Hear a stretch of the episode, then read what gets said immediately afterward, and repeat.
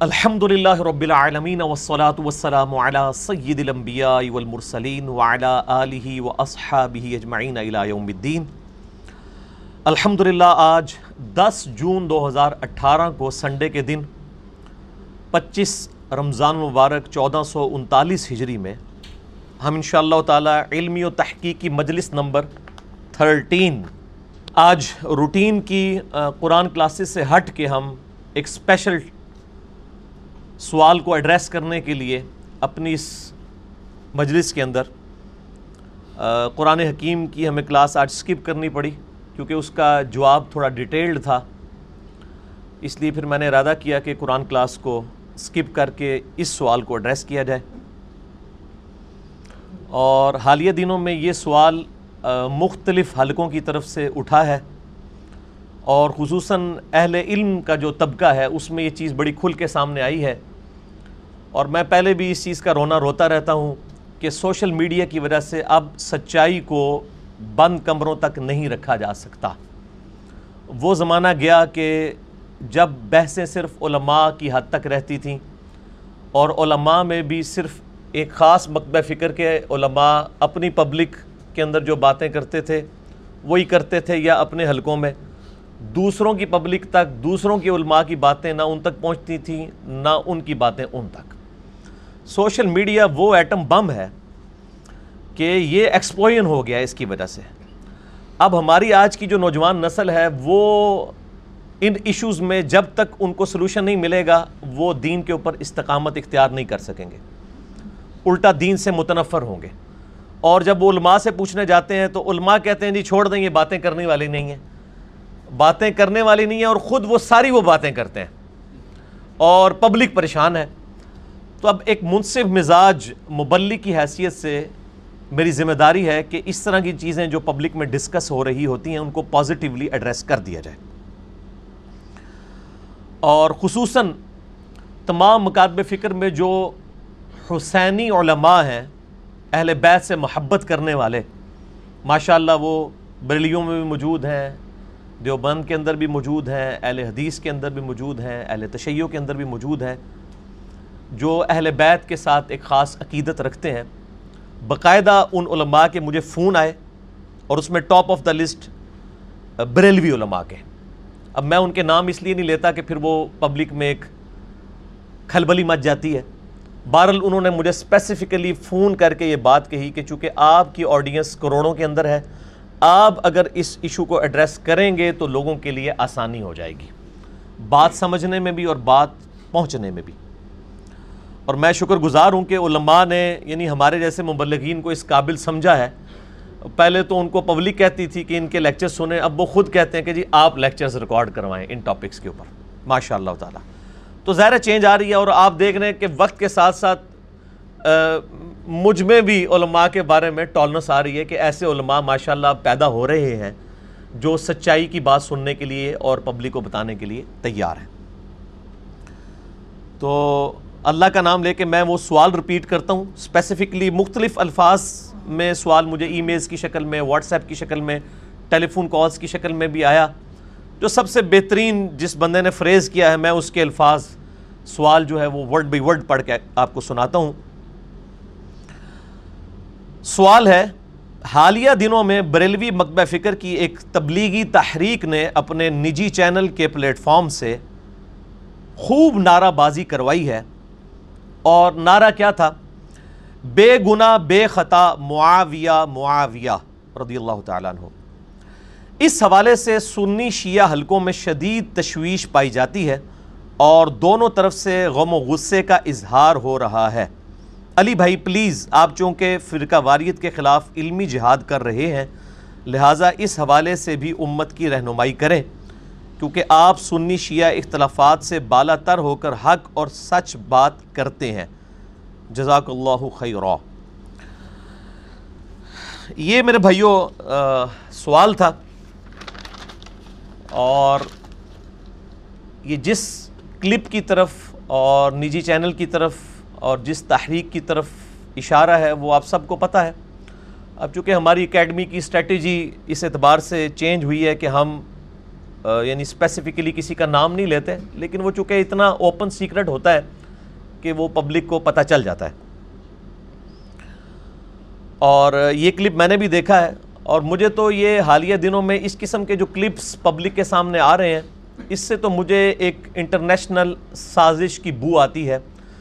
یعنی پاکستان کے امن کو تباہ کرنے کے لیے اور سنی شیعہ کنفلکٹ کو ہوا دینے کے لیے شاید بھول پن میں اس طرح کے لوگ استعمال ہوتے ہیں۔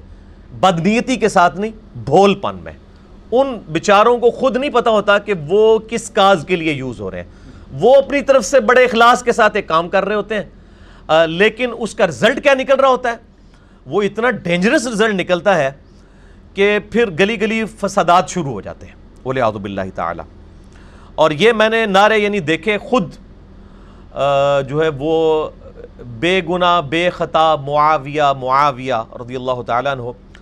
اور جو پھر کاؤنٹر نیریٹو جب آپ اس طرح کا نیریٹو کھڑا کرتے ہیں، پھر کاؤنٹر نیریٹو بھی بڑے سخت الفاظ کے اندر آتا ہے۔ تو وہ کومنٹس نیچے کومنٹس میں اسی کافیے کے اوپر ایک اور شعر بنا کے لوگوں نے لکھا ہوا، بے شرم، بے حیا ڈیش ڈیش ڈیش ڈیش تو میں تو وہ الفاظ نہیں بولنا چاہتا۔ یعنی انہوں نے لکھا، بے گناہ، بے خطا، معاویہ معاویہ۔ تو جواب میں کومنٹس میں لکھا ہوا بے شرم، بے حیا ڈیش ڈیش ڈیش ڈیش تو یہ دونوں طرف سے بالکل غیر علمی اپروچ ہے۔ اور امام کائنات سید الاولین والآخرین، شفیع المذنبین رحمت للعالمین، سیدنا و مولانا امام اعظم محمد رسول اللہ صلی اللہ علیہ وآلہ وسلم کی تعلیمات کے بالکل منافی ہے۔ اس حوالے سے انشاءاللہ تعالی میں فرقہ واریت کی لانت سے بالا تر ہو کر روزے کی حالت میں آج ماشاءاللہ رمضان شریف کا آخری اشرہ پچیسواں روزہ ہے، چودہ سو انتالیس ہجری بمطابق دس جون دو ہزار اٹھارہ۔ بالکل انصاف کے ساتھ فرقہ واریت کی لانت سے بالا تر ہو کر اور اپنی گفتگو میں پورے پازیٹیولی احتیاط کے ساتھ گفتگو کروں گا تاکہ دونوں حلقوں تک ہماری آواز جو ہے وہ پازیٹیولی پہنچ جائے، اصلاح کا دروازہ بند نہ ہو۔ چونکہ یہ ایک سپیشل سوال تھا، ویسے آپ نے دیکھا ہے کہ میں پانچ پانچ چھ چھ سات آٹھ آٹھ گھنٹے کی نشست میں فل بدی کوشچنس کو ایڈریس کرتا ہوں۔ ظاہر ہے کہ میں روزانہ سینکڑوں ای میلز کو ڈیل کر رہا ہوتا ہوں، تو میرے لیے ایک یوزل یہ ہو جاتا ہے ایشو لیکن چونکہ یہ ایک اسپیسیفک ٹاپک تھا اور باقاعدہ علماء کی طرف سے مجھ پہ پریشر تھا کہ میں ان کی جو ہے وہ حکم کے اوپر عمل کرتے ہوئے اس کا جواب ریکارڈ کرواؤں تو میں نے دو دن لگا کے اسے ایک مینیجیبل فارم میں لکھا ہے تاکہ تھوڑے سے وقت میں میں اپنی پوری جو گفتگو ہے اس کو کور کر سکوں اور اپنا مدعا پبلک کے سامنے اور علماء کے سامنے رکھ سکوں۔ تو میں یہ پانچ علمی پوائنٹس کی شکل میں اس سوال کو ایڈریس کروں گا اور یہ پانچ کا عدد میں نے اس مشہور حدیث سے لیا ہے جو اہل سنت اور اہل تشیعوں کے ہاں کامن پائی جاتی ہے، اسے حدیث کسا کہتے ہیں۔ چادر والی حدیث، جو ہماری اہل سنت کی مین سٹریم کی کتاب میں صحیح مسلم کے اندر انٹرنیشنل نمبرنگ کے مطابق six two six one number حدیث ہے۔ جو دارالسلام پبلیکیشن کی یہ صحیح مسلم پڑھی ہے، اس کے مطابق بھی مکبت شاملہ کے مطابق بھی، اور جو اہل سنت کی بہت بڑی ویب سائٹ ہے ایک اہل حدیث کی، سننا ڈاٹ کام اس میں بھی آپ کو مل جائے گا، اور اسلام تھری سکسٹی جو اینڈرائڈ ایپ ہے، اس میں بھی آپ کو اسی نمبر پہ حدیث ملے گی سکس ٹو سکس ون اور حدیث کی راویہ ہیں اما عائشہ رضی اللہ تعالی عنہ وسلام اللہ علیہ اور اما عائشہ کے ذریعے یہ حدیث روایت ہونا اس بات کا ثبوت ہے کہ اللہ تعالیٰ یہ چاہتا تھا کہ وہ لوگ جو اہل بیت سے بکس بھی رکھتے ہیں، ناسبی ہیں یا خارجی ہیں، وہ بھی اس حدیث کو ہضم کر لیں۔ حضرت علی روایت کرتے تو شاید ان کے لیے مشکل ہوتا تو اما عائشہ اس کو روایت کر رہی ہیں۔ رضی اللہ تعالی عنہ وسلام اللہ علیہ اما کہتی ہیں کہ میں نے ایک دن دیکھا کہ نبی صلی اللہ علیہ وآلہ وسلم اس حال میں ہمارے سامنے آئے۔ کہ آپ نے کالے رنگ کی ایک چادر اوڑی ہوئی تھی اپنے سر مبارک کے اوپر، جو بالوں کی بنی ہوئی تھی اور اس کے اوپر نقش و نگار بنے ہوئے تھے، جیسے ہنڈیا کی شکل کے اونٹ کے جو کجاوے ہوتے ہیں، اس شکل میں اس کے اوپر کڑھائی ہوئی ہوئی تھی۔ کالے کلر کی چادر جو ہم کالی کملی والا یہ لفظ بھی استعمال کرتے ہیں۔ اور اما عائشہ کہتی ہیں کہ میں نے دیکھا، اتنے میں سیدنا حسن ابن علی آئے نبی صلی اللہ علیہ وآلہ وسلم نے ان کو اپنی اس کالی چادر کے نیچے لیا۔ پھر مولا حسین آئے، ان کو بھی اپنی چادر کے نیچے لیا۔ پھر سیدہ فاطمہ آئی، اس کے بعد اینڈ پہ مولا علی آئے۔ رضی اللہ عنہم اجمعین و علیہم السلام اجمعین۔ ان چاروں کو اپنے ساتھ ایک چادر میں لیا۔ یہ بہت غیر معمولی واقعہ ہے۔ یہ بڑے سے بڑے لاڈ کرنے والے لوگ بھی اپنے گھر والوں کے ساتھ یہ واقعہ نہیں کرتے، کیونکہ یہ وہی کی تائید کے ساتھ ہو رہا تھا۔ اور آپ نے سب کو اس چادر کے نیچے لیا یعنی پانچ ہستیاں ہوگی، نبی علیہ السلام اور چار مزید۔ اسی کی نسبت سے وہ پنج تن پاک کا کانسیپٹ بھی آیا۔ پھر آپ صلی اللہ علیہ وآلہ وسلم نے یہ چادر لے کر قرآن حکیم میں سورة الاحزاب کی آیت نمبر 33 تراوت کی۔ اعوذ باللہ من الشیطان الرجیم، بسم اللہ الرحمن الرحیم۔ انما یرید اللہ لیذہب عنکم الرجس اہل البیت ویتہرکم تطہیرا۔ اے نبی کے گھر والو، اللہ تو چاہتا ہے تم سے ہر طرح کی ناپاکی دور کر دے اور تمہیں خوب صاف ستھرا کر دے۔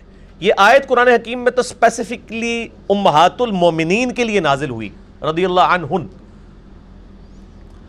لیکن آپ صلی اللہ علیہ وآلہ وسلم نے اس میں ایکسٹینشن کے طور پر اسپیسیفکلی ان چار ہستیوں کو بھی شامل کیا، اہل بیت کے طور پہ تو ہم اہل سنت کے ہاں امہات المومنین بھی اہل البیت میں شامل ہیں اور مولا علی، مولا حسن، مولا حسین اور سیدہ فاطمہ۔ علیہم السلام اجمعین، یہ بھی اہل بیت میں شامل ہیں۔ الحمدللہ۔ تو یہ وہ حدیث ہے جس کی وجہ سے میں نے وہ پنجتن پاک کی نسبت سے پانچ پوائنٹس کیونکہ ہم بھی نسبتوں کے ماننے والے حق چار یار کو بھی مانتے ہیں، پنجتن پاک کو بھی مانتے ہیں۔ میرا تو کلپ چڑھا ہوا ہے۔ حق چار یار اور پنجتن پاک۔ اور پہلے وہ حق چار یار والے کہتے تھے، یار یہ پنجتن پاک تو فارسی میں ہے۔ تو اب ہم نے ان کو بتایا بھی حق چار یار بھی فارسی میں ہی ہے۔ تو وہ فارسی کا مطلب یہ تو نہیں کہ وہ ایران کی طرف سے کوئی چیز آ رہی ہے۔ یہ تو ٹرمز ہیں فقہا نے ڈیوائز کی ہوئی آپ کر سکتے ہیں۔ سنت معقدہ یہ بھی ٹرم کسی حدیث میں نہیں ہے فقہا نے ڈیوائز کی ہے۔ تو کوئی نہیں حق چار یار ہو پنج تن پاک ہو، یہ ڈیوائز کی جا سکتی ہے، کوئی ایسی بات نہیں۔ علمی پوائنٹ نمبر ون اور وہ ہے اما عائشہ رضی اللہ تعالی عنہ وسلام اللہ علیہ راویہ ہیں اس حدیث کی کہ آپ صلی اللہ علیہ وآلہ وسلم نے فرمایا، لا تسب الاموات فَإِنَّهُمْ قَدْ أَفْضَوْا إِلَى مَا قَدَّمُوا۔ مردوں کو گالی مت دو۔ بے شک وہ اپنے انجام کو پہنچ چکے ہیں جو کچھ انہوں نے آگے بھیجا تھا۔ اگر وہ نیک مردے ہیں تو اپنے نیک امال کو پا چکے اور اگر انہوں نے برائی کی ہے تو برے امال کو پہنچ چکے ہیں۔ اللہ تعالیٰ ان کے درمیان ان کے لیے جو فیصلہ فرمانا ہے وہ کروائے گا۔ تم مردوں کو گالی مت دو۔ یعنی مردوں کو گالی نہیں دینی۔ کسی مرے ہوئے شخص کی کوئی غلطی ہائی لائٹ ہو جائے، یہ الگ چیز ہے۔ وہ قرآن نے خود بھی کی ہے۔ حضرت یوسف علیہ نبینا علیہ السلام کے جو بھائی تھے، پیغمبر کے بھائی ہیں، پیغمبر کے بیٹے ہیں۔ دو نبیوں کے صحابی ہیں۔ اپنے بھائی کے صحابی بھی ہیں، اپنے باپ یعقوب علیہ السلام کے بھی ہیں۔ لیکن اللہ تعالیٰ نے سورہ یوسف میں ان کی برائی کا ذکر کیا ہے۔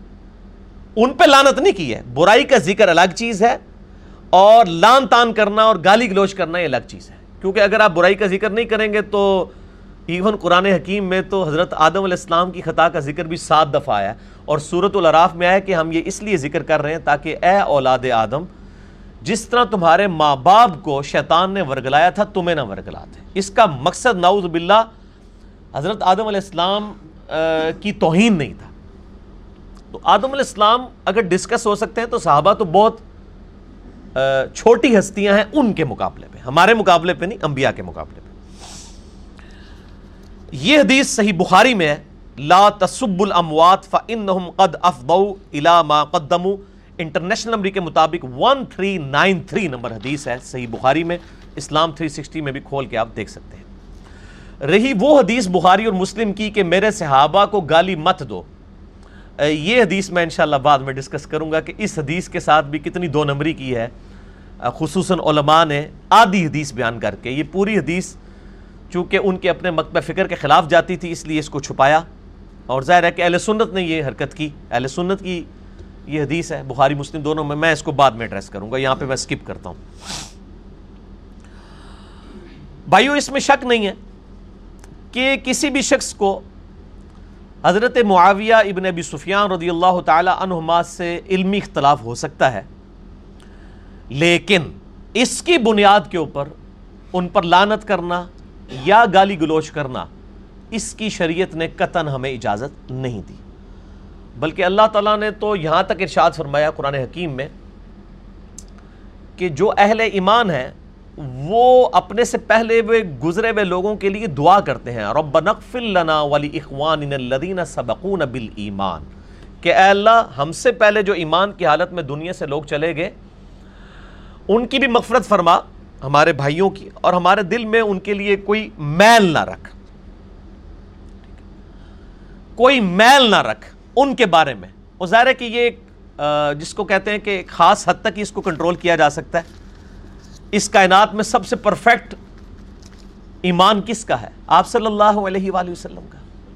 لیکن آپ صلی اللہ علیہ وآلہ وسلم کی بھی اپنی حالت کیا ہے؟ صحیح بخاری میں حدیث ہے، انٹرنیشنل نمبر کے مطابق فور زیرو سیون ٹو قتل حمزہ والے چیپٹر میں۔ آپ کو پتا ہے کہ وحشی نے قتل کیا تھا حمزہ بن عبد المطلب کو، سیدنا حمزہ کو، رضی اللہ تعالیٰ عنہ، وعلیہ السلام۔ فتح مکہ کے موقع پر واشی پیش ہو گیا۔ صحیح Bukhari four zero seven two number حدیث ہے۔ آپ نے فرمایا، تو واشی ہے؟ کہا، یا رسول اللہ، حمزہ کا قاتل؟ یا رسول اللہ، تیرا ایمان قبول ہے، لیکن کیا تو ایسا کر سکتا ہے کہ مجھے اپنی شکل نہیں دکھانی کون شخص کہہ رہا ہے، حریص علیکم بالمؤمنین رعوف الرحیم. جو مومنین کی جانوں پہ بڑھ کر ان پر حق رکھتے ہیں اور ان سے بڑھ کر ان کے لیے حریص ہیں۔ لیکن ان کے جذبات کیا ہیں؟ حضرت حمزہ کے لیے، جو حضور کے چچا بھی تھے اور دو شریک بھائی بھی تھے، کہ ایک شخص سیابی ہو چکا ہے، کلمہ پڑھ چکا ہے، لیکن کہا ہے کہ واشی مجھے اپنی شکل نہیں دکھانی۔ اب کوئی کہے گا کہ نبی علیہ السلام کے دل میں بغض واشی تھا؟ لہٰذا ہم بھی ابھی جو مستقبل میں گفتگو کریں گے تو ہمارے بارے میں بھی کوئی بدگمانی نہ کرے کہ ہمارے دل میں کوئی بغض معاویہ ہے۔ میں پہلے ہی تو کنو یہ گلاں کٹ دیا کہ اگر نبی علیہ السلام فرما رہے ہیں نا کہ واشی مجھے اپنی شکل نہ دکھا واشی قاتل حمزہ تھا۔ تو جو خاندان یعنی آل امیہ نبی علیہ السلام کی پوری نسل کے قتل ہونے کا سبب بنا ہے۔ آپ مجھے بتائیں کسی شخص کو اپنے چچا سے زیادہ محبت ہوتی ہے یا اپنے بچوں سے؟ تو سیدنا حسن و حسین تو حضور کے بچے ہیں۔ ان دونوں کی شہادت کا سبب جو خاندان بنا، ان کے بارے میں نبی علیہ السلام کے جذبات کیا ہوں گے؟ یہ تو سکسٹی ون ہجری کے بعد نبی علیہ السلام اگر دنیا میں تشریف لے آتے تو پھر لوگوں کو پتہ چلتا۔ خیر، خواب میں آئے ہیں اور بڑے بڑے اشارے کیے ہیں، وہ بڑے ٹاپکس ہیں، میں حدیث بیان کروں۔ میں نے ریسرچ پیپر ہے اس کے اوپر میں انشاءاللہ تعارف کروا دوں گا۔ تو فی الوقت میں اس کو تمہیدی گفتگو کے اوپر علمی پوائنٹ نمبر ون میں یہیں پہ چھوڑتا ہوں۔ تو علمی اختلاف ہو سکتا ہے لیکن گالی گلوچ نہ کیا جائے۔ اس حوالے سے میں اہل سنت اور اہل تشیع دونوں کی جانب سے ان کی کتابوں سے ایک ایک ریفرنس صرف کوٹ کروں گا کہ خود مولا علی رضی اللہ تعالیٰ علیہ السلام نے معاویہ ابن ابی سفیان کے اوپر لانت کرنے سے اور گالی گلوچ کرنے سے منع فرمایا۔ اگرچہ انہوں نے خلیفہ راشد کے خلاف بغاوت کی اور ایک بہت کرٹیکل ایشو تھا یہ، لیکن خود مولا علی نے کہا کہ صرف اس کی غلطی ہائی لائٹ کرو، اس کے اوپر لانت مت کرو۔ تو یہ میں دو ریفرنسز دکھاؤں گا۔ پہلا ریفرنس اہل سنت کا اور دوسرا اہل تشیع کا۔ ایچ ڈی کیمرے کے اندر، تاکہ دونوں کی پبلک اور علماء کو سچائی پتہ چلے جو ان کی اپنے علماء نے صدیوں سے ان سے چھپا کے رکھی ہوئی ہے۔ اس کی وجہ سے ایکسٹریم رویے پبلک کے اندر آگے یہ پہلی کتاب ہے المستدرک للحاکم۔ آلموسٹ آٹھ ہزار آٹھ سو تین احادیث ایگزیکٹلی اس میں موجود ہے۔ المستدر للحاکم جو ہے یہ پانچویں صدی ہجری کے اندر امام تبرانی کے شگرد ہیں، امام حاکم نشاپوری المتوفہ فور او فائیو ہجری۔ انہوں نے یہ جمع کی۔ بخاری مسلم کی شرط کے اوپر انہوں نے احادیث جمع کی۔ اس کے اوپر تحکیم امام زہبی نے بھی لگائی۔ اسی لیے کہا جاتا ہے المستدرک علی الصحیحین۔ بخاری اور مسلم کی چھوٹی ہوئی حدیثیں اس کے اندر جمع کی گئی ہیں۔ اس میں مولا علی علیہ السلام کا ایک خطبہ ہے اور آپ حیران ہوں گے، یہ خطبہ مستدرک میں بھی ہے سیم خطبہ ناج البلاغہ کے اندر بھی موجود ہے۔ یہ ان کو دکھائیں جی میں نے انڈر لائن کیا ہے۔ انٹرنیشنل نمبر کے مطابق ایٹ سکس فائیو ایٹ یہ بریلیوں کا ترجمہ ہی ہے، میں آپ کو دکھانے لگا ہوں۔ المستدرک للحاکم کا۔ مولا علی علیہ السلام کا پوائنٹ آف ویو کیا ہے؟ اہل شام، اہل صفین اور معاویہ ابن ابی سفیان رضی اللہ تعالیٰ عنہ کی پارٹی اور ان کے بارے میں کہ ان کے ساتھ آپ نے اختلاف کو کس نوعیت تک ڈسکس کرنا ہے، اس سے آگے نہیں پڑھنا یہ ایس ڈی کیمرے میں آئے گا انشاءاللہ تعالی، علماء کے لیے بھی اور عوام الناس کے لیے بھی فائدے کا سبب بن جائے گا انشاءاللہ۔ مولا علی کیا کہتے ہیں؟ فلا تصب اہل شام اہل شام کو یعنی حضرت معاویہ رضی اللہ تعالیٰ عنہ کی پارٹی کو، امیر شام اور ان کے ماننے والوں کو مت گالی دو۔ وہ سبو ہم اور صرف ان کی برائی کو برا کہو۔ یہ جو ترجمہ ادھر کیا ہوا ہے، میں وہ پڑھ رہا ہوں۔ اس کا جو صحیح ترجمہ ہے وہ نہ آپ سن سکتے ہیں اور نہ میں سن سکتا ہوں۔ اس لیے میں وہی ترجمہ جو اس میں لکھا ہوا ہے کہ اہل شام کو گالی مت دو ان کی برائی کو برا کہو۔ یہ تو تھا اہل سنت کا حوالہ۔ اب آ جائیں، یہ مولا علی کے خطبات کا مجموعہ شیعہ کی سب سے مشہور کتاب ہے نہج البلاغہ۔ یہ نہج البلاغہ جو ہے وہ مولانا مفتی جعفر حسین صاحب نے ترجمہ کیا ہے۔ اس کا پی ڈی ایف بھی آپ کو گوگل میں مل جائے گا۔ لاہور سے یہ شائع ہوئی ہے، اس میں مولا علی کے خطبات ہیں، شیعہ کے ہاں یہ بہت مقبول ہے۔ اس کی دوسری جلد میں خطبہ نمبر ہے ٹو زیرو فور۔ مولا علی نے کچھ ساتھیوں کو دیکھا کہ صفین کے مقام پہ وہ اہل شام پہ لانت کر رہے ہیں۔ تو مولا علی نے ان کو روک دیا ہے۔ یہ سنیوں کی کتاب نہیں ہے، یہ شیعہ کی کتاب ہے۔ ان کے لیے بھی اب لمحہ فکریہ ہے۔ یہ والا خطبہ جی۔ کہ مولا علی نے کیا فرمایا ہے کہ اہل شام کے ساتھ آپ کی ڈیلنگ کیسی ہونی چاہیے؟ ان سے علمی اختلاف کریں، گالی گلوچ کی اجازت نہیں دی مولا علی نے۔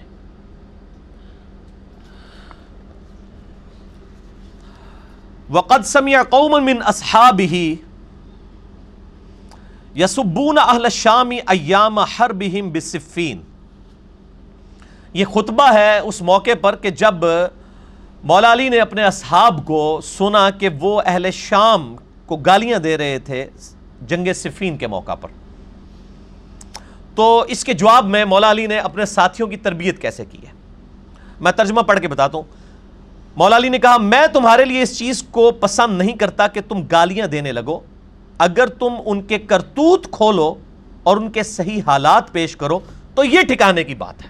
وہ جو ہم کہتے ہیں، علمی طریقے سے اپنا اختلاف ریکارڈ کروائے گالی گلوچ سے نہیں۔ اور عذر تمام کرنے کا صحیح طریقہ کار یہی ہوگا۔ تم گالم گلوچ کی بجائے یہ کہو کہ خدایا ہمارا بھی خون محفوظ رکھ اور ان کا بھی۔ اور ہمارے اور ان کے درمیان اصلاح کی صورت پیدا فرما اور انہیں گمراہی سے ہدایت کی طرف لا تاکہ حق سے بے خبر لوگ حق کو پہچان لیں اور گمراہی اور سرکشی کے شہدائی اس سے اپنا رخ موڑ لیں۔ یعنی علمی طریقے سے جو لوگ ٹریک سے ہٹ چکے ہیں، اہل شام، ان کو حق کی طرف بلاؤ۔ تو یہ میں نے دونوں کے پوائنٹ آف ویو سامنے رکھ دی ہیں۔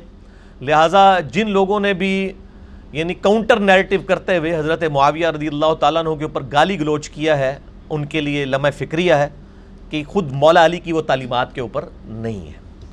باقی جنہوں نے وہ حرکت کی ہے، ان کی تو کلاس میں بعد میں لوں گا نا۔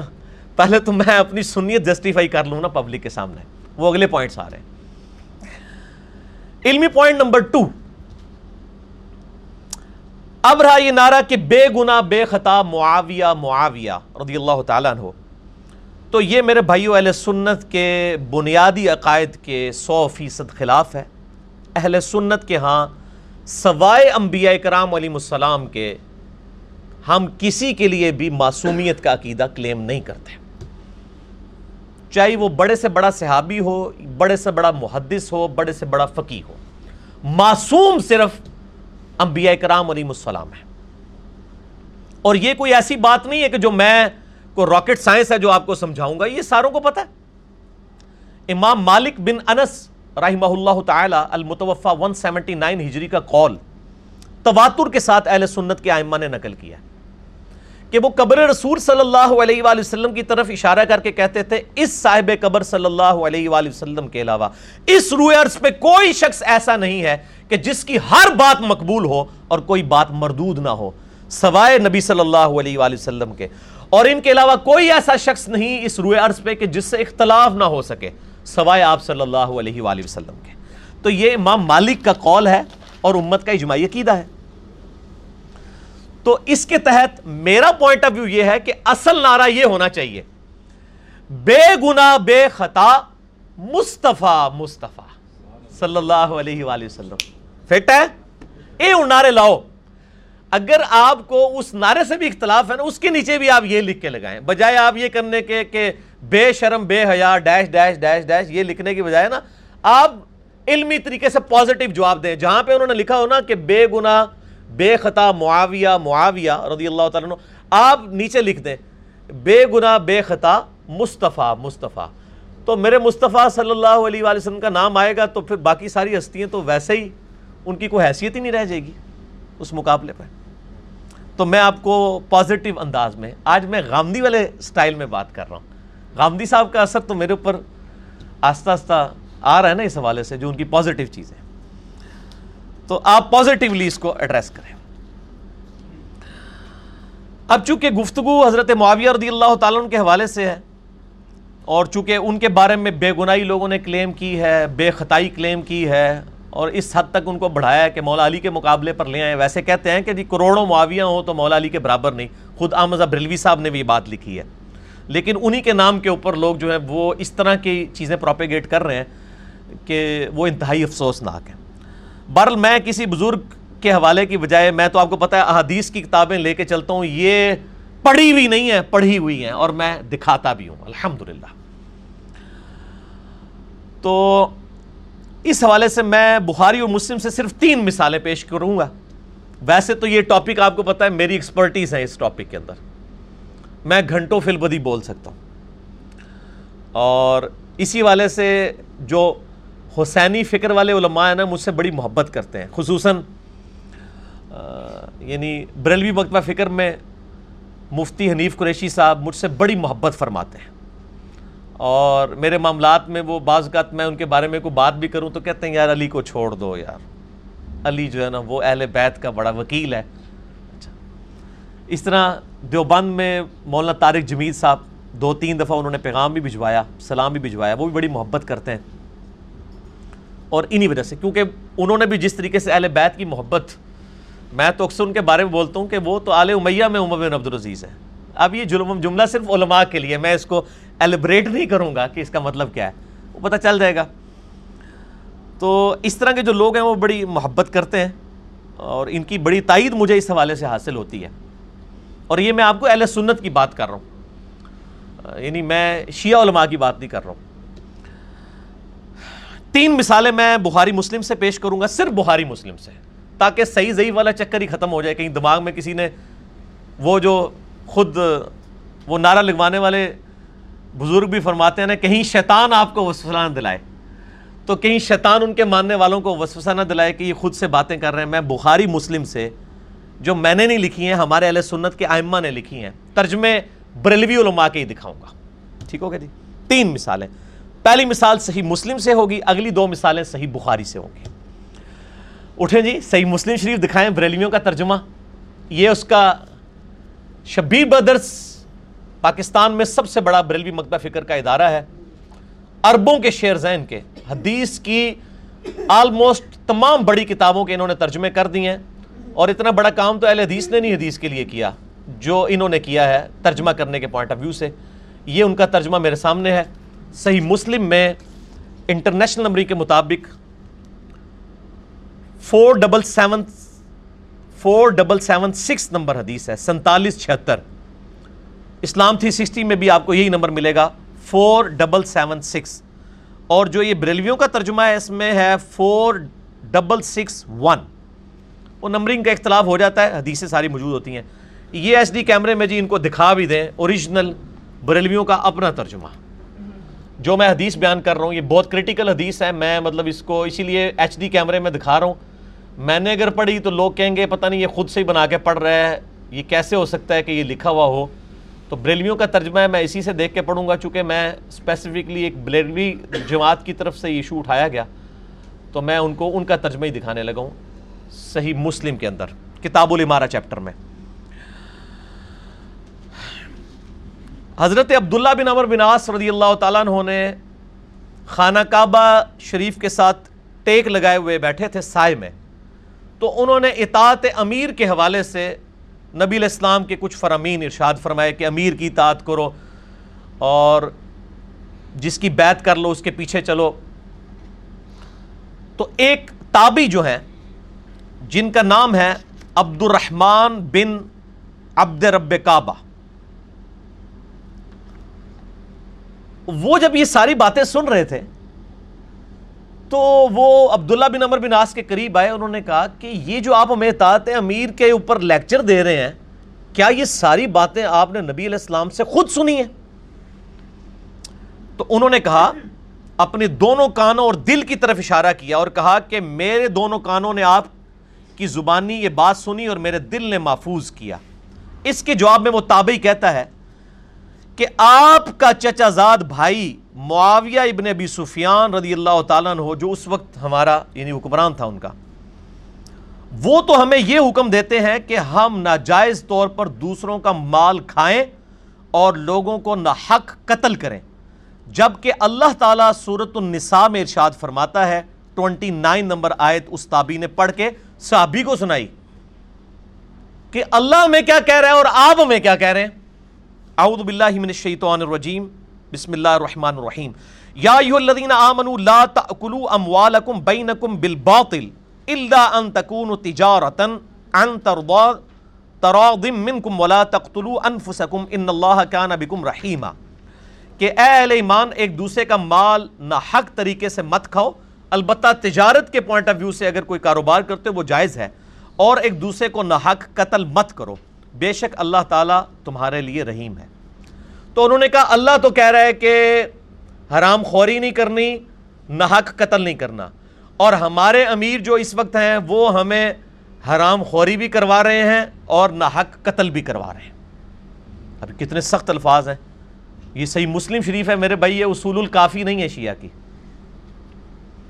اب یہ بات سن کے عبداللہ بن عبر بن آس چونکہ منصف مزاج آدمی تھے آج کا کوئی بندہ ہوتا تو شاید وہ کلاشن کوف نکال لیتا، تو صحابہ کا گستاخ۔ لیکن وہ نبی کی تربیت یافتہ تھے۔ انہوں نے اپنا سر جھکا لیا۔ جنہوں پنجابی کہتے سوچ ہی پائے گی کہ میں ان کے جواب دیا تھوڑی دیر بعد انہوں نے سر اٹھایا۔ اور سر اٹھا کے انہوں نے کہا فی طاعت اللہ واسحی فی معصیت اللہ عز و جل معاویہ کی اطاعت کرو، اللہ کی اطاعت کے کاموں کے اندر، اور جس جگہ وہ اللہ کی نافرمانی کے کام تمہیں بتائے، تم اس کی نافرمانی شروع کرو۔ بالکل سمپل بات ہے۔ جو بخاری مسلم حدیث ہے، مولا علی علیہ السلام سے، کہ نبی صلی اللہ علیہ وآلہ وسلم نے فرمایا کہ مخلوق کی اطاعت جو ہے، وہ خالق کی اطاعت کے اندر اندر ہے۔ خالق کی معصیت کے اندر مخلوق کی کوئی اطاعت نہیں ہے۔ یہ پہلی مثال تھی میرے بھائیوں۔ دوسری مثال صحیح بخاری میں ہے، انٹرنیشنل نمبر کے مطابق فور ون زیرو ایٹ اور یہ ہے غزب خندق والے کتاب المغازی چیپٹر میں، یہ بھی بخاری میں بریلویوں کا شبیب بدرز ہی جی دکھانے لگا ہوں۔ یہ فرنٹ پیج ہے بخاری شریف کا۔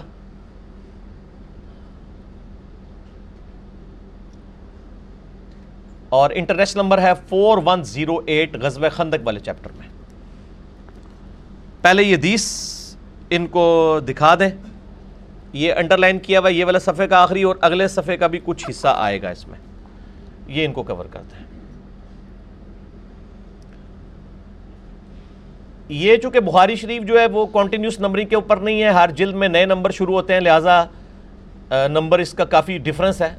انٹرنیشنل نمبر تو ہے فور ون زیرو ایٹ لیکن اس میں نمبر آ رہا ہے ون ٹو ایٹ تھری کیونکہ پہلی جلد جو ہے وہ اس میں آلموسٹ تین ہزار دیسے ہیں۔ پھر اگلی جلد ون سے شروع ہوئی ہے۔ اس کے اگلے الفاظ بھی جو تھے نا، وہ بھی میں نے انڈر لائن کیے ہیں، یہ بھی ان کو کیمرے میں دکھا لیں۔ یہ والا اس والے پیج کے اوپر۔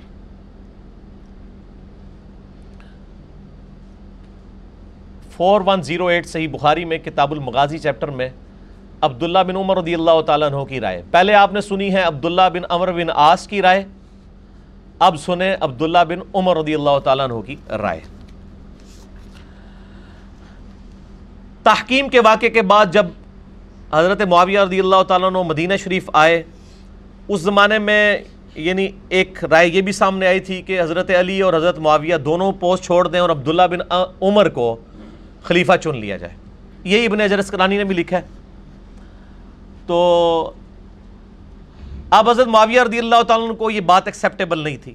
وہ مدینہ شریف آئے، عبداللہ بن عمر وہاں پہ موجود تھے۔ ان کی بہن سیدہ حفصہ نے حضرت عمر کی جو بیٹی تھیں، انہوں نے کہا کہ بھائی، حضرت معاویہ آئے ہوئے ہیں، تو تم بھی جا کے ان کے خطبے میں بیٹھو، تمہاری غیر موجودگی کو کہیں سازش شمار نہ کر لیا جائے۔ یہاں پہ بھی ہوتا ہے نا، کوئی خاص بندہ غائب ہو، کہتے ہیں، یار، کہیں اور کوئی پلان نہ کر رہا ہو۔ جبکہ عبداللہ بن عمر کا نام بھی آ چکا ہوا تھا خلیفہ کے لیے۔ تو عبداللہ بن عمر جو ہیں، وہ گئے مجبوراً، اپنی بہن کے اور ماں بھی لگتی تھیں، کیونکہ وہ محات المومنین میں سے ہیں۔ تو وہ گئے تو حضرت معاویہ وہاں پہ خطبہ دے رہے تھے۔ تو انہوں نے خطبے کے دوران کہا کہ جو شخص اس امر خلافت میں کوئی کلام کرنا چاہتا ہے، وہ اپنا سر اٹھائے۔ میں اس سے اور اس کے باپ سے زیادہ خلافت کا حقدار ہوں۔ عبداللہ بن عمر کا باپ کون ہے؟ حضرت عمر، جنہوں نے رومن اور پرشین امپائر گرائی ہوئی ہے۔ جن کی وجہ سے حضرت معاویہ رضی اللہ تعالیٰ عنہ آج شام میں بیٹھے ہوئے ہیں۔ اور وہ جذبات میں یہ کہہ رہے ہیں کہ میں عبداللہ بن عمر اور اس کے باپ سے زیادہ خلافت کا حقدار ہوں۔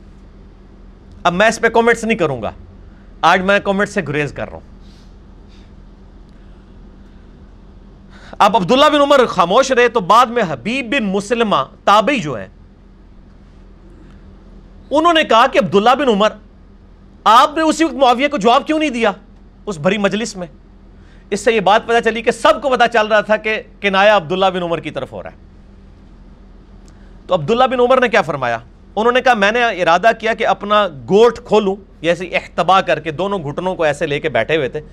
کہتے میں نے ارادہ تو کیا کہ میں یہ کھولوں اور میں اسی وقت معاویہ کو جواب دوں کہ تجھ سے زیادہ خلافت کا حقدار وہ ہے جو شخص اسلام میں تجھ سے اور تیرے باپ سے جنگ کر چکا ہے۔ یعنی تم دونوں باپ بیٹا کافر تھے اور اسلام کی طرف سے ہم لوگ جنگ کرتے رہے، حضرت عمر اور حضرت عبداللہ بن عمر، یا یہ حضرت علی کی طرف اشارہ ہے ان کا کہ حضرت علی تم سے لڑتے رہے جبکہ تم کافر تھے، باپ بیٹا اور ہم لوگ مسلمان تھے۔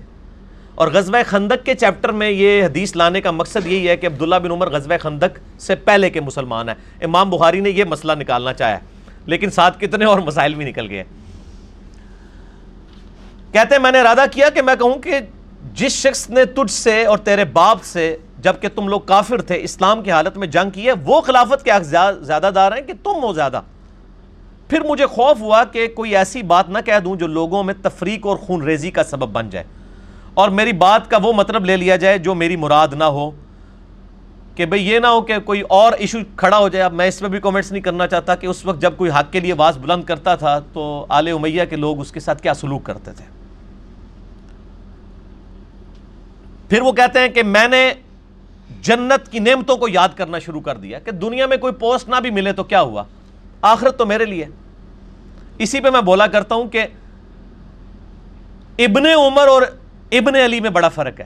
عبداللہ بن عمر کی پیسو نیچر تھی بیک فٹ پہ چلے گئے۔ ابن حسین، جو ابن علی تھے، حسین ابن علی، وہ ایکٹیو نیچر کے تھے۔ ٹھیک ہے۔ وہ فرنٹ سے لیڈ کرنے والے تھے، اس لیے وہ بیک فٹ پہ نہیں گئے۔ یہ بیک فٹ پہ چلے گئے۔ لیکن دل پہ برا بھی انہوں نے مانا اور اپنی اظہار بھی کر دیا یعنی وہ یہ انٹروورٹ تھے، وہ ایکسٹروورٹس تھے، حسین ابن علی۔ اور یہ عبداللہ بن عمر انٹروورٹس یہ اب سائیکالوجی کی اور ٹرمز ہیں، جن کو آتی ہیں، ان کو ہی پتا ہوگا کہ میں کیا بول رہا ہوں۔ میں جنت کی نعمتوں کو یاد کیا۔ اب حبیب بن مسلمہ کہتے ہیں کہ عبداللہ بن عمر نے خاموشی اختیار کر کے اپنی عزت بھی بچا لی اور اپنی جان بھی بچا لی۔ انہوں نے بھی آگے سے یہ بات کی۔ ہے یعنی ان کو پتا تھا کہ جو شخص بولے تو علمی اختلاف سننا یہ بہت حوصلے کا کام ہے۔ ہر بندے کے اندر یہ حوصلہ نہیں ہے۔ اچھا دو مثالیں ہوئیں۔ تیسری مثال بھی صحیح بخاری سے ہے۔ کتاب و تفسیر چیپٹر میں انٹرنیشنل نمبری کے مطابق ہے۔ Four eight two seven. سورت الاحقاف کی آیت نمبر سترہ کی تفسیر میں امام بخاری لے کے ہیں۔ Four eight two seven. اور بریلویوں کا جو یہ دوسری جلد میں بخاری میں نمبر ہے one nine four nine. One nine four eight. یہ ذرا دکھا دیں۔ لیفٹ والے پیج کا آخری حصہ اور رائٹ والے کا اوپر والا۔ ایک ہی بار میں دونوں کو کور کرتے ہیں۔ یہ صحیح بخاری۔ انٹرنیشنل نمبر کے مطابق four eight two seven Islam three sixty میں بھی آپ کو مل جائے گی۔ انشاءاللہ میرے ریسرچ پیپر میں یہ ساری حدیثیں موجود ہیں۔ کسی نے پریشان نہیں ہونا کہ یہ اتنی بڑی دریافتیں ہیں تو ہمیں بعد میں یاد نہ رہے۔ تو انو سارے انو انشاءاللہ جتنے بھی ادھر ستر اسی کے قریب لوگ بیٹھے ہوئے ہیں، ان کو ہارڈ کاپی اس کی مل جائے گی۔ ریسرچ پیپر کا میں تارو بعد میں کرواتا ہوں۔ اور پوری دنیا میں سافٹ کاپی جاتی ہے ہارڈ کاپی فری اس حدیث میں آتا ہے کہ مروان بن حکم کو حضرت معاویہ رضی اللہ تعالیٰ عنہ نے جب حجاز کا مکہ مدینے کا گورنر بنا کے بھیجا، تو اس کی ڈیوٹی لگائی کہ وہ حضرت معاویہ کے بیٹے یزید کے لیے لوگوں کی بیت لیں ان کی اپنی زندگی میں۔ یہاں پبلک کو جھوٹ بتایا گیا کہ نہیں نہیں، وہ تو خود بخود ہی بن گیا تھا۔ تو مروان جو مکہ مدینے کا گورنر تھا، اس نے خطبہ دیا اور خطبے کے دوران اس نے یزید بن معاویہ کا ذکر کرنا شروع کیا۔ تاکہ اس کے باپ کے بعد اس کی بیعت کی جائے۔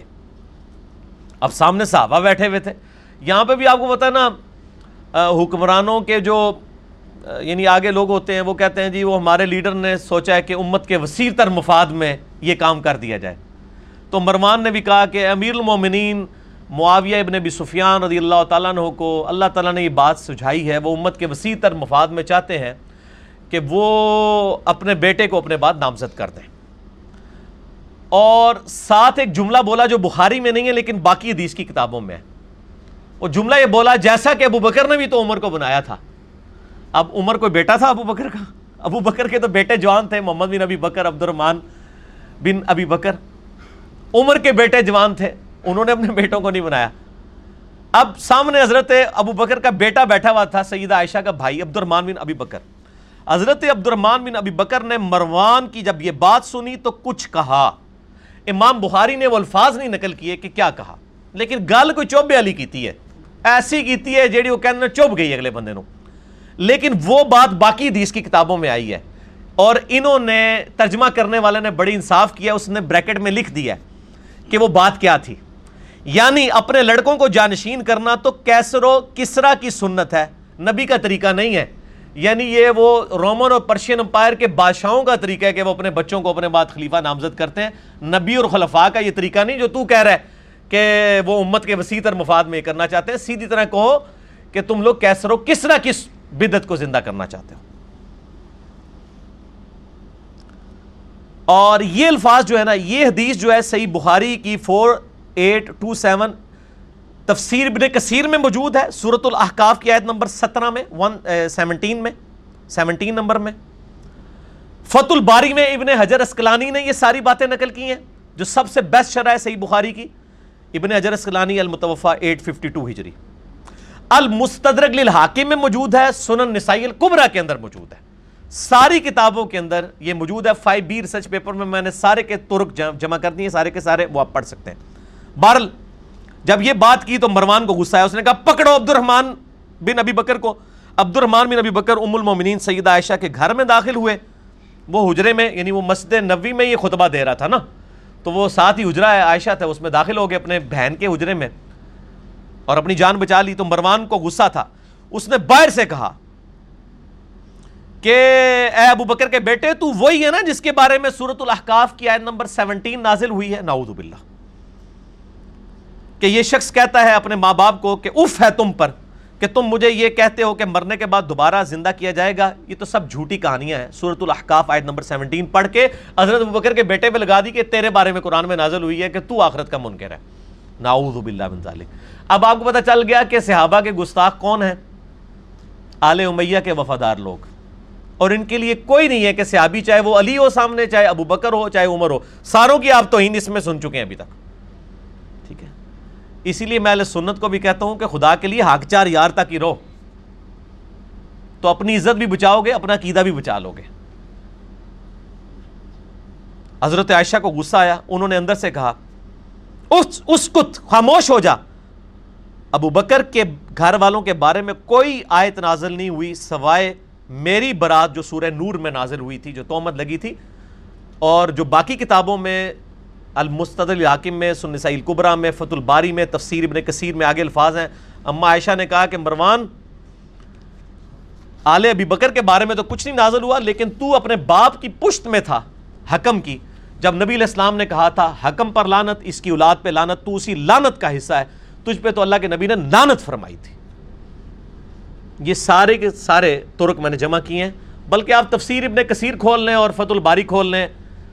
Four eight two seven number حدیث فت الباری میں دیکھ لیں، انٹرنیشنل نمبر کے مطابق صحیح بخاری کی، اور تفسیر ابن کثیر میں صورت الاحقاف چھبیس میں پارے کی پہلی صورت ہے۔ سیونٹین نمبر آیت کھولیں، تفسیر ابن کثیر کھول دیں، یہ آپ کو دریافت نہیں کرنی پڑے گی۔ جس کی، جس کے اوپر دل ٹھکتا ہے، بریلوی ہے، دیوبندی ہے، حدیث ہے شی ہے، اپنا اپنا ترجمہ پڑھ لیں۔ ٹھیک ہوگا جی؟ یہ میں نے آپ کو بریلوی ترجمہ دکھا دیا۔ علمی پوائنٹ نمبر تھری۔ میرے بھائیو، مولا علی علیہ السلام اور حضرت معاویہ ابن ابی سفیان رضی اللہ تعالیٰ عنہ کے درمیان ہونے والی جو جنگ ہے، جنگ صفین، یا اس کے علاوہ بھی جنگ جمل جو ہوئی سید عائشہ طلحہ و زبیر رضی اللہ عنہ مجمعین کے ساتھ، یا جنگ نہروان خوارج کے ساتھ، ان تینوں جنگوں میں اہل سنت اور اہل تشیع کا موقف کمبائنڈ ہے پوری امت کا، کہ مولا علی خلیفہ برحق تھے، اپنی تمام جنگوں پہ وہ حق پر تھے، مخالفین کو غلطی لگی۔ اب اس میں اختلاف ہے، کوئی کہتا ہے جتہادی غلطی لگی، کوئی کہتا ہے جان بوجھ کے۔ اس ٹاپک کو سائڈ پہ رہنے دیں۔ بہرحال، حضرت علی کے حق ہونے پہ سب کے سب لوگ متفق ہیں۔ اب شیطانی وسوسے سے بچنے کے لیے کسی کو وسوسہ ہے کہ یہ ٹاپکس جو ڈسکس ہو رہے ہیں، یہ تو علی کی اختراع ہے۔ بزرگوں نے تو کبھی یہ ٹاپک ڈسکس نہیں کیے۔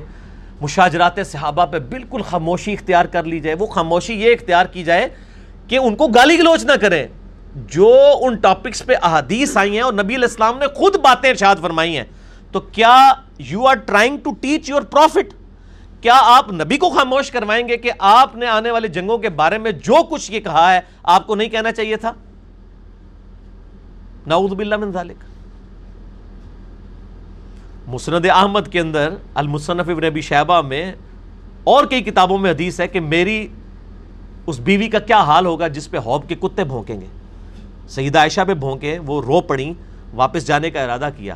اب نبی الاسلام کو تو اما عائشہ کی عصمت کی ہم سے زیادہ قدر تھی۔ لیکن آپ نے تو سچائی بیان کی۔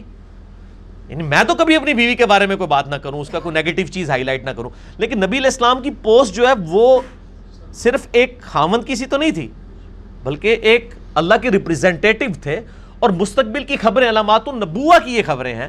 دلائل النبوہ امام بئی حقی نے ساڑھے تین ہزار احادیث پہ پوری کتاب لکھی ہے، جس میں نبی علیہ السلام کو نبی ثابت کیا ہے، اس بنیاد پہ کہ ان کی پروفیسیز اور مستقبل کی خبریں سچی ثابت ہوئی ہیں۔ اور میں اس پہ ایک جملہ بولتا ہوں جو آج تک کسی جگہ میں نے پڑھا نہیں ہے کہ نبی علیہ السلام ایک جنگجو تھے یا پیغمبر تھے۔ اس میں فرق صرف یہی حدیثیں میں کر کے بتائیں گے۔ کیونکہ دنیا میں جب بھی کوئی جنگجو آتا ہے نا، تو وہ غلبہ حاصل کرتا ہے، اس کی وفات کے بعد پھر معاملات تتر بتر ہو جاتے ہیں۔ سکندر اعظم کو دیکھ لیں، چنگیز خان کو دیکھ لیں۔ تو کافر کہتے ہیں کہ تمہارا نبی بھی ایک جنگجو تھا۔ عرب کے لوگوں کو ایک جھنڈے کے نیچے جمع کر کے اس نے رومن اور پرشین امپائر الٹوا دی۔ اسی لیے دیکھو جب وہ چلے گئے پیچھے، یہ بھی لڑنا شروع ہو گئے۔ لاجیکلی تو بات ان کی بڑی ساؤنڈ ہے۔ اس کا تدارک ہمارے پاس صرف یہ ہے کہ سکندر اعظم جب گیا تھا نا تو وہ یہ نہیں بتا کے گیا تھا کہ میرے مرنے کے بعد یہ یہ یہ ہوگا اور یہ یہ یہ بندہ یہ کرے گا۔ چنگیز خان بھی نہیں بتا کے گیا۔ یہ چیز آپ کو ممتاز کرتی ہے۔ آپ صلی اللہ علیہ وآلہ وسلم کو دنیا کے جنگجو بادشاہوں سے۔ آپ تو حسین کے بارے میں رو رہے ہیں، مسند احمد میں حدیث ہے کہ میرے اس بچے کو فرات کے کنارے شہید کر دیا جائے گا اور پچاس سال بعد۔ اچھا اسی طریقے سے عمار ابن یاسر کو کہہ رہے ہیں کہ اس کو ایک باغی جماعت قتل کرے گی۔ اور کب؟ تقریباً اٹھائیس، تیس سال کے بعد۔ یہ تو ایک پورا ٹاپک ہے۔ امام بئی حقی کی کتاب ہے المتوفہ 458 ہجری، جو امام حاکم نشا پوری کے شاگرد ہیں۔ دلائل النبوہ اردو میں چھپ چکی ہے، چھ جلدوں میں۔ وہ آپ پڑھ کے دیکھیں کہ نبی علیہ السلام کی نبوت کی خبریں کیسے پوری ہوئی یہ آپ کو ممتاز کرتی ہے کہ آپ جنگجو نہیں تھے۔ اللہ کے پیغمبر تھے، اسی لیے آپ صلی اللہ علیہ وآلہ وسلم نے ٹائنیز ڈیٹیل تک اپنے بعد آنے والے واقعات یعنی ہزار سال بعد تک کے واقعات جو اب ہم تو ہم ہسٹری میں دیکھ سکتے ہیں، تاتاریوں کی جنگوں تک کا ذکر موجود ہے کہ کن لوگوں کے ساتھ مسلمانوں کی جنگیں ہوں گی۔ تو یہ فرق ہے میرے بھائیوں۔ تو یہ کوئی میری اختراع نہیں ہے، بلکہ اسپیسیفکلی جنگ جمل صفین نہروان کے اوپر باقاعدہ محدثین نے باب باندھے ہیں۔ اور اہل سنت کی سب سے بڑی کتاب اس روئے عرض پہ حدیث اور آثار کی ہے، المصنف ابن ابی شہبہ، جو امام بہاری امام مسلم کے استاد ہیں اور مسلم شریف میں پندرہ سو حدیثیں امام ابن ابی شہبہ سے ہیں۔ ٹونٹی پرسنٹ آف صحیح مسلم جو ہے وہ امام ابن ابی شہبہ سے ہے المتوفہ ٹو تھرٹی فائیو ہجری، تقریباً تھرٹی نائن تھاؤزنڈ احادیث اور اثار انہوں نے جمع کیے ہیں۔ Thirty nine thousand. یہ اس کی آخری جلد ہے، یہ بھی اردو ترجمہ ہو کے مکتبہ رحمانیہ کی طرف سے آ چکا ہے۔ اس میں میں آپ کو بتاتا ہوں، جنگ جمل صفین نہروان پہ پورے پورے چیپٹر ہیں۔ اور یہ ہم نے چیپٹر اپنی ویب سائٹ پہ فائیو ڈی ریسرچ پیپر کے نام سے ون ایٹی سیون آثار چڑھا بھی دیے۔ یہ جی المصنف ابن ابی شہبہ۔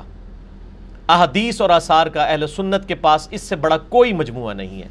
آلموسٹ تھرٹی نائن تھاؤزنڈ احادیث اور آثار کا مجموعہ ہے۔ اس کا آخری چیپٹر ہی ہے کتاب الجمل جس میں تین باب ہیں۔ پہلا سیدہ عائشہ طلحہ زبیر کے، اس قافلے کے بارے میں، جمل کے بارے میں، دوسرا صفین کے بارے میں، اور تیسرا نہروان کے بارے میں۔ یہ ان کو دکھا دیں۔ ون ایٹی سیون احادیث اور آثار انہوں نے جمع کیے ہیں کتاب الجمل چیپٹر میں۔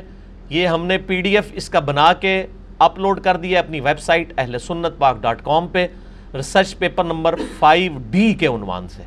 ٹھیک ہے جی تو وہ آپ پڑھ سکتے ہیں۔ یہ میں نے آپ کو اس لیے کلیئر کر دیا کہ تاکہ مشاجرات صحابہ پہ، صحابہ اکرام کے ان اختلافات پہ ہمارے محدثین نے باقاعدہ یعنی کتابیں لکھی ہیں چیپٹرز بنائے ہیں۔ اب ہم آپ کو بھی اپنا ایک چیپٹر دکھاتے ہیں جو ہم نے بھی لکھا ہے، الحمدللہ۔ یہ میرے بھائیوں، یہ آپ کو سب کو اینڈ پہ مل جائے گا انشاءاللہ تعالی۔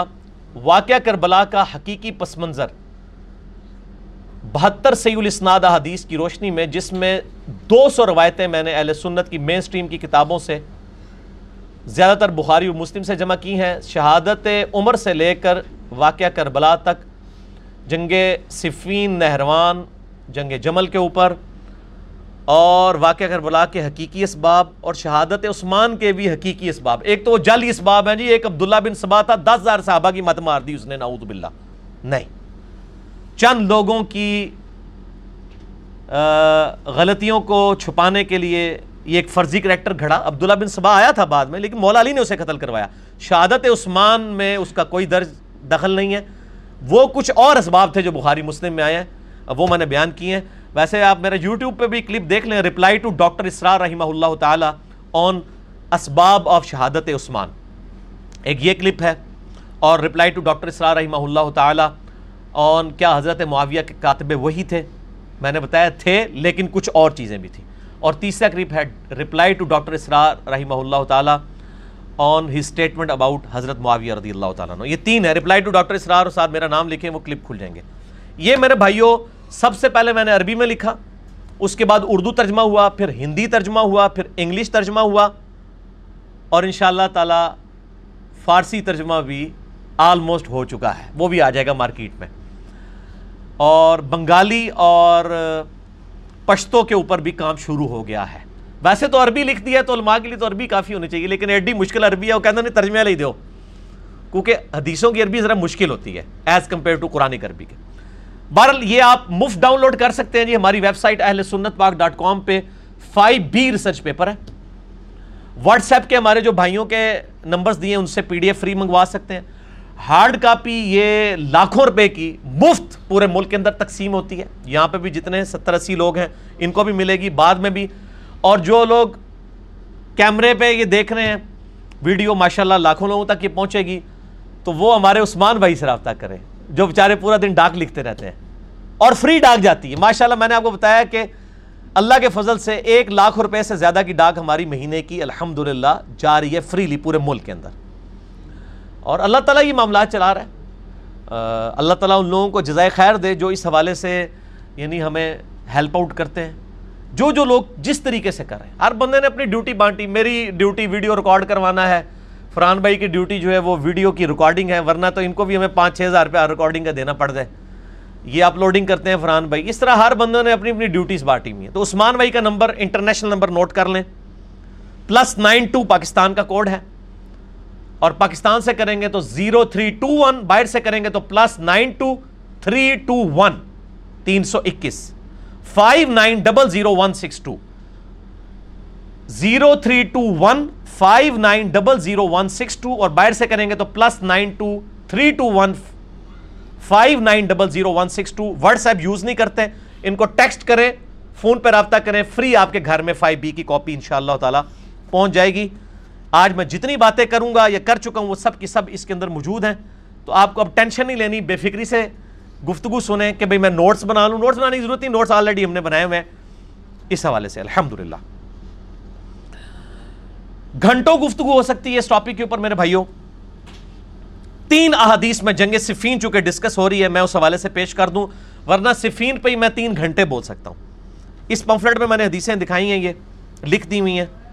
پہلی حدیث جامعہ ترمزی میں 2676 سن نبی دعود میں 4607 سن ابن ماجہ میں 42 ہے۔ ارباز بن ساریہ رضی اللہ تعالیٰ عنہ کہتے ہیں، بڑی مشہور حدیث ہے کہ نبی علیہ السلام نے اپنی وفات سے کچھ دن پہلے ایک بڑا بلیغ خطبہ دیا۔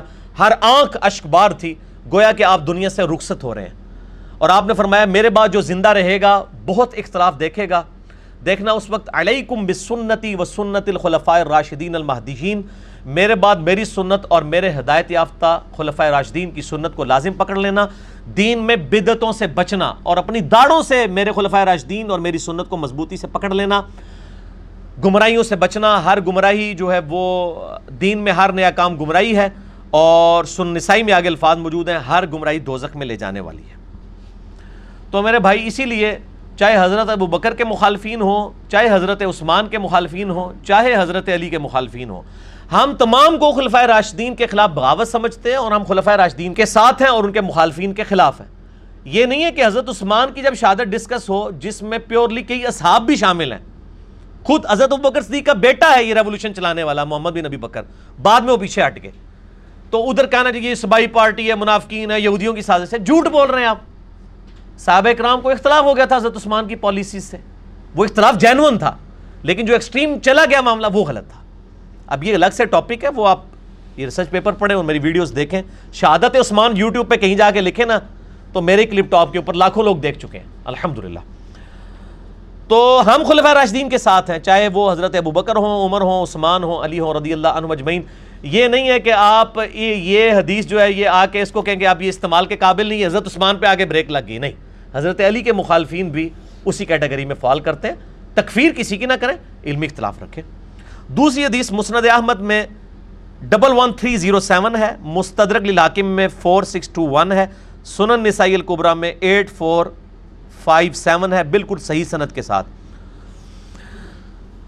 شیخ غلام عثمہ ظہیر صاحب نے بھی اس کی صنعت کو صحیح کہا، شعیب آرنوت نے بھی صحیح کہا، شیخ زبیر علی صاحب نے بھی، شیخ البانی نے بھی۔ کہ نبی الاسلام اپنی ایک زوجہ محترمہ کے گھر سے ایک دن باہر نکلے اور آپ صلی اللہ علیہ وآلہ وسلم تھوڑا دور چل کے گئے، صحابہ کے ساتھ تو آپ کی جوتی ٹوٹ گئی۔ آپ نے اپنی وہ جوتی اتار کے سیدنا علی کو گانٹنے کے لیے دے دی۔ اور کچھ دور جا کے صحابہ کے ساتھ کھڑے ہو گئے۔ حضرت علی وہ جوتی گانٹنا شروع ہو گئے وہیں بیٹھ کے۔ اور نبی الاسلام نے کہا کہ علی کا انتظار کرو، وہ آ جائے تو پھر چلتے ہیں۔ کیونکہ ایک جوتی پہن کے تو چلنا بھی دشوار ہے۔ نبی الاسلام نے دونوں جوتیاں اپنی اتار کے حضرت علی کو دے دی پھر آپ وسلم نے اپنے صحاب سے فرمایا، جہاں پہ حضرت ابو بکر عمر بھی موجود تھے، اس محفل میں۔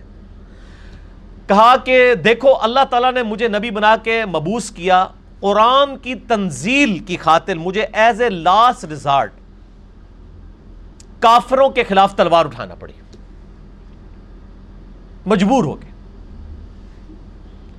تم میں سے ایک شخص ایسا بھی ہے جسے قرآن کی تعویل کی خاطر مسلمانوں کے خلاف تلوار اٹھانی پڑے گی جس طرح مجھے کافروں کے خلاف اٹھانی پڑی۔ اب یہ بہت بڑی فضیلت تھی کہ نبی علیہ السلام کو کافروں کے خلاف تلوار اٹھانی پڑی قرآن کی تنزیل کی خاطر اور اس صحابی کو قرآن کی تعویل کی خاطر مسلمانوں کے خلاف تلوار اٹھانی پڑے گی۔ جو سورت الحجرات کی آیت نمبر سیونٹین میں آیا نا کہ اگر کوئی مسلمان گروہ باغی ہو جائے تو اس کے خلاف قتال کرو۔ یہاں تک کہ وہ حق پر آ جائے۔ اس آیت کی پریکٹیکل تفسیر تم میں سے ایک شخص بننے جا رہا ہے۔ صورت الحجرات آیت نمبر نائن ہے، سیونٹین نہیں ہے۔ تو حضرت ابو بکر نے کہا، انا یا رسول اللہ؟ کیا وہ خوش نصیب میں ہوں؟ فرمایا، لا۔ حالانکہ آپ علیہ السلام کی زبان سے کبھی لا نہیں نکلتا تھا۔ پورا اوائڈ کرتے تھے، نہ کا لفظ نہ بولوں۔ نہ بولو ہی نہ۔ اسی لیے کسی کو نہ کرتے بھی نہیں تھے۔ جو کچھ تھا لوگوں کو دے دیا کرتے تھے۔ مجھے ضمن ایک حدیث یاد آ گئی، صحیح بخاری میں۔ نبی علیہ السلام ایک چادر اوڑے ہوئے آئے باہر۔ ایک صحابی آیا کیا سا یہ چادر مجھے دیتے آپ اندر گئے۔ پچھلے باقی صاحب نے کہا، حضور کے پاس تو اوڑھنے کے لیے اس وقت چادر ہی ہے، کیا تم نے وہی مانگ لی ہے؟ ٹھیک ہے۔ تو اس نے کہا، میں نے تو اس لیے مانگی ہے کہ مجھے اس میں کفن دیا جائے۔ یہ صحیح بخاری میں حدیث ہے۔ نبی علیہ السلام آئے، اب آپ نے اوپر والی چادر بھی اتار لی، صرف تحمد پہنی ہوئی ہے، وہ چادر فولڈ کر کے اس کو گفٹ کر دی۔ لا، آپ کرتے ہی نہیں تھے۔ اور صحابہ کہتے ہیں کہ واقعی اس صحابی کو پھر اسی چادر میں دفن بھی کیا گیا۔ اتنا خوش نصیب وہ شخص تھا۔ تو نبی علیہ السلام لا نہیں کرتے تھے۔ ابو بکر رضی اللہ تعالیٰ نے عرض کی، یا رسول اللہ، میں ہوں؟ فرمایا، لا۔ حضرت عمر نے کہا، انا یا رسول اللہ؟ کیا میں ہوں وہ خوش نصیب؟ فرمایا، نہیں۔ بلکہ وہ خوش نصیب وہ ہے جو میری جوتیاں گانٹ رہا ہے۔ صحابہ دوڑے مولا علی کی طرف۔ کہ یار، اتنی بڑی فضیلت مولا علی کے لیے جو ابو بکر عمر کو نہیں ملنے والی۔ تو حضرت علی سے انہوں نے کہا یا رسول نبی علیہ السلام نے آپ کے بارے میں یہ فرمایا، حضرت علی مسکرا پڑے۔ صحابہ کہتے ہیں، ہم سمجھ گئے کہ حضرت علی کو یہ بات پتہ تھی کہ انہوں نے آن دا بہاف آف پروفٹ مسلمانوں کے خلاف تلوار اٹھانی ہے۔ تو میرے بھائی، جسے یہ پتا ہو کہ اس نے نبی کے بہاف پہ تلوار اٹھانی ہے، اس کے بارے میں یہ کہنا کہ علی پچھتاتا تھا بعد میں۔ وہ جی مصنف ابن ابی شہبہ میں کہ جنگ جمل میں جب مخالفین کی لاشیں دیکھیں تو مولا علی رو پڑے اور کہا کہ کاش میں صرف جنگ جمل سے بیس سال پہلے ہی فوت ہو جاتا۔ اور میرے بھائی، وہ تو یہ روتے تھے کہ یہ دن نہ مجھے دیکھنا پڑتا۔ کہاں پہ علی، جس نے آٹھ سال کی عمر میں نبی علیہ السلام کا ساتھ دیا اور اس کی زندگی میں رومن اور پرشین امپائرز گری اور اسی کو اپنی زندگی میں یہ لمحہ دیکھنا پڑ رہا ہے کہ اسلامک ریاست ٹوٹتی جا رہی ہے۔ تو وہ تو یہی کہے گا نا، کاش میں پہلے ہی مر چکا ہوتا، یہ برے دن نہ آتے مسلمانوں کے اوپر۔ جیسا کہ سیدہ مریم کو جب فرشتے نے آگے بشارت دی کہ تیرے بیٹے کو ہم نشانی بنانے والے ہیں، تو انہوں نے کیا کہا تھا؟ سورہ مریم میں آتا ہے، کاش میں مر کے مٹی ہو چکی ہوتی۔ تو کیا ان کو حضرت جبرائیل کی بشارت پہ یقین نہیں تھا؟ تھا، لیکن ظاہر ایک ٹینشن تو تھی، انسان تو تھے۔ حضرت سیدہ مریم، کیا میں بچہ لے کے جاؤں گی؟ حالانکہ فرشتے نے پوری تسلی دی اللہ تیرے ساتھ ہے، لیکن انسان تو انسان ہے نا۔ تو یہ حضرت علی اپنی جنگ پہ نہیں پچھتاتے تھے، جس کو نبی کی مور لگی ہو، وہ تو دھڑلے سے جنگ کرتا ہے۔ اسی لیے تینوں جنگوں میں کلین سویپ کیا ہے۔ جو آپ کرکٹ کی فیلڈ میں کہتے ہیں نا، کلین بولڈ کیا ہے سب کو۔ صحابہ ساتھ تھے۔ تینوں بر اعظموں میں لوگ آپ کے ساتھ تھے، مولا علی کے ساتھ۔ تو پچھتاتے تھے۔ یہ شریف آدمی یہی ہوتا ہے کہ وہ مخالفین پہ بھی وہی روتا ہے۔ ٹھیک ہے۔ طلحہ کے بیٹے کی لاش پڑی ہوئی ہے تو مولا علی گریا کر رہے ہیں۔ ناج البلاغا میں بھی ہے، مصنف ابن ابی شہبہ میں آپ جمل کا چیپٹر کھول کے پڑھ لیں۔ تو مولا علی مسکرا پڑے۔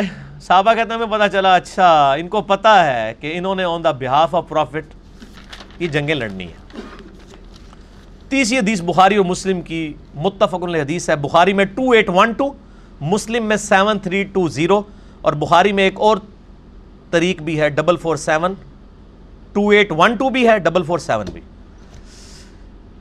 عمار ابن یاسر کے بارے میں۔ یہ حدیث اتنی سخت حدیث ہے کہ شیخ زبیر علی زئی رحمہ اللہ تعالیٰ کہا کرتے تھے، علی بھائی، جب میں یہ حدیث پڑھتا ہوں نا، میں کانپ اٹھتا ہوں کہ میں اس کی تعویل کیا بیان کروں۔ مسجد نبوی کی تعمیر کا موقع تھا یا خندق کا موقع تھا؟ بخاری مسلم کے الفاظ ہیں۔ اور بخاری کا میں جو طریق پڑھ رہا ہوں۔ Two eight one two international number کے مطابق اسلام تھری سکسٹی میں بھی آپ دیکھ لیں۔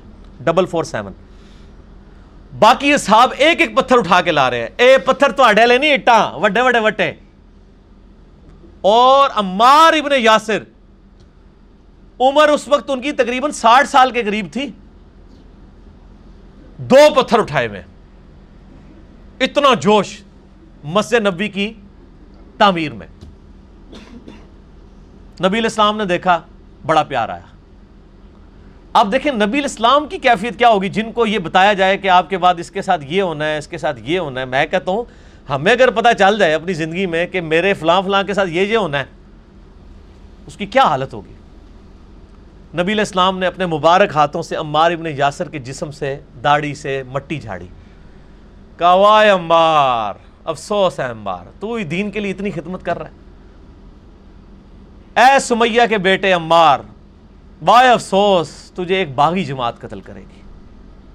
تو انہیں اللہ اور جنت کی طرف بلا رہا ہوگا اور وہ باغی جماعت تجھے دوزخ کی طرف بلا رہی ہوگی۔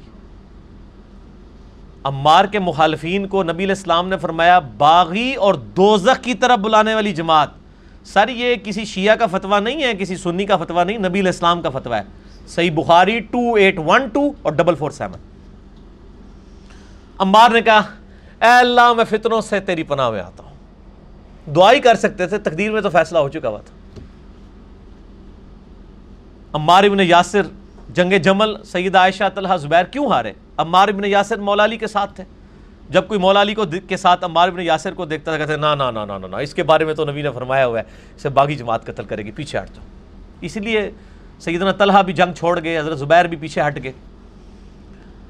جنگ جمل میں۔ اب مسند احمد میں حدیث ہے، sixteen thousand seven double four اور المستدرک الحاکم میں فائیو ڈبل سکس ون۔ سلسلہ تو سیاح شیخ البانی کے ٹو تھاؤزنڈ ایٹ ہے۔ امام زہبی اور امام حاکم نے بھی اس حدیث کو صحیح کہا کہ ایک صلح حدیبیہ کا صحابی تھا ابو الغادیہ مسند احمد میں ایک چیپٹر ہے، مسند ابی الغادیہ وہی آپ کھول کے پڑھ لیں۔ اس کے ہاتھوں عمار ابن یاسر شہید ہو گئے۔ وہ حضرت معاویہ کی طرف سے آیا تھا اور یہ حضرت علی کی طرف سے۔ بعد میں پوری زندگی ابوالغادیہ روتے تھے کہ نبی علیہ السلام نے فرمایا تھا کہ امار کا قاتل اور مال لوٹنے والا دوزخ میں ہے اور امار کو وہ باغی جماعت قتل کرے گی کہ امار ان کو جنت اور اللہ کی طرف بلائے گا اور وہ جماعت امار کو دوزخ کی طرف بلائے گی۔ ولی باللہ تعالی۔ اور اس پہ شیخ البانی نے پھر بڑے کومنٹس کیے ہیں بڑے سخت کومنٹس کیے۔ ہیں آج وہ انہیں ٹائم نہیں، میں اس کو ڈسکس کروں۔ آپ فائیو بی ریسرچ پیپر پڑھ لیں، آپ کو یہ ساری حدیثیں مل جائیں گی۔ شیخ البانی کو تو صرف اہل حدیث مانیں گے نا۔ تو بعض ابن اجر اسکلانی نے لکھا کہ جی وہ ابو الغادیہ، چونکہ صلح ادیبیہ کا سیابی تھا، اس لیے بخشا جائے گا۔ شیخ البانی نے کہا، اللہ کے نبی سے ٹکر مت لو۔ صلح ادیبیہ والے سارے بخشے جائیں گے۔ لیکن جس کو اسپیسیفائی حضور نے کر دیا کہ مار کا قاتل اور مال لوٹنے والا دوزخ میں ہے، آپ اس کو جنت کی گارنٹی کس طرح دے رہے ہیں؟ وہ اسپیسیفک ہوگی تو شیخ البانی نے بڑی جرت کی ہے۔ بہرحال یہاں پہ میں چونکہ بریلوی مکتبہ فکر کے حوالے سے ڈسکشن ہو رہی ہے اور دیومن کے حوالے سے، تو میں ان کو حوالہ دیتا ہوں ان کے ہی بڑے امام کا، بہت بڑے امام۔ ابن اجرس کلانی نے فت الباری لکھی صحیح بخاری کی شرح۔ ایٹ ففٹی ٹو ہجری میں فوت ہوئے۔ انہی کے زمانے میں ایک بہت بڑے حنفی عالم ہیں۔ میں دل سے ان کی بڑی قدر کرتا ہوں کیونکہ وہ بھی حب اہل بیت رکھنے والے تھے۔ امام بدر الدین آئینی حنفی رحمہ اللہ تعالی المتوفہ ایٹ ففٹی فائیو ہجری۔ ابن اجر 852 ہجری میں فوت ہوئے 855 میں۔ دونوں نے ایک زمانے میں بخاری کی شرح لکھی ہے۔ ان کی شرح ہے فت الباری، ان کی ہے عمدت القاری۔ یہ انفیوں کے مدرسے میں پڑھائی جاتی ہے۔ فقہ انفی کو پورا ڈیفینڈ کرتے ہیں وہ۔ صحیح بخاری میں جب حدیث آئی نا سیون زیرو ایٹ تھری جو حدیث ہے کہ جب ایک مسلمان دوسرے خلاف تلوار اٹھائے تو دونوں دوزخ میں۔ صحابہ نے پوچھا رسول اللہ، قتل کرنے والے دوزخ میں مقتول کیوں؟ فرمایا، اس نے تو اپنے بھائی کے قتل کا ارادہ کیا تھا۔ اس کی شرح کرتے ہوئے انہوں نے یہ ایشو ڈسکس کیا کہ صحابہ بھی تو آپس میں لڑے ہیں۔ آپ ان دونوں میں سے کیا دونوں دوزخ میں جائیں گے؟ کریٹیکل ایشو تھا نا۔ اس ٹاپک کو میں ادھر ہی چھوڑتا ہوں۔ اس کو انشاءاللہ ایک دفعہ تو میں نے آپ کے ساتھ کوشچن آنسر میں ایڈریس بھی کیا۔ بہرحال میں صرف امام اینی کے کمنٹس بتاتا ہوں کہ امام اینی کے کمنٹس ورلڈ بائی ورلڈ یہ آپ لوگوں کو میں نے ای میل بھی کر دی اگر کوئی بعد میں منگوائے، یہ کومنٹس جو ہیں وہ غلام سو سعیدی صاحب نے شرح صحیح مسلم میں، بریلویوں نے خود نقل بھی کی ہیں۔ ورڈ بائی ورڈ امام اینی کیا کہتے ہیں؟ وہ کہتے ہیں، انہوں نے علماء کی اور آئمہ کی رائے نقل کی کہ بھئی حضرت علی کے ماننے والے کو دو اجر ملیں گے اور حضرت معاویہ کی جماعت کو ایک اجر ملے گا، جو آج بھی علماء کہہ رہے ہوتے ہیں جی دونوں ہی ٹھیک ہیں۔ حالانکہ گورا تو یہ بات کبھی نہیں مانے گا کہ ایک جنگ جس میں ہزاروں لوگ مر جائیں دونوں ہی ٹھیک ہوں۔ جبکہ نبی علیہ السلام بھی کہہ رہے ہوں کہ امار جو ہے جنت کی طرف بلائے گا اور امار کے مخالفین دوزخ کی طرف بلائیں گے، تو پھر سب دونوں بیک وقت کیسے ٹھیک ہوگے؟ یہ دھوکہ آپ کسی اور کو دیں۔ تو جرت کرنے والے لوگ ہیں، امام اینی نے جرت کی ہے۔ انہوں نے کیا کہا؟ ورڈ بائی ورڈ امام اینی کے کمنٹ سنے۔ میں کہتا ہوں کہ حضرت معاویہ کی خطا کو اجتہادی کیسے کہہ دیا جائے؟ جبکہ ان کے اجتہاد پر کیا دلیل ہے؟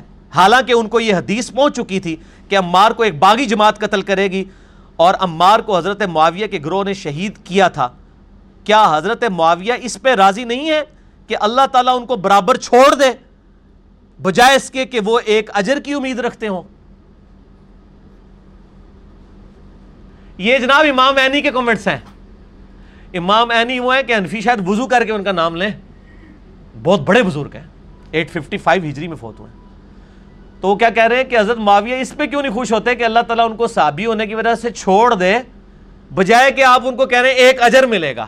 کہ جب ان کو یہ حدیث بھی بعد میں پتا چلا یہ ان حدیثوں میں آتا ہے مسند احمد میں کہ بعد میں لوگوں نے آ کے بتایا بھی کہ یہ کیا ہو گیا ہے۔ تو انہوں نے پھر اپنی غلطی کی تعویل کی، انہوں نے کہا، علی کیوں لے کے آیا تھا؟ مار کو ساتھ نہ لے کے آتا تو نہ شہید ہوتا. پھر حضرت علی کو بھی غصہ آیا جب بات پہنچی۔ حضرت علی نے کہا کہ پھر معاویہ کو کہو کہ پھر حمزہ کا قاتل نبی علیہ السلام تھے، نہ لے کے جاتے تو نہ حمزہ قتل ہوتا۔ تو کہہ رہے کہ میں عمار کا قاتل ہوں۔ تو پھر حمزہ کے قاتل نبی علیہ السلام تھے کہ غزوہ عود میں ساتھ لے کے گئے۔ یعنی وہ بات اس کے اوپر تمام فقہ نے لکھا ہے کہ پہلا شخص اس امت میں جس نے اپنی واضح غلطی کی، غلط تعویل کی ہے وہ حضرت معاویہ رضی اللہ تعالیٰ عنہ ہے کہ انہوں نے حضرت عمار کے قتل کی اتنی غلط تعویل کی۔ بس میں اتنے کومنٹس کے اوپر رہتا ہوں۔ میں پارلیمانی زبان سے آگے نہیں جانا چاہتا۔ یہ کومنٹس کیے اور یہ جو کومنٹس ہیں، یہ ان کے اپنے کومنٹس نہیں، امام نسائی کے بھی یہی کومنٹس ہیں۔ امام نسائی رحمہ اللہ، جن کی یہ سن نسائی پڑی ہوئی ہے، مسلم کے نیچے، اہل سنت کے مین امام ہے تین سو تین ہجری میں فوت ہوئی جب دمشق گئے۔ تو آپ کو پتا اسپین میں تو آل امیہ کی حکومت رہی، باقی جگہ آل عباس کی تھی، وہ تو سب و شتم ختم ہو گیا۔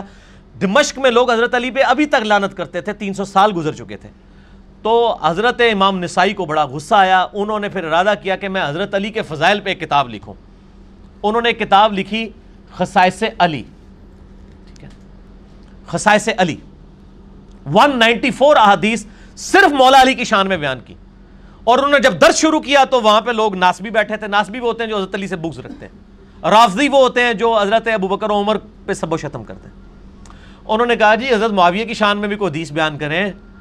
تو انہوں نے پہلے میرے لیے گال کی تھی کہ یار میری زبان باندھ رہنے دو۔ ان کا نہیں نہیں، بتائیں۔ انہوں نے کہا کہ معاویہ کو اللہ تعالیٰ صحابی ہونے کی وجہ سے چھوڑ دے تو کیا تمہارے لیے کافی نہیں ہے؟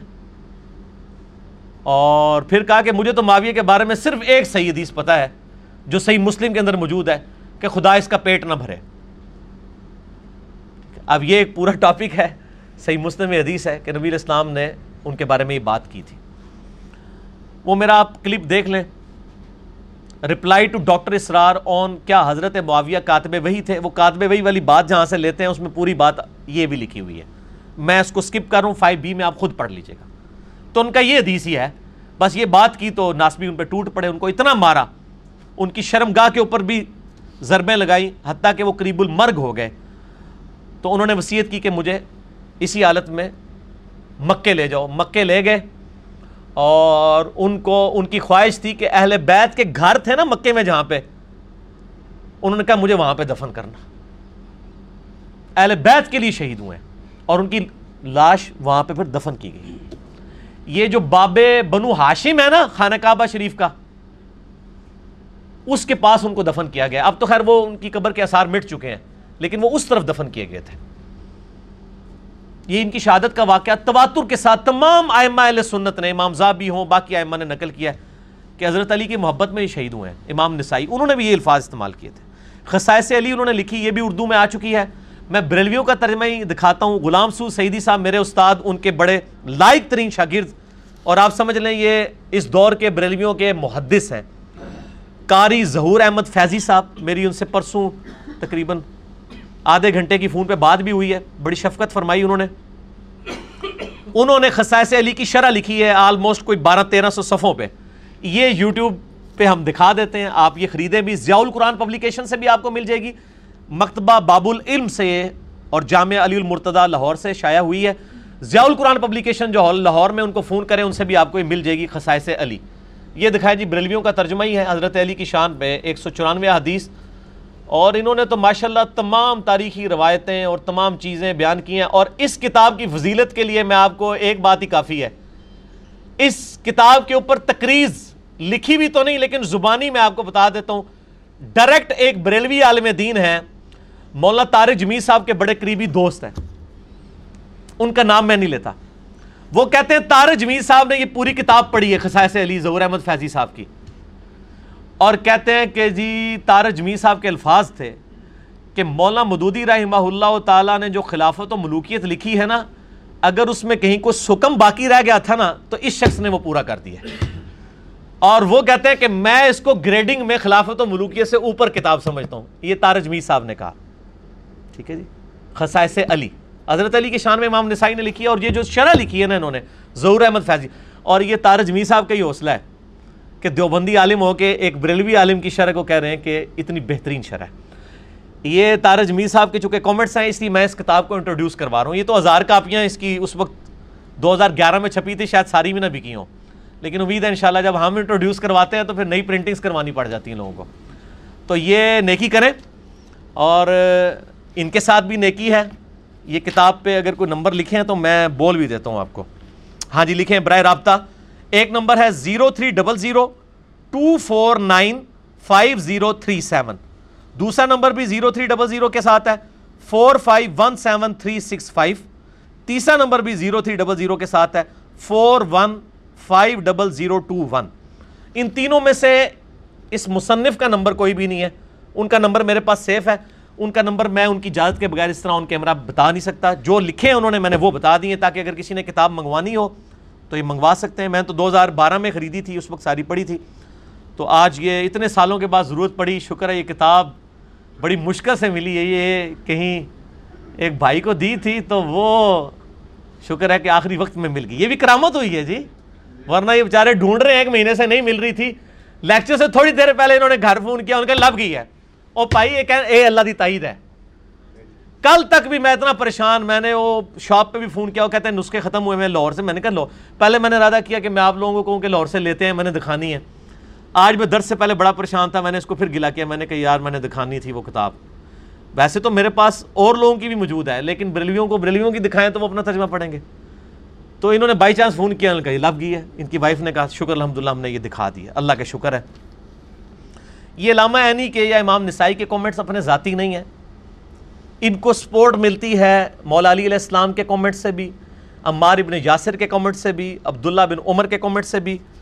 فائیو بی ریسرچ پیپر میں میں نے سارے لکھ دیے ہیں۔ میں آپ کو جستا جستا جلدی جلدی بتا دیتا ہوں۔ المستد الحاکم میں six three six zero number حدیث ہے، مجموع زوائد میں one two zero five four ہے کہ عبداللہ بن عمر کہتے ہیں، مجھے پوری زندگی کبھی کسی بات کا اتنا غم نہیں ہوگا جتنا مجھے اس بات کا غم ہے کہ میں نے مولا علی کے ساتھ مل کے مولا علی کے مخالفین باغیوں کے خلاف قتال نہیں کیا۔ یہ لوگ پیش کرتے ہیں نا، عبداللہ بن عمر بھی تو دیکھیں، وہ غیر جانبدار ہو گئے تھے۔ سر، وہ غیر جانبدار ہوئے ہیں، لیکن موت کے وقت آل امیہ نے ان کو شہید کروایا اجاج ابن یوسف نے ان کے پاؤں میں زہر آلود نیزہ مروایا تھا، صحیح بخاری میں موجود ہے۔ جس آل امیہ کی مخالفت انہوں نے نہیں کی، انہوں نے ان کو بھی نہیں بخشا۔ تو عبداللہ بن عمر آخری وقت میں کہتے تھے، حاکم میں سکس تھری سکس زیرو ہے، اب ہم نے یہ اس میں ڈال دی ہوئی ہے اس میں کہ مجھے مولا علی کے ساتھ مل کے سورہ نساء آیت نمبر 59 وَأُلِ الْأَمْرِ مِنْكُمْ، حکمران کی بھی اطاعت کرو، اور سورت الحجرات آیت نمبر 9 کے باغی خرو کے خلاف قتال کرو، مجھے اللہ کا حکم مانتے ہوئے مولا علی کا ساتھ دینا چاہیے تھا کہ اسلامی نظام بچ جاتا، ابو بکر و عمر کی خلافت دوبارہ سے زندہ ہو جاتی۔ لیکن تقدیر غالب آئی۔ سلقبرا البئی حکیم میں sixteen thousand four ninety eight number حدیث ہے۔ عمار ابن یاسر کہتے ہیں کہ اہل شام کے بارے میں یہ مت کہو کہ انہوں نے کفر کیا، بلکہ کہو کہ انہوں نے فسق کیا، انہوں نے ظلم کیا۔ یعنی جنگ صفین جو مولا علی کے خلاف لوگ کھڑے ہوئے، ان کو کافر نہ کہو۔ مسلمان تھے، ہمارے بھائی تھے، کہو فاسق تھے اور ظالم تھے۔ تو امام عینی نے اگر کہہ دیا تو وہ تو بہت چھوٹے الفاظ ہیں۔ اب ہمارے ابن یاسر تو کہہ رہے ہیں فاسق اور ظالم۔ اب تو مولا علی کا فتویٰ بھی آنے والا ہے۔ علیکم بسنتی و سنت الخلفاء راشدین المہدیین۔ مولا علی کے بارے میں المصنف ابن بشیبہ میں قنوت والے چیپٹر میں seven zero five zero number حدیث ہے کہ مولا علی نے اپنی فجر اور عشاء کی نمازوں میں قنوت نازلہ پڑھی۔ اللہم علیہ کا بھی معاویت و اشیائی اے اللہ، معاویہ اور اس کے شیعہ کو نپٹ لے۔ عمر ابن آس اور اس کے شیعہ کے ساتھ نٹل نبٹ لے۔ کیس اور ابا سلمہ کے شیعہ کے ساتھ تو نبٹ لے ان کو تباہ و برباد کر کے ان کی وجہ سے خلافت کا نظام تباہ ہو رہا ہے۔ تو مولا علی نے کنوت نازلہ پڑھی۔ لانت نہیں فرمائی کنوت نازلہ پڑھی اللہ سے دعا کی۔ اور مصنف ابن بشابہ میں ہی 37,880 ہے۔ یہ ساری روایتیں اس میں فائیو بی ریسرچ پیپر میں موجود ہیں المصنف ابن بشابہ میں۔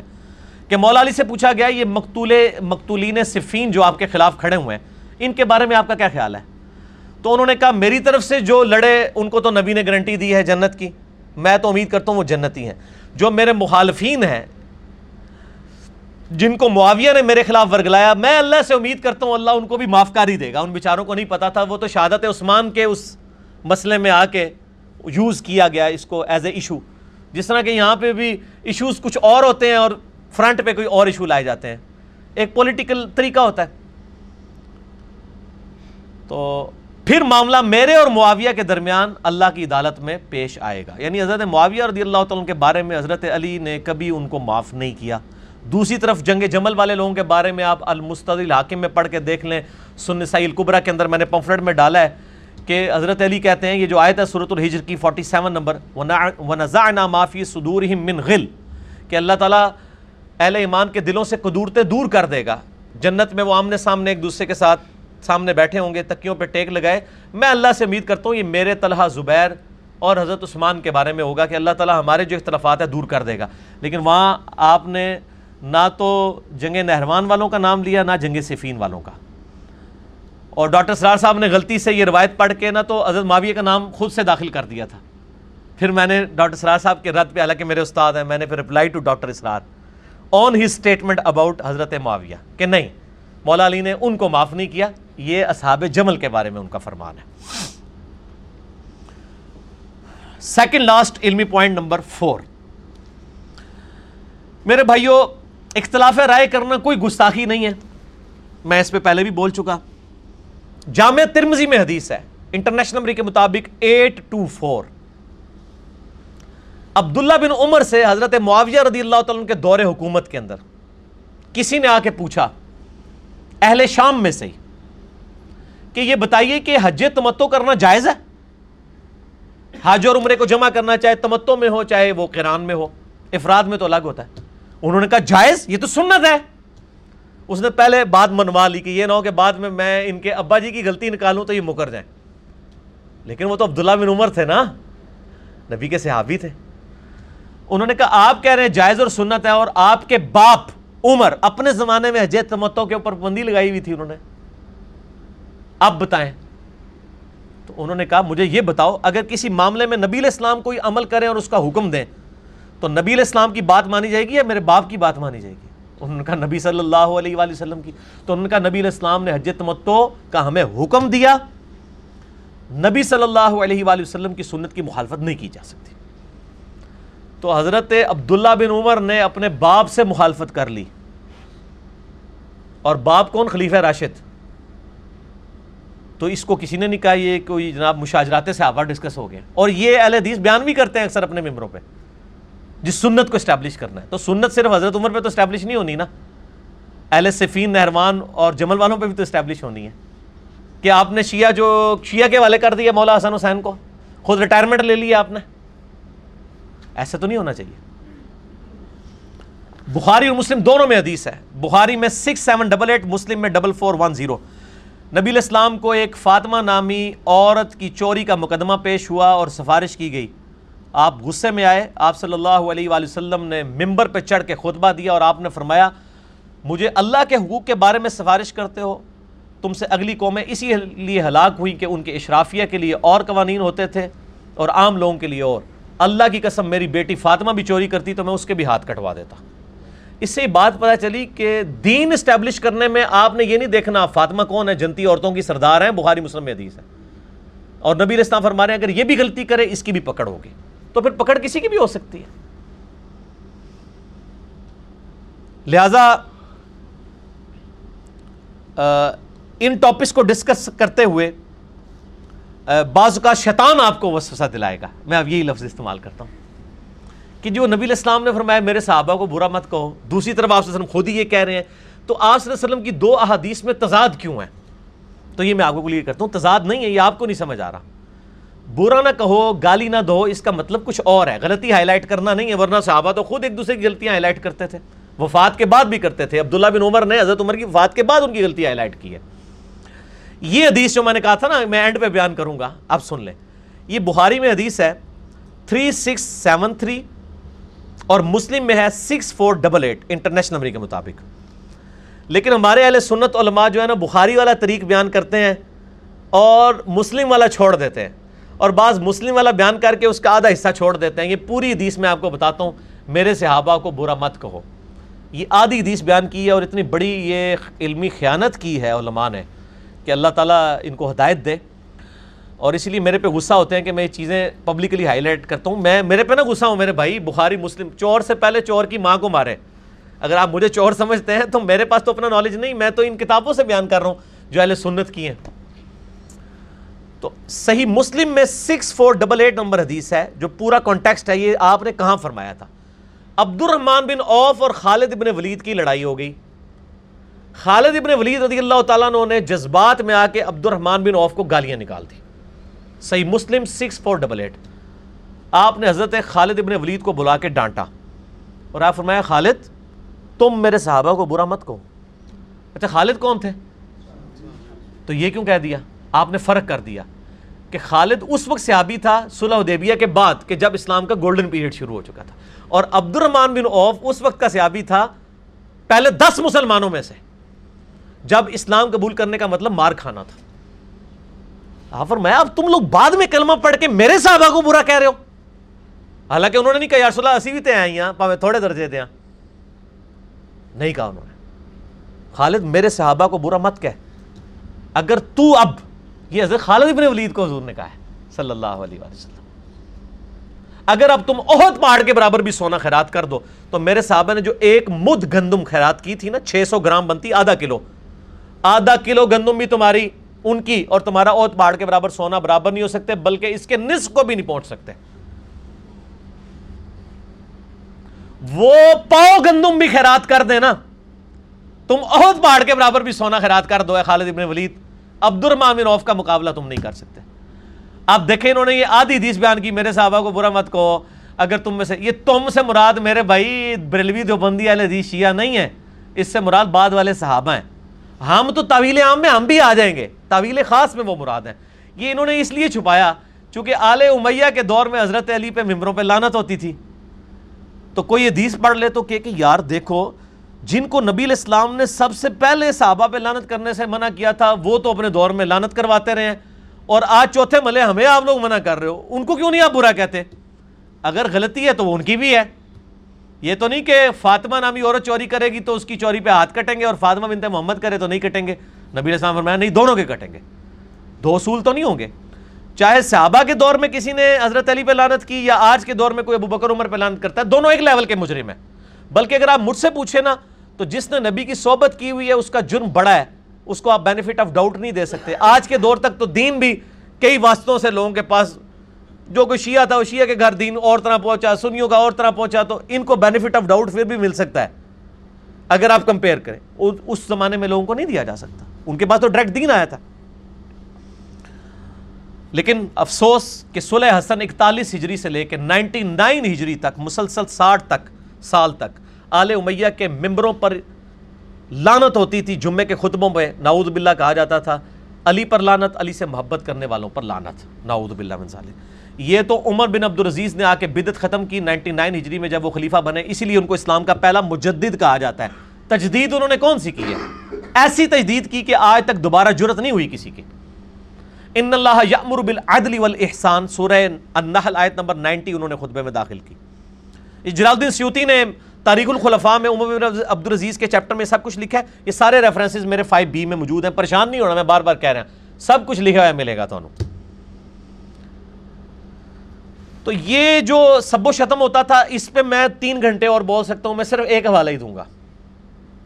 ایک حوالہ، اور صحیح مسلم سے دوں گا۔ انٹرنیشنل نمبر کے مطابق six double two nine number حدیث ہے۔ مولا علی کے فضائل کے چیپٹر میں، صحیح مسلم میں غدیر خم سے اگلی والی حدیث ہے یہ۔ کہ آل مروان میں سے، مروان بن حکم کون تھا؟ حضرت معاویہ کا گورنر۔ اور بعد میں یہ لوگ حکمران بھی بن گئے۔ آل مروان میں سے ایک شخص مدینے کا حکمران بنا کے بھیجا گیا۔ اس نے سہل ابن سعد اسادی صحابی کو، جو اصحاب بدر میں سے ہیں، ان کو ممبر پہ بلایا۔ یہ حدیث بخاری میں بھی ہے 3703 لیکن مسلم میں پوری ڈیٹیل ہے 6229 ممبر پہ بلا کر کہا کہ حضرت علی پر لانت کرو۔ حضرت علی کو گالیاں دو۔ یشتیما کے الفاظ ہیں۔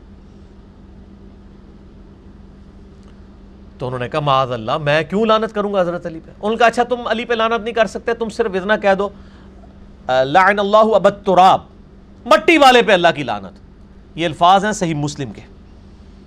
خود کھول کے پڑھ لیجیے گا، اسلام 360 میں 6229 میرا ایک کلپ بھی پچھلے دنوں ریکارڈ ہوا، اس میں نے ایچ ڈی کیمرے میں دکھا بھی دی ہے۔ آج میں ٹائم بچانے کے لیے نہیں دکھا رہا۔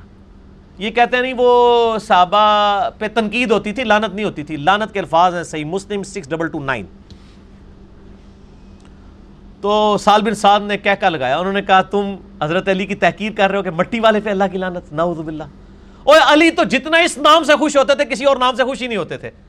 حالانکہ ان کی کنیت ابو الحسن تھی، لیکن انہوں نے اپنی کنیت ابو تراب رکھ لی تھی۔ تو اس شخص نے کہا کہ ایک تیر میں دو شکار ہو جائیں گے، ایک تو حضرت علی کا نام بھی نہیں آئے گا تو سیابی بس ممبر پہ آگے کہہ دے کہ ابو تراب پہ اللہ کی لانت نعوذ باللہ۔ آپ یہ دیکھیں، یہ آج کے زمانے میں ایسا ہوتا ہے کہ حکمران ہمیں بلا کے کہیں کہ آؤ فلاں صحابی پہ لانت کرو۔ اس لحاظ سے آج کا دور بہت بہتر ہے، اس حوالے سے۔ یہ عمر بن عبدالعزیز کا تجدیدی کارنامہ ہے۔ انہوں نے کہا کہ میں تو نہیں کہوں گا۔ اور کہا کہ تم ابو تراب کی تحقیر کر رہے ہو۔ ان کا اچھا یہ ابو تراب نام کیسے پڑا ان کا میں تمہیں بتاتا ہوں کہ ایک دفعہ سیدہ فاطمہ اور سیدن علی کی آپس میں میاں بیوی تھے چپکلش ہوئی، حضرت علی ناراض ہو کے گھر سے باہر چلے گئے۔ نبی علیہ السلام آئے، کہا کدھر ہے تیرا چچا کا لڑکا؟ کہ رسول اللہ، سیدہ فاطمہ نے عرض کی، حضور ناراض ہو کے چلے گئے ہیں۔ آپ نے صحابہ کو دوڑایا کہ پتہ کرو علی کدھر ہے۔ یہ تو مسجد نبی میں لیٹے ہوئے تھے۔ علی نے کہاں جانا تھا؟ مسجد میں۔ درویش، مٹی میں لیٹے ہوئے۔ نبی الاسلام نے یہ نہیں کہا، علی کو بلا کے لاؤ۔ آپ خود تشریف لے گئے۔ یہ بہت بڑی فضیلت ہے، سر۔ اور میں کہتا ہوں کہ صرف حضرت علی کو سیابی کہہ بھی دیتا نا کہ حضور تیرا پوچھ رہے تھے تو انہوں نے فوراً اٹھ کے آ جانا تھا۔ وہ دیکھ کے آگے کا حضور میں دیکھے وہاں ہیں جتنا آرڈر ملا تھا اتنی انہوں نے اوبے کیا۔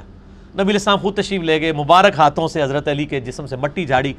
کہا، اٹھ ابو تراب، اٹھ ابو تراب۔ اے مٹی میں لپٹنے والے، اٹھ۔ حضرت علی کو یہ اتنا نام پسند آیا کہ انہوں نے اپنی کنیت یہ ابو تراب رکھ لی۔ اور سال ابن سعد سعدی نے کہا، تم کہتے ہو ابو تراب؟ اوے علی کے سامنے اگر ابو تراب کہو گے تو علی خوش ہوگا۔ اور تم کہتے ہو مٹی والا ہو تو خوش ہوتے تھے۔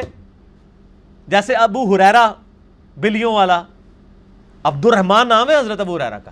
کنیت ان کے ابو حریرا مشہور ہے رضی اللہ تعالی عنہم اجمعین وعلیہم السلام اجمعین۔ تو اس کے علاوہ بھی بخاری، مسلم میں، ابو دو ترمزی نسائی، ابن ماجہ میں حضرت معاویہ رضی اللہ تعالیٰ عنہ، حضرت مغیرہ ابن شعبہ رضی اللہ تعالیٰ عنہ سے ریلیٹڈ سب و شتم کی بہت روایتیں ہیں۔ وہ اتنی کڑوی روایتیں ہیں کہ میں یہاں بیان نہیں کر سکتا۔ فائیو بی ریسرچ پیپر پڑھ لیں۔ اتنی کافی ہے۔ بہرحال میں صرف اہل تشیع سے یہاں پہ ریکویسٹ کروں گا اس ساری گفتگو کے بعد کہ آپ نے یہ فیصلہ کرنا ہے کہ آپ مولا علی کے شیعہ ہو یا آل امیہ کے شیعہ ہو۔ مولا علی کا شیعہ وہ ہے کہ مولا علی جو ہیں ان پہ لانت کرنے سے روک رہے ہیں اور آل امیہ وہ ہیں جنہوں نے مولا علی پر ممبروں پہ لانت کروائی۔ آج مولا علی کا نام لے کر آپ آل امیہ والی بدت جاری کریں۔ اور خلفۂ ثلاثہ کے اوپر لانت کریں تو یہ بہت لمحہ فکری ہے۔ میں نہیں کہتا سارے شیعہ کرتے ہیں، ایران سے باقاعدہ فتوے نکلے ہیں کہ یہ غلط ہے سعید عائشہ کے اوپر لان تان کرنا۔ ٹھیک ہے، اجتہادی غلطی تھی، وہ علادہ معاملہ ہے۔ لان تان کرنا منع ہے۔ خلفۂ ثلاثہ کے اوپر ایون معاویہ ابن نبی سفیان ہوں بسر ہوں، عمر ابن آس ہوں، مغیرہ ابن شعبہ ہوں، رضی اللہ عنہ مجمعین اللہ کے پاس جا چکے ہیں، اللہ کا معاملہ، ان کا معاملہ خاموشی اختیار کریں۔ اب میرے بھائیو، یہ آخری علمی پوائنٹ نمبر پانچ ہے۔ اب بھی اگر شیطان وسوسہ دلائے، یہ آخری وسوسہ ہے۔ جب یہ ہماری پیورلی علمی باتیں لوگوں کے سامنے آئیں گی، ظاہر ہے علم کا تو جواب ہی کوئی نہیں ہوتا، علم تو تلوار ہے۔ اور میری وائف مجھے اگلے دن کہہ رہی تھی کہ ہم بچپن میں پڑھتے تھے کہ علم تلوار ہے۔ اب آ کے سمجھ آیا کہ واقعی علم تلوار ہے۔ علم علم وہ تلوار ہے جس کے آگے ایٹم بم بھی کام نہیں کرتا۔ علم کو کون دبا سکتا ہے؟ علمی پوائنٹ نمبر فائیو اس لیے میں علمی پوائنٹ کہتا ہوں۔ اب چونکہ علمی گفتگو ہے تو لوگ آپ کو نا، وہ جیسے ہم پڑھے نا ایا کا نا و ایا کا نستعین تو اب اس کا جواب تو کوئی نہیں دے سکتا۔ وہ کہتے ہیں، نہیں نہیں، وہ ایک شعر ہے نا جی وہ اچھا جی پھر ایک کیوں کیا جانا ہے کہ سرکار غوث اعظم نظر قدم کرم خدا رہا میرا خالی کاسا بھر دو، میں فقیر ہوں تمہارا یہ پھر شیخ عبد القادر جنانی سے مدد کیوں مانگی جاتی؟ ہم پیش کر رہے ہیں آیت۔ وہ آگے سے کیا پیش کر رہے ہیں؟ شیر تو اس سے ہی ان کی کس پرسی ہے نا؟ یا وہ کہہ دیں گے، سن فریاد پیرا دیا پیرا میری فریاد سنی، کن دھر کے ہو۔ بیڑا میرا وچ کپڑا دے جتے مچ نہ بہن ڈر دے ہو۔ تو یہ سلطان باؤ نے شیخ عبد القادر جنانی سے مدد کیوں مانگی؟ بھائی ہمیں کیا پتا انہوں نے مانگی بھی کہ نہیں مانگی، یہ ان کے شعر ہے بھی ہیں کہ نہیں ہیں؟ ان کو ہم بینیفٹ آف ڈاؤٹ دیتے ہیں۔ آپ آیات اور حدیث کے مقابلے پہ ان چیزوں کو پیش کر رہے ہیں۔ پھر ہم آپ کو بابی صحیح کہتے ہیں نا؟ نہ میں بابی، نہ میں بابی۔ اور نہ میں وابی تو نہ میں بابی، نہ میں بابوں کا ماننے والا، نہ سو کارڈ جو آپ نے وابی کا لی رکھا یہ میرا یوٹیوب پہ کلپ ضرور دیکھیں۔ نہ میں وابی، نہ میں بابی۔ اس کے بعد آپ کو خبرناک اور حسب حال دیکھنے کی ضرورت نہیں پڑے گی انشاءاللہ۔ نہ میں وابی، نہ میں بابی۔ تو اب وہ نا اب کوئی دلیل تو نہیں ہوگی نا تو شیطان کو کہے گا کہ تم بھی آگے سے نا ایک محاورہ بول دو۔ یہ حب علی نہیں ہے، بغض معاویہ ہے۔ اے، آخری شیطانی عرب ہے۔ دیکھیں میں نے کتنی ترتیب سے شیطانی عربے کور کی ہیں۔ انجینئرنگ کی تھی پائی میں مکینیکل انجینئر ہاں۔ آنرز دے نار پوزیشن ہولڈر الحمدللہ۔ انجینئرنگ کرتا ہوں میں۔ اس واسطے کہنا میرے مقابلے کے لیے انجینئر لانچ کرنا پڑے گا۔ اچھا میں یونیورسٹی میں بھی اپنے نوٹس میرے نوٹس آج تک مجھے یونیورسٹی چھوڑے ہوئے تقریباً اٹھارہ سال ہو گئے ابھی بھی میرے نوٹس جو ہاتھ کے بنے ہوئے ہیں نا، لوگ اس سے پڑھتے ہیں۔ تو یہ میں نے فن وہاں سے سیکھا ہے پوائنٹس بنانا، چیزوں کو ڈسکس کرنا۔ تو یہ حب علی نہیں ہے، بغض معاویہ ہے۔ تو شیر کا جواب میں پہلے شیر سے کہتا ہوں، یہ تو ہے جعلی محاورہ۔ میں آپ کو اپنے امام کا پہلے شیر سناتا ہوں، شیر کا مقابلہ شیر سے۔ پھر شیراں اور میں ادیسہ بھی پیش کروں گا۔ پھر یہ ہماری گفتگو کروں امام اہل سنت، جو فک میں امام، منطق میں امام، حدیث میں امام، ان سے بڑا اہل سنت کا کوئی امام نہیں۔ امام محمد ابن ادریس الشافعی المتوفا ٹو زیرو فور ہجری آمم بن حنبل کے استاد، امام مالک کے شاگرد اور امام بخاری کے دادا استاد ہیں یہ، امام شافی ان کو بھی اہل بیت کی محبت میں جب وہ اس قسم کی خلافت و ملوکیت پہ باتیں کرتے تھے، لوگوں نے کہا، اے، شیعہ ہو گیا۔ تو انہوں نے ایک شعر کہا جو دیوان و شافی میں موجود ہے۔ اہل سنت کے تمام اسماء و رجال کے آئمہ نے اپنی کتابوں میں ابن کثیر ہوں، امام زابی ہوں، ابن تیمیہ ہوں، نقل کیا ہے۔ انہوں نے پھر ایک شعر کہا انکان رفدن حب آل محمد اگر بالفرض آل محمد کی محبت کا نام رافدی ہونا ہے۔ فل یش حدیث انی رافدی تو جن و انس گواہ ہو جاؤ، میں رافدی ہوں۔ کتنا بڑا۔ میں اس پہ کہتا ہوں، شیخ صاحب زندہ ہوتے میں کہتا کہ اگر نبی الاسلام کی محبت کا نام بریلوی ہونا ہے، اگر غلوف کے درجے میں نہ ہو، تو میں بریلوی ہوں۔ اگر صحابہ کی عقیدت کا نام دیوبندی ہونا ہے، اگر غلوف کے درجے میں نہ ہو، تو میں دیوبندی ہوں۔ اور اگر توحید کو اسٹیبلش کرنے کا نام، کتاب و سنت کو اسٹیبلش کرنے کا نام، اور اس کی مخالفت پہ کسی بڑے سے بڑے امام سے اختلاف کرنے کا نام، اہل حدیث ہونا ہے تو میں اہل حدیث ہوں۔ اور رافضی تو مجھے کہنے کی ضرورت نہیں، امام شافی نے خود ہی کہہ دیا کہ اگر اہل بیت کی محبت کا نام اور رافدی ہونا، شیعہ بھی نہیں کہا رافدی کہا۔ نٹوریس ورڈ یوز کیا۔ تو یہ حب علی نہیں، بغض معاویہ ہے، تو ہم یہ کہتے ہیں، ان کان رفضن حب علی محمد فل یشہد الثقلان انی رافضی۔ جن و انس گواہ ہو جاؤ۔ میں تو بلکہ اس سے بھی بڑی بات کرتا ہوں کہ شیاطین جن اور شیاطین انس بھی گواہ ہو جاؤ۔ من الجنت والناس۔ سارے گواہ ہو جاؤ۔ سارے اہل بیت کے دوست و دشمن گواہ ہو جاؤ۔ یہ دو نمبر محاورہ ہے۔ اس کو میں نبی الاسلام کی احادیث سے ثابت کرتا ہوں، یہ دو نمبر ہے صحیح مسلم میں حدیث ہے، انٹرنیشنل نمبر کے مطابق ٹو فور زیرو کتاب الایمان چیپٹر میں۔ صحیح مسلم سر، اصول الکافی نہیں ہے۔ Two four zero. مولا علی خود راوی ہیں کہ نبی امی صلی اللہ علیہ وآلہ وسلم نے مجھ سے عہد لیا۔ الفاظ یہ ہیں۔ علی رضی اللہ تعالیٰ علیہ السلام کہتے ہیں کہ اس ذات کی قسم کہ جس نے دانے کو پھاڑا اور اناج اگایا اور مخلوقات کو پیدا کیا، نبی امی نے مجھ سے یہ عہد لیا تھا کہ اے علی، تجھ سے محبت نہیں رکھے گا مگر مؤمن تجھ سے بغض نہیں رکھے گا مگر منافق۔ محبت Ali is the litmus test of ایمان۔ تو میرے بھائی، حدیث میں یہ محاورہ نہیں آیا کہ یہ حب علی نہیں ہے، بغض معاویہ ہے۔ حدیث میں یہ آیا ہے کہ حب علی ہونا چاہیے اور بغض علی نہیں ہونا چاہیے۔ حب علی اور بغض علی کا ذکر یہ حدیث میں، صحیح مسلم ٹو فور زیرو۔ پھر فضائل الصحابہ، امام عام نمبل کی کتاب میں موقوفاً دو روایتیں ہیں، انٹرنیشنل نمبر کے مطابق نائن تھری ٹو اور نائن ٹو زیرو۔ یہ ساری روایتیں فائیو بی میں موجود ہیں۔ فائیو بی عربی میں بھی، اردو میں بھی۔ ہندی میں بھی انگلش میں بھی انشاءاللہ فارسی میں بھی۔ انشاءاللہ۔ کہ مولا علی کہتے ہیں کہ میری وجہ سے دو گروہ گمراہ ہوں گے ایک میری محبت میں غلوف کر کے ایک میری دشمنی میں غلوف کر کے۔ اور میری وجہ سے دو گروہ دو زخ میں چلے جائیں گے ایک میری محبت میں غلوف کر کے ایک میری دشمنی میں۔ اچھا محبت والے تو ہمیں بچپن سے سکھایا گیا یہ رافدی رافدی رافدی دشمنی والے نہیں بتائے گئے اس لیے کہ وہ ہماری صفوں میں گھسے ہوئے تھے۔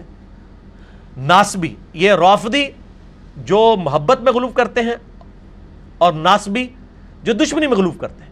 اس زمانے میں وہ خوارج تھے اور قیامت تک یہ رہیں گے۔ آج بھی ناسبی موجود ہیں، ان کی اکثریت معذرت کے ساتھ۔ معاف کر دیے وہ اہل حدیث کے اندر موجود ہے اہل حدیث سے میں سب سے زیادہ محبت کرتا ہوں، لیکن معافی بھی ہاتھ جوڑ کے ان سے ہی مانگنی پڑتی ہے۔ اس کے بعد دیوبند کے اندر ہے اور اب بریلویوں میں بھی آنا شروع ہو گئے ہیں۔ اور یہ اعلی کار بننے شروع ہو گئے ہیں، جنہوں نے یہ نعرے لگوانا شروع کر دیے یہ اعلی کار ہی بن رہے ہیں نا۔ اللہ تعالیٰ ان کو ہدایت دے کہ یہ اس طرف، اس ایکسٹریم کو نہ جائیں۔ تو ناسبی اور رافضی دونوں سنی جو ہیں وہ ناسبیوں کی اصلاح کریں اور شیعہ رافضیوں کی اصلاح کریں۔ اور ہم انشاءاللہ دونوں کی اصلاح کریں گے۔ انشاءاللہ۔ سنن نسائی میں ایک حدیث ہے 3009 انٹرنیشنل نمبر کے مطابق عرفات میں تلبیہ والے چیپٹر میں۔ مدان عرفات میں تلبیہ بلند کرنا، لبیک اللہم لبیک۔ ابن عباس میدان عرفات میں پہنچے، تو وہ خیمے سے باہر ہے ان کا میں تلبیہ نہیں سن رہا کہ بلند آواز میں تو سنت ہے تلبیہ بلند کرنا، کوئی نہیں کر رہا۔ تو لوگوں نے بتایا کہ لوگ حضرت معاویہ رضی اللہ تعالیٰ عنہ کے ڈر کی وجہ سے جو ہے وہ تلبیہ بلند نہیں کر رہے۔ بغض معاویہ کی وجہ سے نہیں، حب معاویہ کی وجہ سے اور حب غلوف کر کے۔ چونکہ انہوں نے پابندی لگائی ہے کہ تلبیہ کوئی بلند نہیں کرے گا۔ کیوں لگائی تھی پابندی؟ وہ اگلے الفاظ سن لیں۔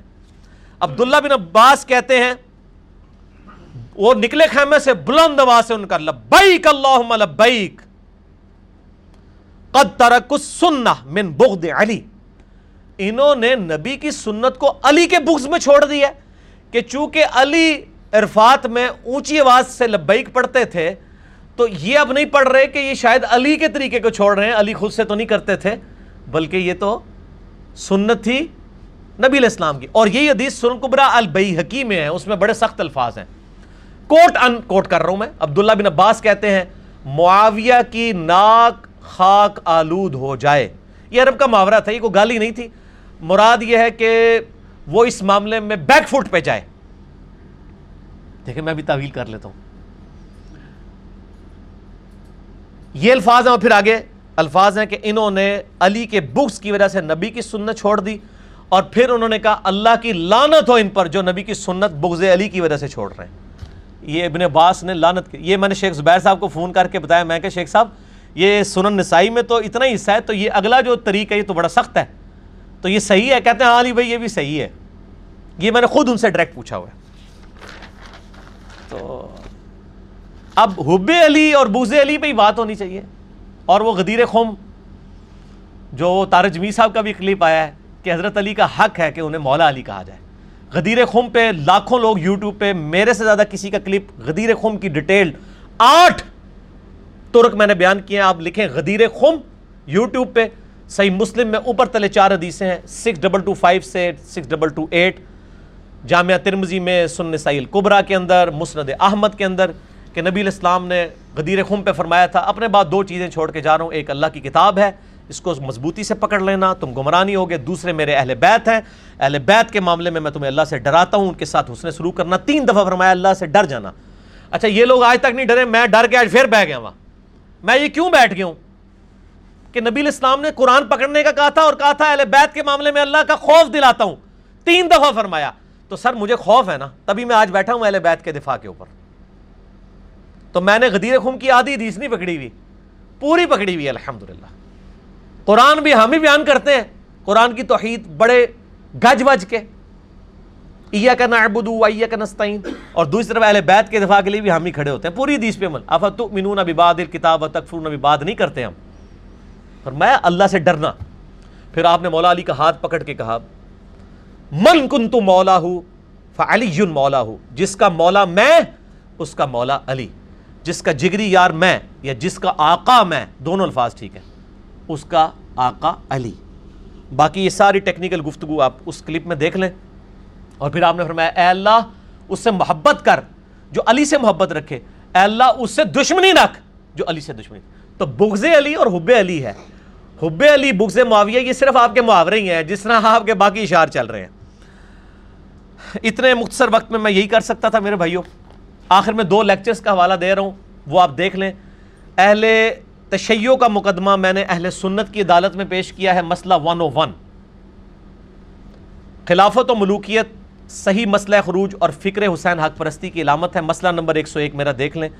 اور اہل سنت کا مقدمہ، نہج البلاغہ کی روشنی میں، مولا علی کے پانچ خطبات کی روشنی میں میں نے اہل تشیع کی عدالت میں پیش کیا ہے، مسئلہ 162 اے خلافد راشدہ کے تیس سال نہج البلاغہ سے مولا علی علیہ السلام کے پانچ خطبات کی روشنی میں، باقی فائیو بیر سچ پیپر پڑھ لیں۔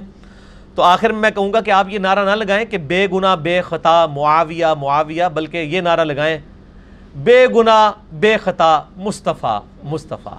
مصطفیٰ جان رحمت پہ لاکھوں سلام، شمع بز میں ہدایت پہ لاکھوں سلام۔ ٹھیک ہے جی؟ تو اسی کے اوپر رہیں۔ آگے نہ جائیں۔ اہل سنت سے میں ریکویسٹ کروں گا کہ حضرت معاویہ رضی اللہ تعالیٰ عنہ کی صحابیت کا احترام ضرور کریں، مگر غلوب نہ کریں، دعا کریں، رب نقف لنا والی اخوان الدین سبقون بالایمان۔ اور اہل تشیع سے کہوں گا کہ حضرت علی کی شان ضرور بلند کریں، لیکن حضرت علی کا میں نے خطبہ ناج البلاغہ سے دکھایا کہ مولا علی نے معاویہ سامنے موجود تھے، تو کہا اس پہ لانت نہ کرو، صرف علمی طریقے سے اس کی غلطی اس پہ واضح کرو۔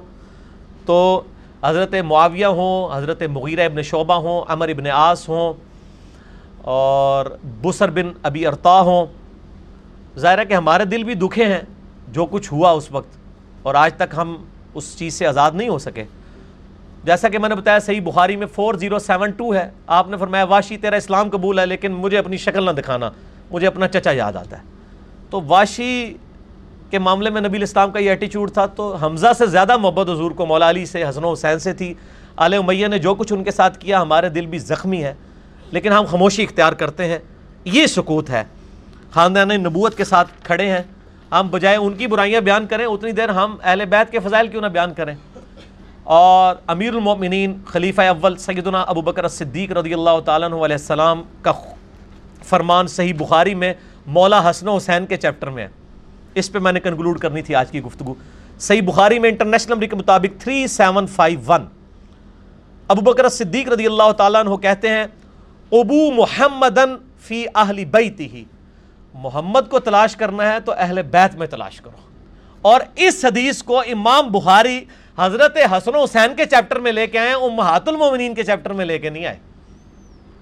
کہ حضرت ابو بکر بھی کہتے ہیں کہ محمد کی محبت تلاش کرنی ہے ان کا قرب تلاش کرنا ہے، ان کا کردار اور کریکٹر تلاش کرنا ہے، ان کے اخلاقیات سیکھنے ہیں، تو اہل بیت میں سیکھو۔ تو حضرت ابو بکر کے ماننے والے جو ہوں گے، پھر وہ اہل بیت کی طرف ہی جائیں گے انشاءاللہ تعالی۔ تو یہ الحمدللہ کنکلوڈ ہوئی گفتگو۔ اب صحیح بخاری میں ایک حدیث ہے، انٹرنیشنل نمبر کے مطابق three seven double six. Three seven double six اس کے اوپر باب ہے، باب ذکر معاویہ۔ عبداللہ بن عباس کو کسی نے شکایت کی کہ حضرت معاویہ ایک ہی وطر پڑھتے ہیں۔ تو حضرت عبداللہ بن عباس نے کہا کہ معاویہ کو چھوڑ دو، وہ صحابی ہے فقی ہے۔ یعنی جیسے ہم پنجابی میں بھی کہتے ہیں، سیاح بیانا بندہ ہے۔ اس کو چھوڑ دو، اس کو نہیں پتا وہ کیا کر رہا ہے۔ کیونکہ صحیح بخاری میں موجود ہے کہ صحابہ کرام کو محمد بن قاسم بن محمد بن ابی بکر کہتے ہیں کہ صحابہ تین وطر ہی پڑھا کرتے تھے۔ ایک میں بھی حرج نہیں ہے، لیکن عمومی عمل تین وطر ہے۔ باقی عبداللہ بن عباس نے اس کے بعد بھی بڑے سخت کمنٹس کیے تھے حضرت معاویہ کے بارے میں میں وہ آج سکپ کر رہا ہوں۔ وہ آلریڈی میرا کلپ ریکارڈڈ ہے، آپ دیکھ لیں۔ کیا حضرت معاویہ ہادی اور مہدی تھے؟ یہ اب ہادی و مہدی، معاویہ میرا نام لکھیں تو وہ کھل جائے گا۔ میں آج اس پازیٹیو ماحول کو، وہ پرانی ویڈیوز ہیں، وہ تو چڑھی ہوئی ہیں۔ اب ہم ذرا احتیاط کرتے ہیں کہ پارلیمانی زبان میں ہی گفتگو کی جائے۔ باقی حنفیوں کو پتہ ہے۔ حنفی جب تین وطر کے حق میں حضرت عبداللہ بن عباس کا کول حضرت معاویہ کے بارے میں کوٹ کرتے ہیں، وہ اتنے سخت الفاظ ان کی فقہ کی کتابوں میں باقاعدہ لکھے ہوئے ہیں، وہ کوٹ کرتے ہیں۔ باقی میں اہل سنت کا عقیدہ کیا ہے؟ حضرت معاویہ رضی اللہ تعالیٰ کے بارے میں اپنی طرف سے میرے سے میرا کلپ بھی لاکھوں لوگ دیکھ چکے ہیں۔ حضرت معاویہ اور جزید کے بارے میں سنی عقیدہ۔ میں اینڈ پہ نا آپ کو، امام ابن حجر اسکلانی فت الباری جنہوں نے صحیح بخاری کی بیسٹ شرح لکھی ہے ایٹ ففٹی ٹو ہجری میں فوت ہوئے۔ امدت القاری کا تو والا آپ سن چکے امام بدر الدین عینی کا المتوفہ ایٹ ففٹی فائیو ہجری۔ اے دو بخاری دی شرح نے، دیکھ لو ایک کہتے ہیں شرح کے ساتھ کرے۔ شرح بھی یار تو بیان کر رہے ہیں۔ خالی بخاری نہیں بیان کر رہے، شرح بھی آپ کی ہے۔ ابن اجر اسکلانی نے باب ذکر معاویہ صحیح بخاری 3766 کے انڈر کچھ الفاظ لکھے ہیں، جو فائیو بی ریسرچ پیپر میں بھی میں نے پیج نمبر 13 پہ، یہ آخر میں میں نے بیان کرنے تھے۔ اسی پہ میری گفتگو کنکلوڈ ہے۔ میں ورڈ بائی ورڈ بیان کر دوں تاکہ کوئی غلطی نہ ہو جائے، ابن اجر اسکلانی کے الفاظ۔ سنیں، صحیح بخاری کی حدیث کی شرح میں کیا لکھتے ہیں؟ یہ بڑا اٹینٹیو ہو کے سننا ہے، میں تیز تیز پڑھوں گا، لیکن آپ نے بات اشارے میں سمجھتے جانے ہیں۔ تو آپ کو یہ بھی سمجھ آ جائے گی یہ جو نعرے لگائے جا رہے ہیں نا، آج یہ پہلے بھی یہ کام ہوتا تھا، یہ نعرہ بازی والا۔ تو اہل سنت کا شروع سے کیا عقیدہ لائے؟ کہ یہ نعرے کے پیچھے محرک کیا ہوتا ہے؟ اب بیٹھے بٹھائے ایک نعرہ چل پڑا ہے۔ ایک خاص مکبہ فکر کی طرف سے بے گناہ، بے خطا، معاویہ معاویہ۔ اب ہم نے نعرہ کیا چلانا ہے؟ بے گناہ، بے خطا، مصطفیٰ مصطفیٰ صلی اللہ علیہ وآلہ وسلم۔ اس کے پیچھے انٹینشن کیا ہے؟ مولا علی کو نیچا کرنا۔ اور یہ ابن اجر لکھ رہے ہیں۔ ابن اجر لکھتے ہیں صحیح بخاری فت الباری کی شرح میں۔ صحیح بخاری حدیث نمبر 3766 باب ذکر معاویہ کے اندر۔ لکھتے ہیں کہ امام بخاری نے صحیح بخاری میں حضرت معاویہ سے متعلق باب کے عنوان میں صرف صرف لفظ ذکر معاویہ لکھا ہے۔ حضرت ابو بکر عمر کے ساتھ تو لکھا فضائل ابو بکر، فضائل عمر۔ حضرت معاویہ کے ساتھ ذکر معاویہ لکھا۔ ویسے باقیوں کے ساتھ بھی کچھ کے ساتھ ذکر لکھا ہے۔ لیکن اس ذکر معاویہ کے پیچھے انٹینشن کیا تھی؟ وہ ابن اجر کہہ رہے ہیں، بھائی میں نے خود نہیں کہا، میرے پہ غصہ نہیں کھانا۔ ابن اجر کہتے ہیں صرف لفظ ذکر معاویہ بیان کیا اور فضیلت یا منقبت جیسے الفاظ ذکر نہیں کیے کیونکہ اس حدیث سے کوئی فضیلت معلوم ہی نہیں ہوتی۔ ظاہرہ جی وہ کیا فضیلت معلوم کہ ایک وطر پڑھتے ہیں تو وہ کہتے ہیں، یار یہ سیاح بیانا بند ہے۔ اگلے الفاظ بڑے خطرناک ہیں۔ البتہ سیدنا عبداللہ ابن عباس کا حضرت معاویہ کے لیے فقی اور صحابیت کا بیان بطور فضیلت کافی ہے کہ انہوں نے یہ مان لیا کہ یہ صحابی ہیں اور سمجھدار ہیں۔ اس سے صحابیت ثابت ہو گئی جیسے رافدی، نعوذ باللہ کہتے ہیں وہ منافق ہے ایسی بات نہیں تھے کلمہ گو تھے، مسلمان تھے صحابی تھے۔ ہم ان کے قدموں کی خاک بھی نہیں ہیں۔ لیکن جن کے ساتھ انہوں نے ٹکر لی، وہ ان کے قدموں کی خاک نہیں تھے۔ مولا علی کے برابر کون ہو سکتا ہے؟ خود احمد بریلوی صاحب نے لکھا ہے کہ کروڑوں معاویہ ہونا ایک علی کے برابر نہیں ہو سکتے تاہم، امام ابن ابی عاصم نے حضرت معاویہ کے مناقب میں ایک رسالہ لکھا ہے۔ اسی طرح کا کلام، اسی طرح کا کام ابو عمر غلام اور ابو بکر نقاش نے بھی کیا اور امام ابن جوزی نے بھی من گھڑت احادیث کی نشاندہی کرنے والی ان کی مشہور کتاب الموضوعات، موضوعات شریف میں بھی حضرت معاویہ کی فضیلت آئی ہے۔ من گھڑت احادیث، موضوعات شریف۔ میں بھی کچھ روایات ذکر کر کے امام اسحاق بن راہوے کا یہ کول بھی نقل کیا ہے کہ حضرت معاویہ کی فضیلت میں صحابیت کے سوا کوئی چیز ثابت نہیں ہے۔ امام ابن حجر اسکلانی مزید لکھتے ہیں کہ یہی وجہ ہے کہ امام بخاری نے اپنے استاد امام اسحاق بن راہوے پر اعتماد کرتے ہوئے حضرت معاویہ کے ذکر میں لفظ فضیلت یا منقبت استعمال نہیں کیا، بلکہ صرف ذکر معاویہ لکھا اور ان الفاظ سے گریز کیا۔ تاہم، اپنی گہری نظر سے ایسا استمباد فرمایا یعنی حضرت معاویہ کو صحابی ثابت کیا کہ جس سے روافظ کی سرکوبی ہو۔ اور امام نسائی کا واقعہ تو بڑا مشہور ہے، جو میں نے بتایا ان کو شہید کیا تھا ناسبیوں نے، وہ میں بیان کر چکا ہوں۔ انہوں نے بھی، ان کے استاد بھی امام اسحاق ہیں۔ امام اسحاق اور امام احمد نبل یہ ایک زمانے کے ہیں۔ اور یہ استاد کس کے ہیں؟ امام نسائی کے بھی اور امام بخاری کے بھی۔ وہ کہتے ہیں امام نسائی نے بھی اپنے استاد امام اسحاق بن راہ ہوئے کے کول پر اعتماد کیا اور اپنی مشہور کتاب فضائل الصحابہ، سن نسائی القبرہ کا ایک چیپٹر ہے فضائل صحابہ۔ اس میں انہوں نے درجنوں صحابہ پہ باپ باندھے حضرت معاویہ کی فضیلت پہ کوئی حدیث نہیں لی ہے۔ خصائص علی لکھی ہے۔ حضرت علی کے لیے لادہ کتاب لکھی، باقی سارے صحابہ کے لیے لادہ لیکن حضرت معاویہ کی فضیلت نہیں لکھی۔ اسی لیے نہیں، وہ امام ابن اجر کہہ رہے ہیں اس لیے نہیں لکھی کہ وہ اپنے استاد پر اعتماد کرتے تھے۔ اور حضرت معاویہ کی فضیلت میں کوئی حدیث جمع نہیں کی، اور پھر امام حاکم کا بھی قصہ ہے۔ امام حاکم جن کا میں نے آپ کو دکھایا ہے، امام حاکم نے بھی، اللہ دے بندے ہو، امام حاکم نے کئی سو صحابہ پہ چیپٹر باندھا ہے مستقل حاکم میں۔ حضرت معاویہ کا نام تک نہیں لکھا۔ تو جان بوجھ کے کیا نا؟ ورنہ ایک شخص مسلمانوں کا چالیس سال حکمران رہا ہے، بیس سال یعنی حضرت عمر اور حضرت عثمان کے انڈر آلموسٹ اور بیس سال خود تو بھول گئے ہیں، بھولے نہیں ہیں۔ وہ مانتے ہی نہیں تھے ان فضیلتوں کو۔ یہ ان کی بات کر رہا ہوں میری نہیں، میرا تو کادوے وہی پہ کلپ ریکارڈ ہے، آپ لکھ دیں۔ کیا حضرت معاویہ کاتب وہی تھے؟ تو آپ کو پورے حقائق پتہ چل جائیں گے۔ ہم کاتب وہی مانتے ہیں، لیکن اس کے ساتھ اور بھی بہت کچھ تھا۔ وہ ہم نہیں بتانا چاہتے ابھی، وہ کلپ آپ دیکھ لیں۔ امام نے جوزی نے عبداللہ بن احمد بن حنبل سے نقل کیا ہے۔ اب یہ وہ وجہ آنے لگی ہے کہ احمد بن حنبل کا بیٹا احمد بن حنبل سے پوچھتا ہے، سنیں جی یہ کنکلوڈنگ الفاظ ہے ان کا مکالمہ نقل کیا کہ وہ اپنے والد امام بن حنبل سے پوچھتے ہیں کہ سیدنا علی اور حضرت معاویہ کے اختلافات سے متعلق آپ کی کیا رائے ہے؟ ابن حجر اسکلانی نقل کر رہا ہے، ابن جوزی سے المتوفہ 597 ہجری۔ جو شیخ عبد القادر جلانی المتوفہ 571 ہجری کے شاگرد امام ابن جوزی، جنہوں نے یزید کے خلاف کتاب لکھی ہے، الرد علی المتعصب العنید، المانیوں میں من ذنب یزید۔ یہ اس سرکش کا رد ہے جو یزید کو برا نہیں کہتا، جس کا ترجمہ شاہ نفیس اکیڈمی دیوبند نے لاہور سے شائع کیا اور میں نے وہ سینکڑوں میں مفت بانٹا تھا وہ۔ ہماری ویب سائٹ پہ وہ بک نمبر نائن اور ٹین موجود ہے سنت پاک ڈاٹ کام پہ۔ امام نے جوزی نے یزید کے رد پہ کتاب لکھی ہے۔ یہ اس کا حوالہ دے رہے ہیں کہ وہی امام نے جوزی عام بن امبل سے نقل کرتے ہیں ان کے بیٹے سے کہ انہوں نے عام بن امبل سے پوچھا کہ امام صاحب، یہ حضرت علی اور معاویہ کا کیا قصہ ہے؟ آپ کی کیا رائے ہے؟ عام بن امبل نے تھوڑی دیر تک سر جھکائے رکھا۔ یہ وہی بات ہے۔ جب بات کریٹیکل ہونا پھر سوچنا پڑتا ہے کہ میں اب ایسا بیلنس گفتگو کروں، کم جملے بولوں، بات بھی کنوے ہو جائے۔ پھر سر اٹھایا۔ کہا میرے بیٹے خوب سمجھ لے کہ علی کے دشمن بہت تھے، جنہوں نے پوری کوشش کی کہ علی کے عیب تلاش کیے جائیں۔ مگر وہ ناکام رہے۔ چنانچہ ان دشمنوں نے ایک متبادل چال کے طور پر اس دوسرے شخص معاویہ کو مقصد براری کے لیے موضوع پایا جو کہ علی سے جنگ کر چکا تھا۔ چنانچہ ان دشمنوں نے علی کے مقابلے پر معاویہ کو بڑھا چڑھا کر پیش کیا۔ انہوں نے کہا علی نو تو نیوا نہیں کر سکتے نا کہ تو من کن تو مولا ختم کریے۔ المستدر للحاکم میں صحیح سنت کے ساتھ آمد بن حنبل کا یہ کال ہے، میں نے اس میں نقل کیا ہے۔ وہ کہتے ہیں کہ ذخیر حدیث میں حضرت ابو بکر، عمر، عثمان کی شان میں بھی اتنی حدیثیں نہیں ہیں جتنی حضرت علی کی شان میں ہے یہ امام حاکم نشا پوری نے مستر الحاکم حدیث کی کتاب میں آمد بن حنبل کا کال نقل کیا، میں نے فائیو بی میں ڈالا ہے۔ اب وہ حدیثیں تو ختم نہیں کر سکتے تھے۔ آپ خود بھی ذرا گن کے دیکھ لیں تو آپ کو پتہ چل جائے گا۔ تو عامر امبل کی اپنی کتاب فضائل الصحابہ اٹھا لیں۔ میں کہتا ہوں کہ ڈیڑھ دو سو صفحے صرف حضرت علی کے اوپر ہیں۔ تو کہتے ہیں کہ حضرت علی کو تو نیچا نہیں کر سکتے، انہوں نے ایک چال چلی کہ معاویہ کو اونچا کر دیں۔ اچھا ان کو بڑھا چڑھا کر پیش کیا۔ ابن اجر اسکلانی اس پہ لکھتے ہیں کہ امام عامر امبل کے اس جواب میں یہ اشارہ ہے کہ کچھ لوگوں نے حضرت معاویہ کے لیے بے بنیاد فضائل گھاڑ لیے۔ جن کی کوئی اصل نہیں تھی۔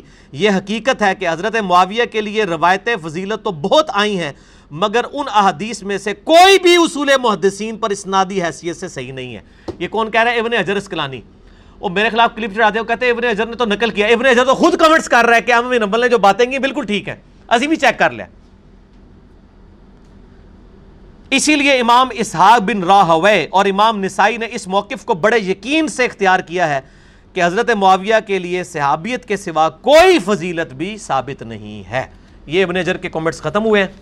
میرا خیال ہے عقل مند کے لیے اشارہ کافی ہے۔ ہم نے اتنا کچھ بیان کر دیا۔ باقی دنیا میں سنی شیعہ کنفلکٹ پہ جہاں پہ بات ہوتی ہے سوشل میڈیا پہ، اللہ کے فضل سے ہماری ویڈیو سامنے آتی ہیں۔ یہ مشہور ہونے کے لیے نہیں تھا۔ میرے میں ایک تڑپ تھی کہ سنی شیعہ جو دھرار ڈال دی گئی ہے اور غیر مسلم ہمیں یہ تفریق ڈال کے لڑوانا چاہتے ہیں۔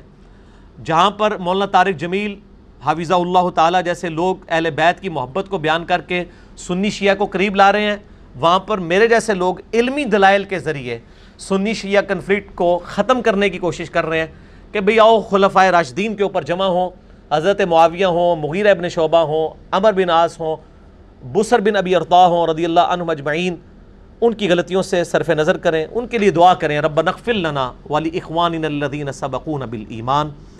ہم بھی اللہ سے دعا کرتے ہیں کہ اللہ تعالی ہمارے دلوں میں نبی صلی اللہ علیہ وآلہ وسلم کی محبت، آپ کے اہل بیت کی محبت، آپ کے اصحاب کی محبت اور راسک فرمائے اور ہمارے دل میں ان کے لیے کہیں پر اگر کوئی میل ہے تو وہ نکال دے۔ صرف علمی طریقے سے پبلک کے سامنے احادیث کی روشنی میں، اپنی ذاتی رائے کی روشنی میں نہیں، حقائق سامنے رکھنے کی توفیق عطا فرمائے۔ ابھی یہ علمی و تحقیقی مجلس نمبر تھرٹین کا پہلا سوال ہوا ہے۔ اور دو گھنٹے گزر چکے ہیں۔ تو اس لیے میں نے آج درس قرآن سکپ کر دیا تھا۔ مجھے پتا تھا، اگر درس قرآن ہوتا تو میں بڑا تیز تیز بولتا، میں تھک بھی جاتا۔ روزے کی حالت میں بیٹھا ہوں، آپ کو پتا ہے، میں روزے کی حالت میں بھی پانچ پانچ گھنٹے یہاں لیکچر دیتا ہوں۔ یہ پہلا سوال مکمل ہوا ہے۔ یہ سوال ایک کلپ کی فارم میں، ہمارے شارٹ کلپ کے چینل پہ، جس کے ماشاءاللہ تین لاکھ سبسکرائبر ہو چکے ہیں۔ آلموسٹ ہو جائیں گے ایک دو دن تک۔ اس پہ چڑھے گا۔ باقی پوری مجلس جتنی بھی ہوگی، یہ تو دو گھنٹے ہیں، شاید ابھی ڈھائی، تین گھنٹے اور لگیں۔ غلام محی الدین بھائی بھی آئے ہوئے ہیں لاہور سے، میں نے ان کو کوشچنس جو آئے تھے پرچیوں کی شکل میں ان کے پاس موجود ہیں، یہ ون ٹو ون مجھ سے کریں گے۔ لیکن ابھی تھوڑا سا وقفہ کر لیتے ہیں نماز اثر کے لیے۔ اور باقی مجلس یہیں سے آغاز کریں گے۔ سبحانک اللہم و بحمدک، اشہد واللہ الہ الا انت، استغفرک و اتوب الیک۔ اللہ تعالیٰ سے دعا ہے، جو حق بات میں نے کہی، اللہ تعالیٰ ہمارے دلوں میں راسک فرمائے۔ اگر جذبات میں میرے منہ سے کوئی غلط بات نکل گئی تو اللہ تعالیٰ ہمارے دلوں سے معاف کر دے۔ ہمیں کتاب و سنت کی تعلیمات پر عمل کر کے دوسرے بھائیوں تک پہنچانے کی توفیق عطا فرمائے۔ ایک دفعہ دروشی پڑھیں محمد اور آل محمد پر۔ اللہم صلی علی محمد وعلی آل محمد، کما صلیت علی ابراہیم وعلی آل ابراہیم، انکا حمید مجید۔ اللہم بارک علی محمد وعلی آل محمد۔ کما بارکت علی ابراہیم وعلی آل ابراہیم انکا حمید مجید وما علینا الا البلاغ المبین جزاکم اللہ خیرہ واحسن الجزاء. ہاں جی نماز اثر کے وقفے کے بعد اپنی اسی مجلس، علمی و تحقیقی مجلس نمبر تھرٹین کے باقی کوسچنس کو ایڈریس کرتے ہیں. آج تو پہلا سوال دو گھنٹے کا ہو گیا آلموسٹ اور ابھی افطار میں آلموسٹ دو گھنٹے باقی ہیں، انشاءاللہ اس کو یوٹیلائز کرتے ہیں، انشاءاللہ تعالی۔ ہمارے غلام محی الدین بھائی آئے ہوئے ہیں لاہور سے۔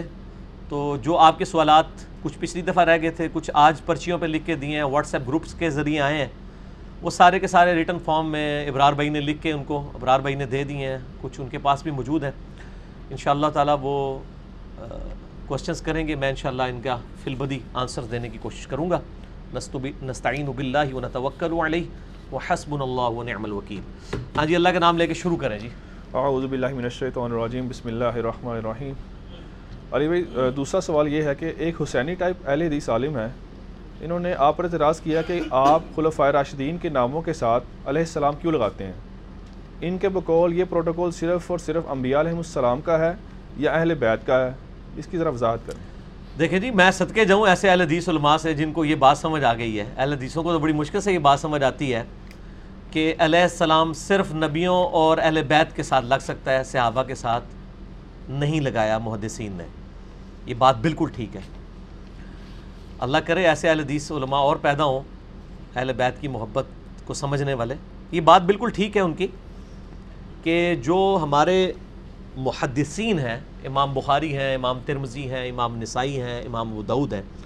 انہوں نے حدیث کی کتابوں میں یا تو نبیوں کے ساتھ علیہ السلام لکھا ہے یا اہل بیت کے ساتھ۔ کسی صحابی کے ساتھ علیہ السلام نہیں لکھا انکلوڈنگ ابو بکر، عمر، عثمان۔ مولا علی علیہ السلام لکھا ہے صحیح بخاری میں، انٹرنیشنل نمبر کے مطابق six three one eight number حدیث ہے، تسبیح فاطمہ والی۔ اس میں امام بخاری نے سیدہ فاطمہ اور سیدنا علی کے ساتھ لکھا ہے، علیہ السلام۔ Six three one eight. صحیح بخاری میں انٹرنیشنل نمبر کے مطابق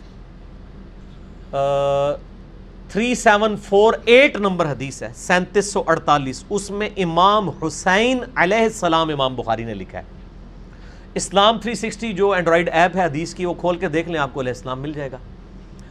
اور یہ صرف امام بخاری نہیں، امام ابو دعود نے سن ابی دعود میں انٹرنیشنل نمبر کے مطابق four six four six number حدیث میں علی علیہ السلام لکھا ہے۔ امام ابو دعود نے کم از کم بارہ مقامات پہ سن ابی دعود میں علی علیہ السلام لکھا ہے۔ اور صرف امام بخاری اور ابو دعود نہیں، امام ترمزی نے مولا حسن حسین کے اوپر جو چیپٹر باندھا ہے جامعہ ترمزی میں، اس میں لکھا ہے، فضائل حسن اور حسین علیہ السلام۔ اسی طریقے سے امام نسائی رحمہ اللہ تعالیٰ نے بھی علیہ السلام لکھا ہے سیدنا حسن حسین کے ساتھ جو حدیثیں آئی ہیں۔ بڑی مشہور حدیث ہے، نبی علیہ السلام نے خطبے کے دوران روک کے حضرت حسن کو اور حسین کو اپنی گود میں اٹھا لیا۔ یہ حدیث جب سن نسائی میں آتی ہے، انٹرنیشنل نمبر کے مطابق ون فور ون فور اور ڈبل ون فور ٹو اس میں انہوں نے ان کے ساتھ علیہ السلام لکھا ہے۔ تو امام بخاری نے، امام ابو دعود نے، امام ترمزی نے اور امام نسائی نے، اس کے علاوہ بھی امام حاکم نے، امام بئی حقی نے، سارے اہل سنت کے ائمہ نے اہل بیت کے ساتھ علیہ السلام علیہ السلام لکھا ہے۔ تو یہ اہل بیت کے ساتھ علیہ السلام واقعی لکھا گیا ہے۔ صحابہ اکرام علی مردوان کے ساتھ مجھے ابھی تک علیہ السلام کہیں بھی نہیں ملا۔ اور رضی اللہ عنہ ہی لکھا جاتا ہے یا بغیر اس کے پروٹوکول کے لکھا جاتا ہے۔ میں جو ہوں وہ اجتہادن حضرت ابو بکر اور عمر اور عثمان کے ساتھ علیہ السلام استعمال کرتا ہوں۔ میں نے کبھی یہ دعویٰ نہیں کیا کہ ایک محدثین کی سنت ہے۔ لہذا جو اہل حدیث عالم کا سوال ہے وہ بالکل ٹھیک ہے کہ میرا ذاتی اجتہاد ہے۔ اور میرا اجتہاد اس لیے ہے کہ ہم نماز میں پڑھتے ہیں، السلام علینا وعلا عباد اللہ الصالحین۔ بخاری اور مسلم میں حدیث ہے، جب تم نماز میں پڑھو گے السلام علینا وعلا عباد اللہ الصالحین تو اللہ تعالیٰ زمین و آسمان میں جتنے نیک بندے ہیں، ان تک تمہارا سلام پہنچا دے گا۔ تو ظاہر نیک بندوں میں انبیاء بھی آتے ہیں، صحابہ بھی، اہل بیت بھی۔ پھر جب ہم عام قبرستان میں جاتے ہیں تو کیا پڑھتے ہیں؟ السلام علیکم اہل الدیاری من المؤمنین والمسلمین، جو صحیح مسلم میں حدیث ہے۔ ایس قبرستان کے رہنے والے مومنین اور مسلمین، تم پر سلام ہو، ہم بھی مر کے تمہارے پاس آنے والے ہیں۔ تو ان پہ سلام، عام مردے پہ بھی ہم سلام بھیجتے ہیں۔ ہم جب ایک دوسرے کو ملتے ہیں تو کیا کہتے ہیں؟ السلام علیکم۔ تو یہ سنی شیعہ کا مسئلہ ہی نہیں تھا۔ یہ سنیوں نے زیادہ اس مسئلے کو خراب کر کے انہوں نے تو اہل بیت کے ساتھ علیہ السلام نکالنے کو بھی، لگانے کو بھی شیعہ کہنا شروع کر دیا۔ اب ہماری دعوت کی برکت یہ ہوگی ہے کہ سنی ہمیں سمجھا رہے ہیں کہ آپ صرف اہل بیت کے ساتھ لگایا کریں وہ بکر عمر کے ساتھ نہ لگایا کریں۔ تو سر دیکھیں نا، علم تو سر چڑھ کے بولتا ہے نا پھر۔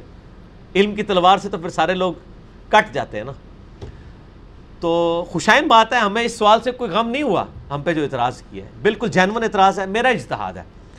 تو یہ میں نے سارے دلائل رکھے ان کی بنیاد پہ پھر ہم جب قبر رسول پہ جاتے ہیں، صلی اللہ علیہ وآلہ وسلم، صحیح صنعت کے ساتھ المصنف ابن ابی شہبہ میں double double one seven nine three number اثر ہے کہ عبداللہ بن عمر جب بھی قبر رسول پہ حاضر ہوتے، اور یہ روایت المصنف ابن ابی شہبہ میں بھی ہے سن القبرہ البئی حقی میں بھی ہے الموتا امام مالک میں بھی ہے، فضل الصلاۃ النبی میں یہ ہے کہ نبی صلی اللہ علیہ وآلہ وسلم کی قبر مبارک پہ عرض کرتے، السلام علیکہ یا رسول اللہ۔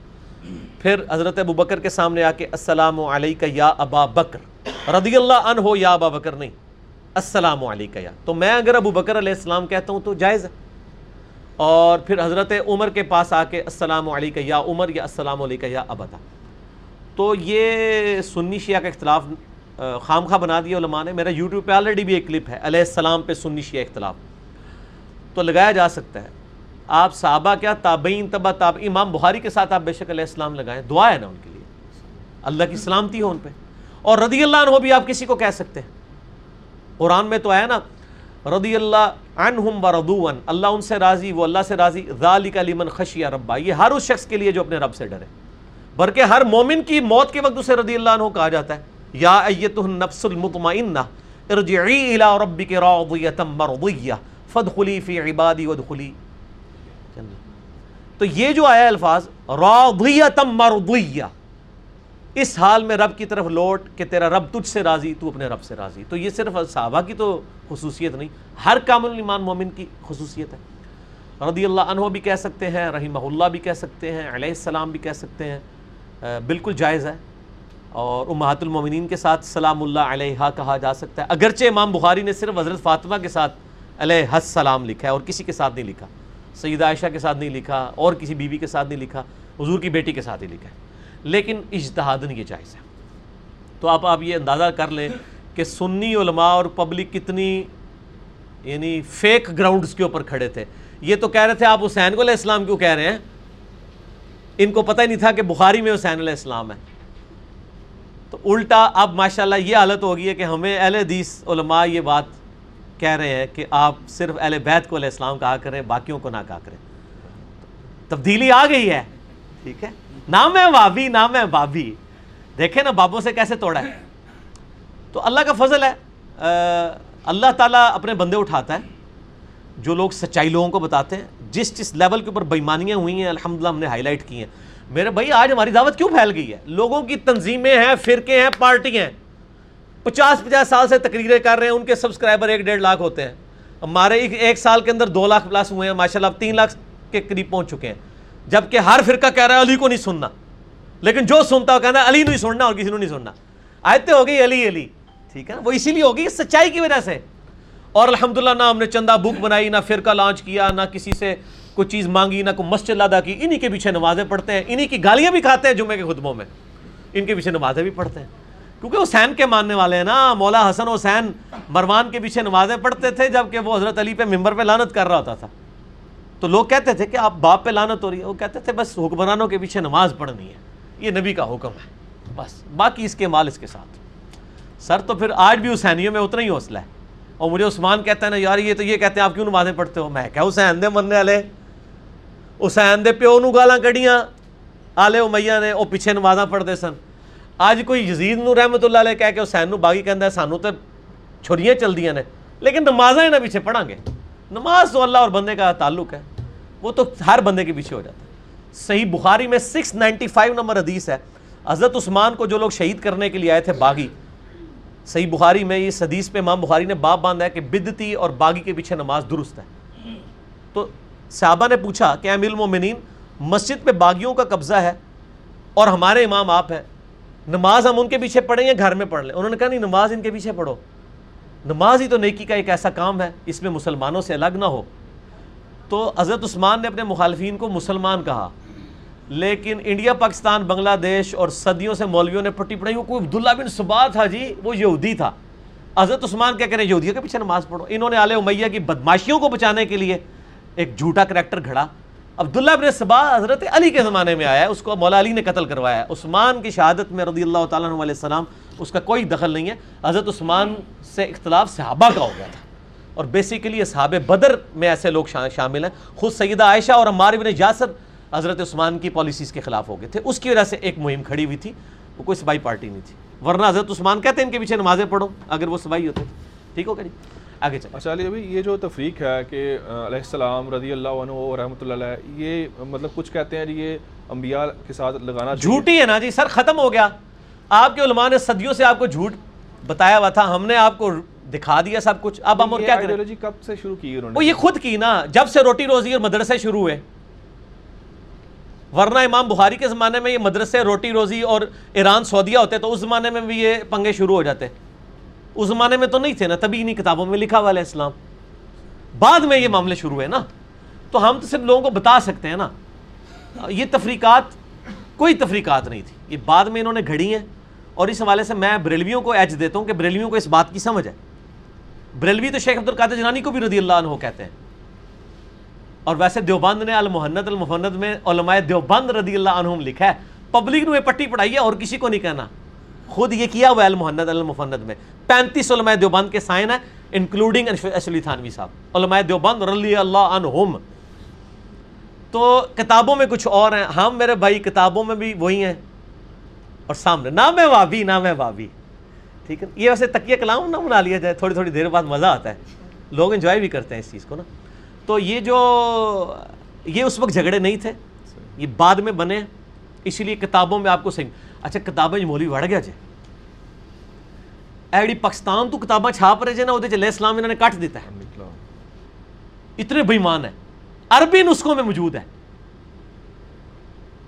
اور جو بیروت سے شائع ہو رہے ہیں، ان میں موجود ہیں۔ سعودی عرب کے سافٹ ویئر میں علیہ السلام موجود ہے دنیا کی سب سے بڑی ویب سائٹ حدیث کی کتابوں کی دار القتب العلمیہ ہے، جن کے پاس کلمی نسخے ہیں بخاری مسلم کے۔ ہزار سال پرانے۔ ان کے آپ دیکھیں، وہ چھپ کے آ رہی ہے یہاں پہ علیہ السلام لکھا ہوا ہے۔ سننا ڈاٹ کام اہل حدیث کی بہت بڑی انگلش اور عربی میں ویب سائٹ ہے۔ وہاں پہ بھی آپ دیکھیں، ایسی بےمانی کی ہے کہ عربی حدیث جو لکھی ہوئی ہے نا، اس میں لکھا ہے علی علیہ السلام۔ اردو چین میں لکھا ہے علی رضی اللہ عنہ۔ نہ میں وابی، نہ میں وابی۔ نہ وابی بچن گے نہ بابی بچن گے کتنی بےمانی، اب اس لیول کی بےمانی کہ عربی میں علیہ السلام لکھا ہے، اردو میں رضی اللہ عنہ کر دیا ہے۔ یہ سنا ڈاٹ کام میں بھی کیا ہوا ہے۔ میں نے بتایا نا سنا ڈاٹ کام پہ کئی لوگ یہ کہتے نہیں لکھا۔ میں کہا یار، عربی، اردو تے انگریزی چونکہ تو پڑھنی تھی، مولوی وڑ گیا مولوی وڑ جائے تو انہوں ایک بندہ ہی کاٹ سکتا ہے۔ کون؟ جڑا نہ بابی ہوئے نہ بابی ہوئے وہ تسی بھی پڑھ سکتے ہو تو کٹ لینا گاٹے تو پکڑ کے کٹ لیا کہ پائی نہ یہ کام نہیں کرنا سنا ڈاٹ کام پہ چلے جائے اسلام 360 جو اینڈرائڈ ایپ ہے اللہ بلا کرے اس نے تو سب کچھ فیل کر دیا نا اب تو لوگ اسلام 360 کھولتے ہیں وہ زائد بھائی میرے پاس آتے رہتے ہیں ماشاءاللہ ملاقات میں رہتے ہیں مجھ سے مشورہ کر کے چلتے ہیں اللہ ان کو جزائے خیر دے تو انہوں نے جو اسلام تھری سکسٹی میں جتنی حدیث کی کتابیں ڈالی ہیں، ان میں سب میں علیہ السلام موجود ہے ان کا اپنا طرح نکل گیا۔ میرے پاس آئے مجھے کہتے علی بھائی، آپ علیہ السلام چار گھنٹے میرے ساتھ نشست ہوئی۔ تو اٹھتے وقت مجھے کیا کہتے ہیں، یار، مجھے سنی ہونا چاہیے یا شیعہ ہونا چاہیے؟ حالانکہ وہ اہل حدیث ہے خود۔ تو میں جو بات کرتا تھا، میں کہتا تھا، کھولو اپنی اسلام 360 اور دیکھو۔ حسین علیہ السلام 3748 صحیح بخاری۔ علی بھائی لکھا ہوا ہے، ہمارے علماء کیوں نہیں بتاتے؟ میں کہ اللہ تو بولو تو اڈے علماء دے چندے نے۔ وہ کیوں دسن گے؟ وہ تو آپ کو یہ بتائیں گے، حسین علیہ السلام کا تو یہ ایران کے ساتھ نہ کہیں دوستی ہو جائے۔ وہ تو آپ کو یہ پڑھائیں گے۔ سچائی تو نہیں بتائیں گے۔ اور آپ کو پتہ ہے، علماء یہود کا کردار ہمارے علماء نے بھی ادا کیا ہے۔ بخاری مسلم حدیث ہے، تم میں وہی خرابیاں پیدا ہوں گی جو اگلے لوگوں میں ہوئی تھی۔ قدم با قدم بالشت بر بالشت۔ حتیٰ کہ ان میں سے کوئی گوہ کے سراغ میں داخل ہوا، تم بھی وہی کام کرو گے۔ چاہے عقیدہ توحید کی خرابیاں ہوں، وہ بھی اس امت میں اسی طریقے سے آ رہی ہیں۔ اور علماء کا کردار احادیث کو بدلنے کا اور یہ معاملات کرنے کا، یہ بھی اسی طریقے سے۔ لیکن ظاہر اللہ نے اپنا دین تو بچانا ہے نا، اس کے لیے بندے اٹھانے ہیں۔ وہ تو اللہ نے صورت المائدہ میں کہا ہے، صحابہ کو کہہ دیا کہ اگر تم دین کا کام نہیں کرو گے، اللہ تمہیں ختم کر کے نئی قوم اٹھائے گا، وہ کسی ملامت کرنے والے کی ملامت کی پرواہ نہیں کریں گے۔ تو سر، انجینئر محمد علی مرزا صاحب نے کسی کی ملامت کی پرواہ نہیں کی ہے۔ سنی ہو کے سچائی بیان کی ہے۔ ٹھیک ہے نا؟ تو ملامت کرنے والے کی پرواہ نہیں کریں گے اللہ تعالیٰ سے بندے اٹھائے گا انشاءاللہ۔ اور وہ چندے بھی نہیں آپ سے مانگیں گے فری کریں گے آپ کو اپنی جیب سے پمفلٹ دیں گے۔ یہ بھی ان کی نشانی ہوگی۔ علی بھائی اگلا سوال ہے سورہ معدہ آیت نمبر پندرہ۔ قد جاءکم من اللہ نور و کتاب مبین کے تحت بریلوی علماء نبی علیہ السلاۃ والسلام کو نور ثابت کرتے ہیں۔ آپ کا اس حوالے سے کیا موقع؟ بالکل صحیح ثابت کرتے ہیں جی۔ نام ہے وابی نام ہے بابی اور یہ ایک وہ ایک بدتی مولوی سعودیہ میں بٹھایا ہوا ہے۔ بڑا مشہور ہے۔ حاج عمرے پہ وہ اردو میں ہے نا، وہ میں نام نہیں لیتا اس کا چونکہ میں نے اسے بدتی کہا ہے۔ یقیناً وہ بدتی ہے۔ تو اس نے وہاں پہ نا بیٹھ کے نا یہ کتاب مجھے یاد آ گیا، میں حج پہ ٹو تھاؤزنڈ سیون میں گیا نا تو وہ اس کو یہ پرچی یہی نہ کہتا ہے نا، یہ تو احمد ریلوی نے ابھی گھڑا ہے۔ قد جاکم من اللہ نور و کتاب و مبین صورت البائدہ کی آیت نمبر ففٹین میں جو ہے نا، وہ نور سے مراد بھی قرآن ہی ہے اور کتاب سے مراد بھی قرآن ہی ہے۔ اور اس کی پوری کوشش ہوتی ہے کہ بریلوی اور شیعہ کو غلط ثابت کیا جائے۔ اہل حدیث کے وہ سخت خلاف ہے، لیکن بولتا نہیں کیونکہ ان سے چندہ لے رہا ہوتا ہے۔ وہاں بیٹھا جو ہوا ہے ہے وہ خود دیوبندی۔ تو حالانکہ اسلام کی پہلی تفسیر قرآن کی جو لکھی گئی ہے، پہلے تین سو سال میں امام ابن جریر التبری المتوفا تین سو دس ہجری، جو بخاری مسلم کے زمانے کے ہیں، اس کو تفسیر تبری اور تفسیر ابن جریر بھی کہا جاتا ہے۔ حافظ ابن کثیر نے ٹوٹل چھاپا مارا ہوا ہے ابن جریر کا۔ اصل میں ایفرٹ اس کی ہے۔ ابن کثیر تو آئے ہیں ڈبل سیون فور ہجری میں فوت ہوئے ہیں۔ ابن کثیر سے بھی پانچ سو سال پہلے ابن جریر ہیں ایک۔ اور حافظ ابن کثیر نے بےمانی نہیں کی ہے، وہ جگہ جگہ لکھتے ہیں کہ میں نے جو کچھ لیا ان سے لیا ہے، ابن جریر سے۔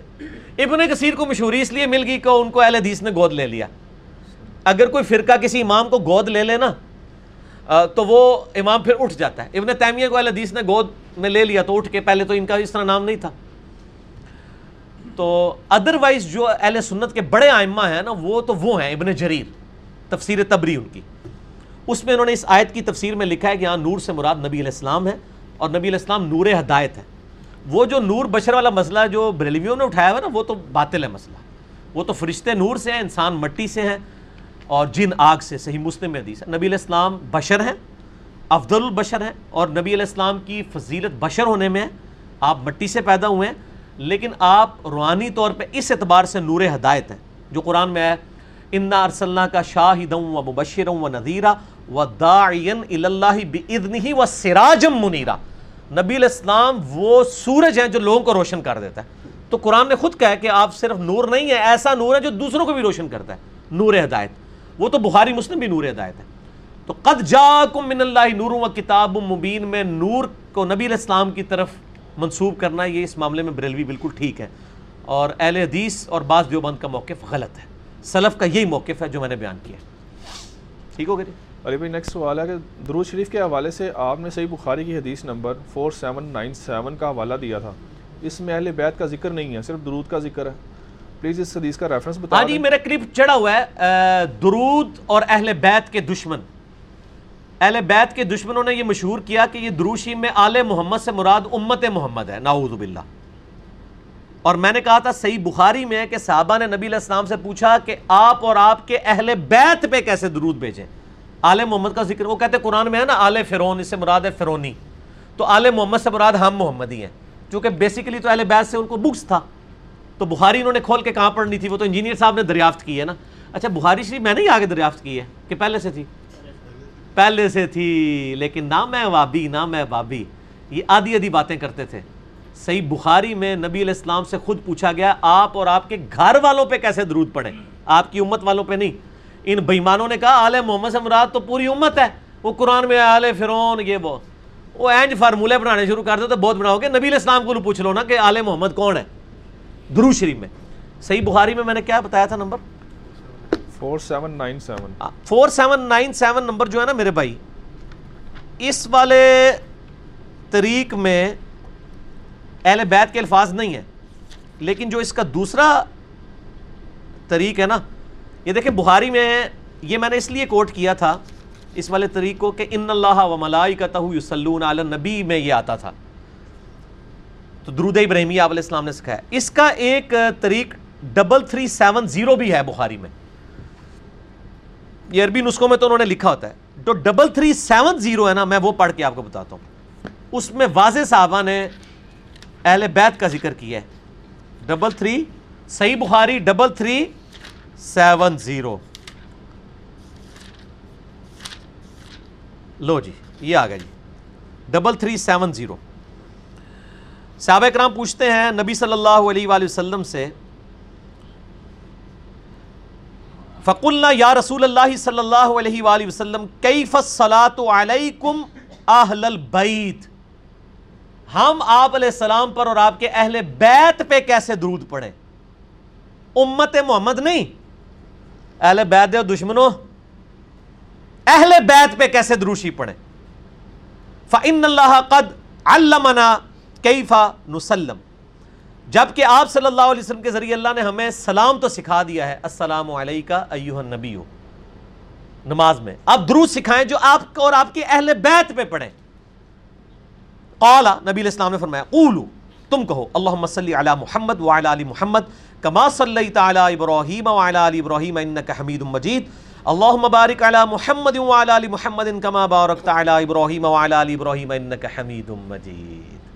تو آل محمد سے درود میں مراد اہل بیت ہے اور وہ صحیح مسلم میں غدیر خم کی چار حدیثیں ہیں سکس ڈبل ٹو فائیو سے لے کے سکس ڈبل ٹو ایٹ تک کہ اہل بیت کون ہیں؟ زید ابن ارکم کہتے ہیں کہ اہل بیت پوچھا گیا، کیا نبی کی بیویاں اہل بیت ہیں؟ انہوں نے کہا، نبی کی بیویاں اہل بیت ہیں، لیکن جن اہل بیت کا ذکر نبی علیہ السلام نے خصوصیت سے کیا وہ نبی کی بیویاں نہیں، بلکہ اس آل بیت سے مراد آل علی آل عقیل آل عباس اور آل جعفر ہیں۔ صحیح مسلم سکس ڈبل ٹو فائیو سے لے کے سکس ڈبل ٹو ایٹ تک۔ نہ میں وابی نہ میں وابی۔ نہ میں سنی نہ میں شیعہ میں مسلمان۔ اگے ڈورو اچھا علی بھائی اس میں نا صحیح بخاری کے اندر ہی تھوڑا سا یہ بتا دیں کہ اگر ایک حدیث آپ نے بیان کی ہے اس کے نیچے دو چار اس کے مزید ترک بھی لکھے ہوتے ہیں وہ بھی ذرا عوام کو بتا دیں ترک کیا ہوتے ہیں؟ یہ حدیث کے دیکھیں بچے بچے نو پتہ لگ گیا طریق ترک۔ طریق کہتے ہیں ایک جو چین چلتی ہے حدیث کی ترک اس کی جمع ہے۔ یہ واقعی ایسا ہوتا ہے۔ بعض اوقات بخاری میں ایسی حدیثیں بھی ہیں، ایک ایک حدیث کے آٹھ آٹھ ترک آئے ہیں۔ مسلم شریف میں تو آٹھ کے آٹھ ہی کٹھے ہوتے ہیں، بخاری میں وہ سکیٹرڈ ہوتے ہیں۔ تو جب ہم کہتے ہیں بخاری میں حدیث ہے، بعض کا تو اس نمبر پہ وہ حدیث تو ہوگی، شاید وہ الفاظ نہ ہو جیسے حضرت ابو بکر کا خطبہ بخاری شریف میں پانچ چھ جگہ آیا ہے، نبی علیہ السلام کی وفات پہ۔ کسی جگہ پہ آیا کہ انہوں نے خطبے میں پڑھی ہے ان کا میتون و ان میتون ان میتون۔ اور کسی جگہ آیا کہ انہوں نے آیت پڑھی ہے، وما محمد اللہ رسول قد خلط من قبل رسول لیکن جب میں وہ حدیث بیان کرتا ہوں، میں دونوں آیتیں بیان کرتا ہوں، وہ آپ کو جمع کرنی ہوگی۔ اور یہ عدم ذکر اور طریق جو ہے نا، یہ قرآن میں بھی ایشو ہے۔ قرآن میں کس سے آدم اور ابلیس کتنی دفعہ ہے؟ سات دفعہ۔ ساتوں کے الفاظ مختلف ہیں۔ آپ کو جمع کر کے ایک سٹوری بنانی پڑتی ہے۔ سورہ بکرا میں دعائی نہیں آئی، ربنا ظلمنا۔ سورت العراف میں آئی ہے، ربنا ظلمنا۔ لیکن صورت العراف میں پیچھے والا ذکر موجود نہیں ہے کہ ہم نے فرشتوں اس سے پہلے کہ میں زمین میں خلیفہ بنانے والا ہوں، اس کا ذکر صورت البقرہ میں ہے۔ ٹھیک ہے جی۔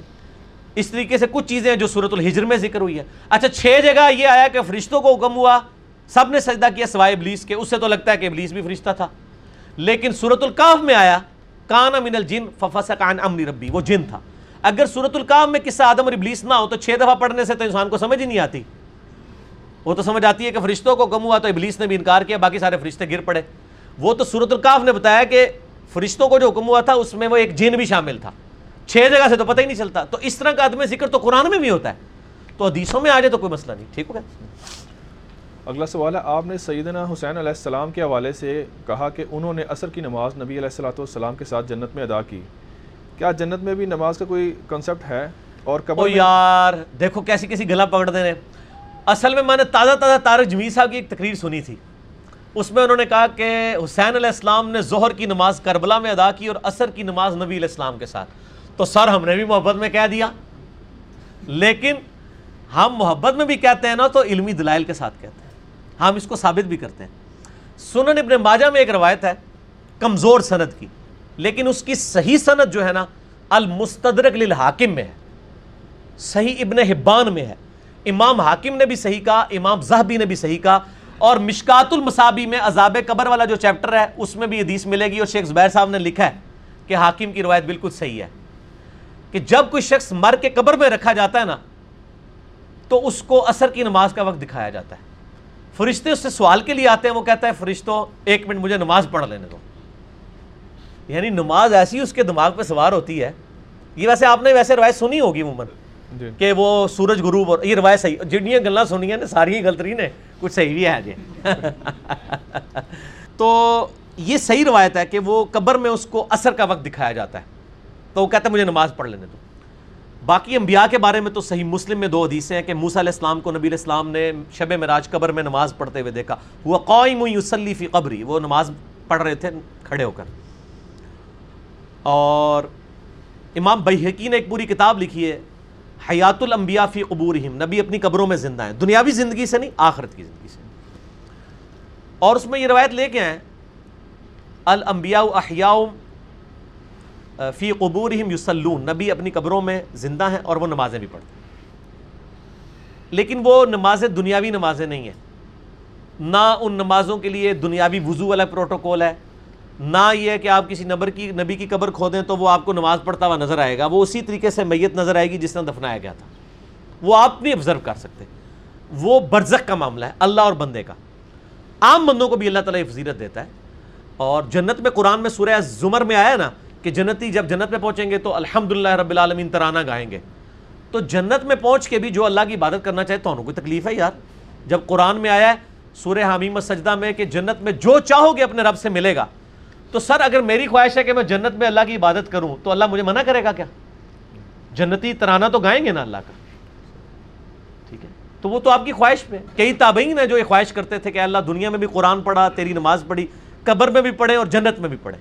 تو اس میں تو کوئی حرض نہیں۔ تو میں نے اس کے تحت بات کی تھی۔ ظاہر حسین علیہ السلام جنتی ہیں، بلکہ میرے اور آپ کے سردار بھی ہیں، جنتی نوجوانوں کے۔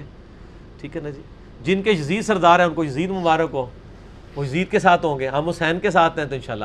حسین کے ساتھ ہوں گے انشاءاللہ۔ علی بھائی اگلا سوال ہے کیا کوئی ایسی حدیث ہے کہ نبی علیہ السلاۃ والسلام نے امامت کے دوران کسی بچے کے رونے کی آواز سنی تو فجر کی نماز کی پہلی رکعت میں سورہ فلک اور دوسری میں سورہ ناس پڑھی؟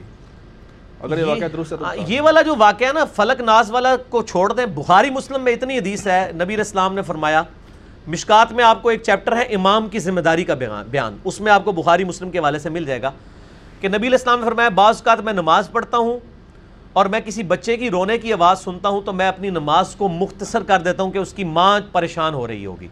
اور پھر آپ وسلم کی بخاری مسلم میں یہ حدیث ہے کہ جب تم فرض نماز پڑھو تو مختصر پڑھایا کرو تاکہ لوگ تکلیف میں نہ آئیں، اور جب تم نفلی نماز اپنی پڑھو تو جتنی مرضی لمبی کرو۔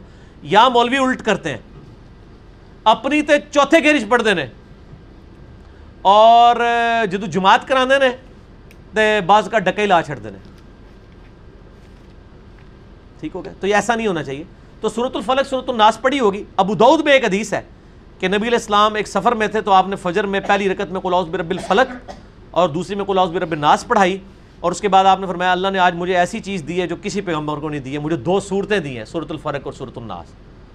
تو یہ دونوں چیزیں جمع کریں تو اس سے لگتا ہے کہ نبی اسلام فجر میں بھی بعض کا یہ پڑھ لیتے تھے۔ نماز مختصر ہونی چاہیے بات۔ مختصر سے مراد ہمارے جس طرح بریلوی دیوبندی علماء پڑھتے ہیں نا، یہ والی نماز نہیں ہے۔ تو نماز کو تو وہ بالکل تیا پانچا ہی کر دیتے ہیں نا۔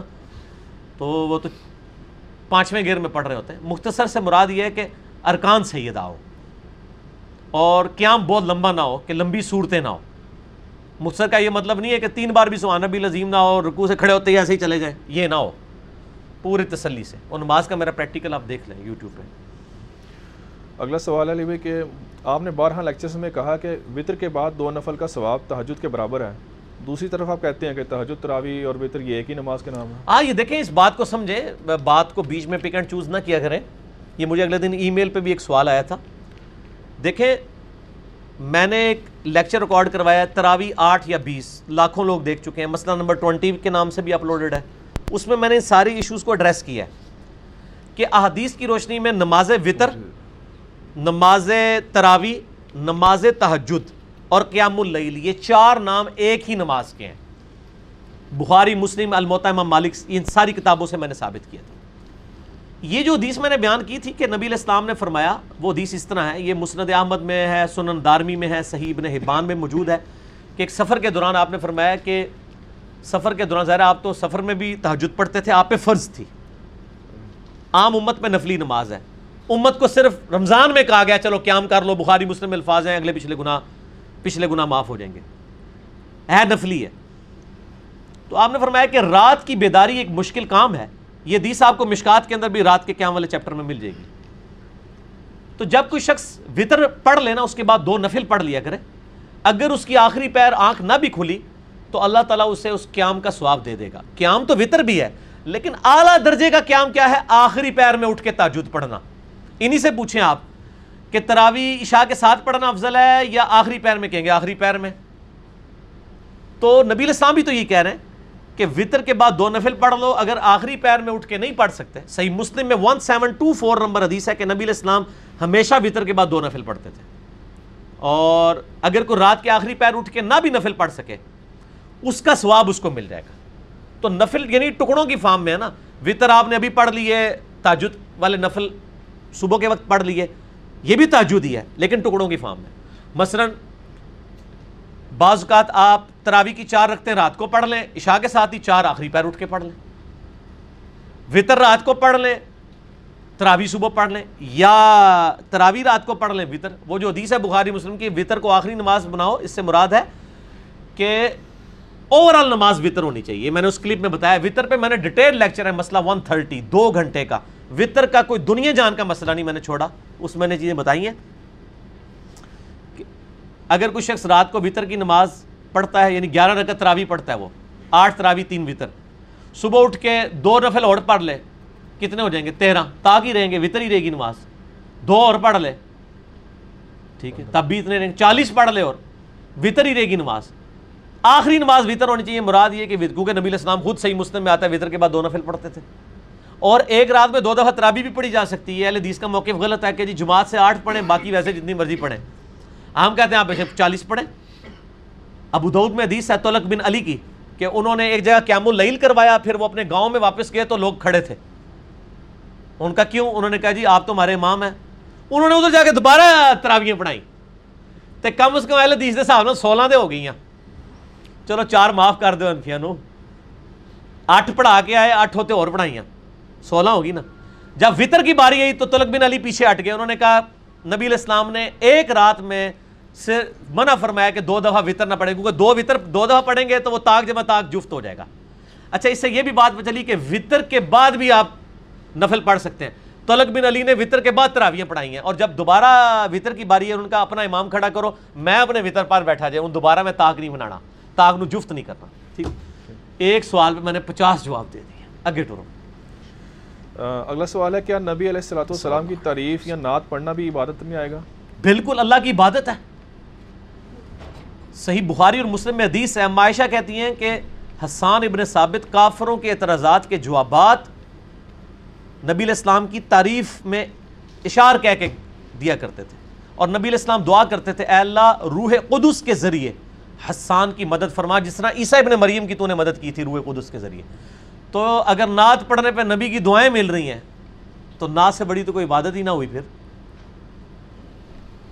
ابو دعود ترمزی نے ماجہ میں حدیث ہے، نبی صلی اللہ علیہ وآلہ وسلم نے فرمایا، اللہ تعالیٰ اس بندے پر رحم فرمائے جو اثر سے پہلے چار رکھتے پڑھ لے۔ اور یہاں پہ حضرت حسان کے لیے نبی علیہ السلام کہہ رہے ہیں، اللہ تعالیٰ روح قدس کے ذریعے تیری مدد کرا۔ وہاں چار رختوں پہ دعا ہے اور یہاں نعت پڑھنے پہ دعا ہے۔ لیکن دعا اسی نعت پہ جس میں شرکی الفاظ نہ ہو نعت اور گستاحانہ عقیدے میرا ایک یوٹیوب پہ کلپ ہے، وہ آپ دیکھ لیں۔ نعت اللہ کی عبادت ہے۔ دروشی بھی اللہ کی عبادت ہے۔ آپ اللہ سے کہتے ہیں نا۔ دروشیف کیا ہے؟ دعا۔ دعا کس کی عبادت ہے؟ اللہ کی۔ دعا ہو عبادہ ابو دو ترمزیم نے ماجہ میں حدیث ہے۔ دعا ہی عبادت ہے۔ دروشیف کس کی دعا ہوئی؟ نبی الاسلام کے حق میں آپ دعا کر رہے ہیں۔ اللہ سے۔ اللہ صلی اللہ محمد۔ اللہ کی رحمت مانگ رہے ہیں نا تو نعت پڑھنا بھی عبادت ہے کوئی شک نہیں شرکیہ نہ ہو ٹھیک ہو گیا اگلا سوال ہے لوگ بیٹیوں کو عید اور شبرات دے دیتے ہیں لیکن جائیداد میں حصہ نہیں دیتے تو قرآن و سنت کی روشنی میں ذرا بتائیں اس اس لیے نہیں دیتے کہ یہ لوگ مسلمان ہی نہیں ہوئے انڈیا پاکستان کے لوگ اسلام نے ان کو قبول کر لیا ہوا ہے اسلام کی مہربانی ہے۔ انہوں نے اسلام قبول ہی نہیں کیا صحیح طریقے سے۔ یہ اپنی مرضی والا اسلام قبول کرتے ہیں۔ چونکہ ہندوؤں کے ساتھ رہے، عورتوں کو انہوں نے پاؤں کی جوتی بنا کے رکھا۔ حالانکہ ہندو تو اس لیول پہ نہیں کرتے تھے جو مشرقین عرب کرتے تھے عورتوں کے ساتھ۔ نبی علیہ السلام نے وہاں پہ بھی دعوت بلند کی۔ اور دیکھیں صحابہ اکرام نے کس طریقے سے پھر سن نسائی میں حدیث ہے، ماں کے قدموں کے نیچے جنت ہے۔ چھوٹی بات ہے۔ صحیح مسلم حدیث ہے، جس نے دو بچیوں کی پرورش کی اور حتیٰ کہ ان کی شادی کی، صحیح طریقے سے وہ جنت میں جائے گا ان کے سبب سے۔ اتنی فضیلتیں آئی ہیں۔ تو لیکن یہ عورتوں کو حق نہیں دیتے۔ اسی وجہ سے پھر ہماری عورتیں جو ہیں وہ پھر غیر مسلموں کی سازشوں کے ہتھے چڑھ جاتی ہیں اور وہ کہتی ہیں عورتوں کو حقوق دیں۔ تو کسی حد تک صحیح کہہ رہی ہیں، حقوق تو کوئی نہیں مل رہے ہیں عورتوں کو۔ اور ایسی بدماشی کرتے ہیں بڑے بھائی، وہ کہتے ہیں جی بہنوں نے بخش دیا ہے۔ اس طریقے سے بخشوایا جاتا ہے۔ اس کا طریقہ یہ ہے کہ آپ اپنی بہن کو کہیں کہ یہ ہے بہن صاحب آپ کی دس لاکھ روپے والد صاحب کی طرف سے۔ یہ آپ رکھیں۔ جب وہ پکڑ لے، پھر اس کو کہ آپ یہ مجھے دے دیں۔ میں تک نہ کیڑی بہن تو انہوں دین دی ہے۔ او انگور کھٹے ہیں۔ اور بہنوں کو پتہ ہے کہ انہوں نے دینا کوئی نہیں تھے بگاڑ بھی لئیے دینا تو بھائیوں نے کوئی نہیں ہے، تو بگاڑ بھی لیں۔ اس لیے وہ معاف کر دیتی ہیں۔ آپ ان کے ہاتھ میں دیں، میں دیکھتا ہوں کون سی بہن معاف کرتی ہے۔ وہ بیچاریوں کو ملنا ہی نہیں ہوتا، وہ کہتی ہیں بھائیوں سے بھی نہ جاتی ہیں تو یہ حرام ہے۔ اسلام نے تو حکم دیا یہ عیدیاں شیدیاں اسی لیے دیتے ہیں۔ میرے اللہ کہ شاید کہہ دیں کیمل دن بخشوا لیں گے۔ میرے ایک دوست مجھے بتانے لگے، کہتے ہیں کہ میرے سسر نے لاکھوں کی جداد اپنے دو بیٹوں کے نام کر دی ہے اور ان کی پانچ بیٹی ہیں۔ ان کو کچھ بھی نہیں دیا۔ اب مر جائیں گے تو وراثت تو تقسیم ہی نہیں ہونی، وہ بیٹوں کے نام ہے تو کہتے ہیں ان کے بڑے بیٹے نے ان کو قائل کیا کہ ابا جی تیاں جڑیاں ہوندیاں نے، بڑے نرم دل ہوندیاں نے کیمل دن تانوں معاف کر دینی ہیں، تسی ساڈے نام لا دیو۔ کوئی نہیں معاف کرنگیاں، ابا جی! کیا مسئلہ دن تو لوگ کہیں گے مجھ سے میرے بیوی بچے ماں باپ لے لو، مجھے چھوڑ دو۔ یہ لگ پتہ جائے گا تو یہ ظلم کر رہے ہیں اور بالکل بچیوں کو ان کا حصہ دینا چاہیے۔ اور یہ کہنا جی ہم نے جیز دے دیا تھا۔ اب وراثت تو مرنے کے بعد تقسیم ہوتی ہے۔ جیز تو گفٹ ہے۔ آپ اپنی مرضی سے دینا چاہتے ہیں، ضرور دیں۔ بیٹوں کو بھی اگر گاڑی نہیں نکلوا کے دی ہے تو بیٹی کو کچھ زیور پہنا دیا اس میں کیا عرض ہے؟ گفٹ ہے۔ جیز مانگنا غلط ہے کہ وہ لڑکے والے مانگے اپنی مرضی سے کوئی دیتا ہے، ضرور دے۔ باقی یہ جو جیز لانت اس اعتبار سے ضرور ہے کہ آپ کسی سے ڈیمانڈ کریں، زیادتی ہے، لڑکے والوں کی طرف سے، یہ نہیں ہونی چاہیے۔ تو یہ برابر کا حصہ اپنی زندگی میں دینا چاہیے، صحیح بخاری میں حدیث ہے۔ نبی الاسلام کے پاس ایک سیابی آیا اور اس نے کہا اس نے میں نے اپنے ایک دوست، اپنے بیٹے کو ایک غلام ہبا کیا ہے۔ آپ فرمایا باقی بیٹوں کو بھی کیا ہے؟ کہا، نہیں فرمایا اس سے بھی واپس لے۔ کیا تو مجھے گناہ پر گواہ کرنا چاہتا ہے؟ کیا تو چاہتا ہے کہ سارے بیٹے تجھ سے ایک جیسا سلوک کریں؟ یا رسول اللہ، چاہتا ہوں۔ تو فرمایا، تم بھی ان کے ساتھ ایک جیسا سلوک کرو۔ زندگی میں گفٹ میں عورت اور مرد کا آدھا والا فرق بھی نہیں ہے۔ گفٹ برابر ہوتا ہے۔ وراثت میں عورت کو آدھی ملتی ہے۔ ظاہر ہے، اس کو اپنے خامن سے بھی بعد میں مل جانی ہے نا، ادھر سے بھی۔ وراثت میں مسئلہ ٹونٹی ٹو میرا دیکھ لیں۔ وراثت کیا ہوتی ہے؟ ہبا کیا ہوتا ہے؟ اور وسیعت کیا ہوتی ہے؟ یہ تین علیحدہ سے ٹرمز ہیں۔ وراثت جو مرنے کے بعد آپ کے مال میں سے تقسیم ہونی ہے۔ ہبا جو آپ اپنی زندگی میں گفٹ کرتے ہیں، وہ بھی ایک تہائی مال سے زیادہ نہیں کر سکتے۔ اور وسیعت یہ ہے کہ میرے مرنے کے بعد فلاں کو ملے۔ لیکن وہ فلاں جو ہے نا، وہ آپ کا رشت، آپ کا وارث نہیں ہونا چاہیے۔ کیونکہ بخاری میں حدیث ہے، فتح مکہ کے موقع پہ نبی الاسلام نے فرمایا، اللہ نے وارثوں کا حق قرآن میں رکھ دیا ہے، لہٰذا آپ کوئی شخص اپنے وارث کے لیے وصیت نہ کرے۔ کہ میرے مرنے کا فلاں کو ملے۔ اس کو اتنا ہی ملنا ہے جتنا اللہ نے قرآن میں صورت النساء میں رکھا ہے۔ مسئلہ ٹوئنٹی ٹو میرا دیکھ لیں، میں نے ساری آیات صورت النساء کی وہ پڑھائی ہیں۔ اچھا علی بھائی، ایک طرف آپ کہتے ہیں کہ علماء سے بات کرنے کی ضرورت نہیں ہے۔ اور دوسری طرف آپ کہتے ہیں گنگے شیطان نہیں بننا چاہیے۔ یہ تضاد نہیں آ گیا آپ کی بات میں؟ کیا یہ کھلا تضاد نہیں ہے؟ وہ سہیل وڈائی صاحب کہتے ہیں۔ بالکل کھلا تضاد ہے، بظاہر۔ لیکن یہ بات ایک ہی ہے جس کے دو رخ ہیں۔ میں بالکل کہتا ہوں کہ علماء سے پنگا نہ لیں، ورنہ علماء کہیں گے، گنڈا سنگھ وابی ہو گیا۔ ٹھیک ہو گیا نا؟ تو یہ بدنام کر دیا ہوئے نام رکھے ہوئے ہیں۔ یہ مولویوں کے ٹوٹکے ہیں۔ لوگوں کو متنفر کرنے کے لیے کوئی توحید کی بات کرے اسے وابی کہہ دو کوئی اہل بیت کی بات کرے اسے رافضی کہہ دو۔ اور اس طرح کے یعنی ایک زہریلے الفاظ ہے تاکہ اگلے کی بات ماری جائے وہ بات نہ سنیں۔ لیکن سر آپ لوگ گھاس نہیں کھاتے آپ لوگ بات سنتے ہیں۔ آپ کی نہیں یوٹیوب کی۔ ٹھیک ہے نا؟ ٹھیک ہوگا جی؟ اچھا علی بھائی مجلس اچھا وہ بات میری مکمل نہیں ہوئی نا؟ آپ نے کہا کہ میں وہ جو دو باتیں بے وقت کیسے صحیح ہیں میں کہتا ہوں مولویوں سے اس اعتبار سے پنگا نہ لیں کہ آپ پبلکلی ان کو ذلیل کریں یا آپ ان کی ذاتی غلطیاں ہائی لائٹ کریں یا ان کے فرقے سے ریلیٹڈ چیزیں غلطیاں ہائی لائٹ کریں، وہ کبھی بھی نہیں اس کو مانیں گے۔ عام آدمی قبول کرے گا۔ لیکن جن غلطیوں سے آپ افیکٹو ہو رہے ہیں، وہ آپ ایک دفعہ ضرور ہائی لائٹ کر دیں پیڑا نہ پا کے بہ جاؤ۔ مثلا کسی نماز کے بعد کسی مسجد میں اونچی آواز سے کلمہ ہی پڑھتے رہتے ہیں۔ تو آپ کہہ سکتے ہیں کہ یار سنت اذکار پڑھیں جو گرین کارڈ میں لکھے ہیں صبح شام کے بخاری مسلم سے۔ یہ ثابت نہیں ہے۔ وہ مولوی کہ نہیں ساڑی مرضی، بس اب آپ کا کام پورا ہو گیا۔ آپ پینا نہ ڈالیں، میں تو بخاری تو ثابت کرنا، نہ، وہ تو چک کے باہر سٹے گا۔ اس قسم کی میں چیزیں کہتا ہوں، پنگے نہ لیں۔ صرف چیز ہائی لائٹ کریں، اس کے بعد وہ مانتا ہے، مانے، نہیں مانتا، نہ مانے، آپ پینا نہ ڈال کے بیٹھ جائیں۔ اور عام بندوں پہ محنت کریں اور عام بندوں پہ بھی مولویوں کے سامنے محنت نہ کریں۔ مولویوں سے پنگا میں کہتا ہوں مناظروں والا نہ لیں کہ جی آج تسی بھی لے کے آ جاؤ دیسا اسی بھی اپنی رفع داندیاں لے کے آ جانے یہ کام نہ کریں۔ اس کو کہنی بخاری مسلم، جس طرح یہاں ایک بھائی آئے تھے، انہوں نے بڑی پیاری بات بتائی۔ وہ کہتے ہیں میں، وہ بریلوی تھے، ایک بریلویوں کی مسجد میں ہی نماز پڑھ رہے تھے، ریورٹ ہو چکے ہوئے تھے۔ نماز سنت کے مطابق پڑھتے تھے رکو میں جاتے وقت رکو سے اٹھتے وقت رف الجدین کرتے تھے۔ کہتے ہیں کہ میں مسجد میں گیا تو ایک مولانا صاحب انہوں نے اپنے سامنے ٹیبل کے اوپر صحیح مسلم شریف سجائی ہوئی تھی۔ کہتے ہیں نماز کے پاس، بعد میں ان کے پاس گیا۔ اور میں نے کہا کہ حضرت، یہ جو آپ نے مسلم شریف سامنے رکھی ہوئی ہے، یہ کس کی کتاب ہے؟ ان کا جی ہم اہل سنت کی مین کتاب ہے یہ۔ تو انہوں نے کہا، آپ نے جو ابھی ہمیں نماز پڑھائی ہے، وہ اس طریقے کے مطابق نہیں ہے جو اس کتاب میں لکھا ہوا ہے۔ ہائے ہائے ہائے ہائے۔ زبردست۔ اس سے بڑا اور کیا سادو، جادو سر چڑھ کے کو بول سکتا ہے؟ کہ میں بخاری مسلم یہاں بھی دیکھیں نا، سارے وہ سجا کے بیٹھے ہوئے ہوتے ہیں۔ عمل کوئی نہیں کرتے۔ ہم بخاری سے علیہ السلام دکھاتے ہیں، امام حسین علی کے ساتھ کہتے ہیں، یہ کہاں سے آ گیا؟ یہ اتوں ہی ہے جتوں رفع دین آیا ہوا ہے۔ تھی رفع دین لیا باقی چیزاں نہیں لئیاں اسی سب کچھ لینے تو اب وہ مولوی بجائے یہ کہتا کہ اپنی میں اچھا میں بھی اپنی نماز اچھا عام آدمی کو آپ بتائیں۔ وہ کہتا ہے اچھا میں تھکنا ہوا کدھر میں غلطی نہ ہوا۔ مولوی تو پکا ہوتا ہے نا۔ کہتا جی اس نے جناب اپنے نیچے سے مسلح نکال کے ایسے پھینکا۔ کہتا دیکھو علماء کی توہین ہو رہی ہے آپ لوگوں کے سامنے۔ آپ لوگوں میں سے کوئی نہیں جو اس کو روکے۔ تو سر، یہ آپ کو شہید کریں گے۔ اس لیے آپ جو ہے نا، وہ دیکھ بھال کے معاملات کو چلا کریں۔ تو ایک دفعہ ہائی لائٹ کریں۔ یہ کوئی ایک آدھ کیس ہوگا۔ ویسے کسی کو علیحدگی میں کہنا، تو وہ آئے میں شائیں کر کے نا بات ٹال دیتے ہیں۔ پیڑا ڈال کے نہ بیٹھے۔ کہ جی مولوی نے ایک تقریر کرائی ہے اور آپ وہاں پمفلٹ بانٹنے شروع کر دیں۔ سر عام، پمفلٹ بانٹیں۔ لیکن اپنے دوستوں کو گھر لے جا کے بتائیں کہ نماز کا طریقہ یہ ہے یہ ثابت نہیں ہے۔ اس طرح کریں۔ ٹھیک ہوگا چلیے بھائی مجلس نمبر دس میں آپ نے جواب دیتے ہوئے درمیان میں بیچ میں ٹوکا تھا سوال کے دوران۔ تو آپ نے کہا تھا یار مجھے بیچ میں ٹوکا نہ کریں مجھے اللہ کی تائید حاصل ہوتی ہے۔ تو کیا یہ جملہ کچھ اس طرح کا نہیں کہ جو صرف انبیاء کا خاصہ ہے؟ نہیں نہیں وہ انبیاء والی تائید کی تو ہم بات ہی نہیں کر رہے۔ دیکھیں جب ایک شخص بول رہا ہوتا ہے نا تو وہ ایک خاص مائنڈ سیٹ کے ساتھ بول رہا ہوتا ہے۔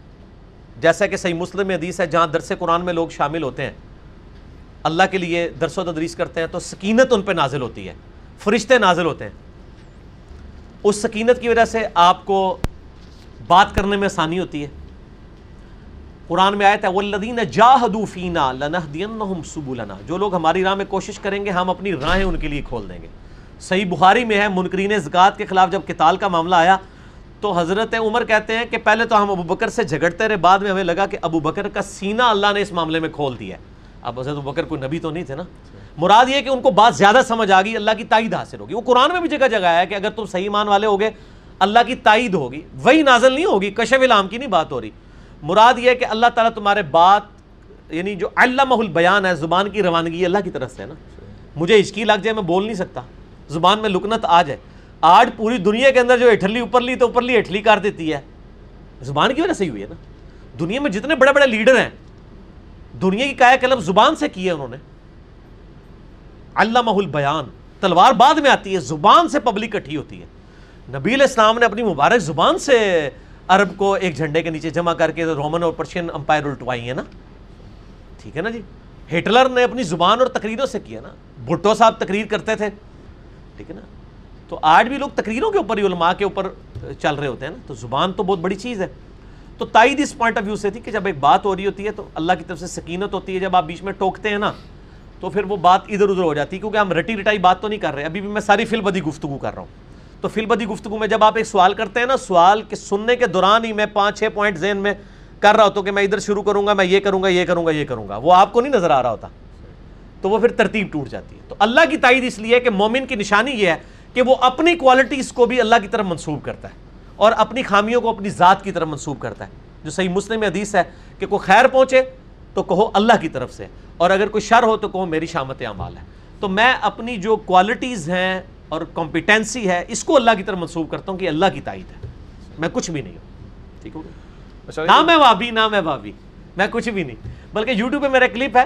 میں سنی شیعہ سے مسلمان کیسے ہوا؟ لاکھوں لوگ سات آٹھ لاکھ لوگ وہ دیکھ چکے ہیں۔ وہ کلپ ضرور دیکھیں۔ میری بایوگرافی ہے کہ میں کس طرح سنی شیعہ سے مسلمان ہوا۔ ٹھیک ہو کیا نماز میں پہلے سکتے میں سورہ فاتحہ پڑھی جا سکتی ہے؟ اگر امام رکوع سے پہلے سکتہ نہ کرتا ہو۔ ہاں پڑھیں۔ وہ تو جز الکرام میں حضرت ابو ریرا کا کال ہے مسئلہ ایٹی فور میں میں نے بتایا کہ امام کے دو سکتے ہوتے ہیں ان میں صورت الفاتحہ کو غنیمت سمجھو۔ تو ثنا والے وقفے میں بھی آپ ثنا کی بجائے اگر فاتحہ پڑھ لیں وہ زیادہ بہتر ہے۔ لیکن دوسری رکعت میں کیا کریں پھر؟ اس میں تو سکتہ پہلا اگر تو جاری نماز ہے تو خاموشی سے سن لیں۔ میرا کلپ اس کے اوپر آیا ہے نا ابھی تازہ تازہ۔ اور اگر سری نماز ہے تو پھر تو آپ پڑھیں۔ وہ آپ دیکھ لیں امام کے پیچھے صورت الفاتحہ کا مسئلہ۔ اگر تشہد میں غلطی سے فاتحہ پڑھ لی اور یاد آنے پر تشہد بھی بعد میں پڑھ لیا تو کیا سجدہ صاحب کرنا ہوگا اس پہ؟ سجدہ صاحب اجتہادی مسئلہ ہے۔ ترمزی میں حدیث ہے صحیح مسلم میں کہ نبی علیہ السلام نے حضرت علی کہتے ہیں کہ نبی علیہ السلام نے رکوع اور سجدوں میں قرآن پڑھنے سے منع کیا تو رکوع سجدے میں اگر کوئی قرآن پڑھ لے، قرآنی دعا نہیں، صرف قرآن۔ دعائیں پڑھ سکتے ہیں۔ وہ بخاری مسلم حدیث ہے کہ تم سجدے میں اپنے رب کے سب زیادہ قریب ہوتے ہو، لہٰذا دعائیں کرو۔ اب قرآن میں جتنی دعائیں ہیں وہ آپ کریں نا۔ قرآن نہیں تلاوت کریں گے، قرآن صرف قیان میں ہوگا۔ تو سجدہ صاحب واجب ہو جائے گا اگر آپ رکوع اور سجدے میں قرآن تلاوت کرتے ہیں۔ تشود کا ذکر نہیں ہے۔ اور صورت الفاتحہ تو ویسی کوئی ایشو نہیں صورت الفاتحہ ویسی ہی دعا ہے۔ تو اگر کوئی تشود میں پڑھ لیتا ہے ویم سے نکلنے کے لیے سجدہ صاحب کر لے نہ بھی کرے تو کوئی ایشو نہیں ہے۔ ٹھیک ہو؟ اور اسی میں آتا کہ رکوع کی تسبیحات اگر سجدے میں اور سجدے کی رکوع میں کر لی ہیں۔ کوئی عرض نہیں ہے۔ کچھ تو تسبیحات ویسے ہی کامن کامن ہے انفیوں کو تو نہیں آتی ہے حدیثوں کو پتہ ہے ان سے آپ پوچھ لیں تو۔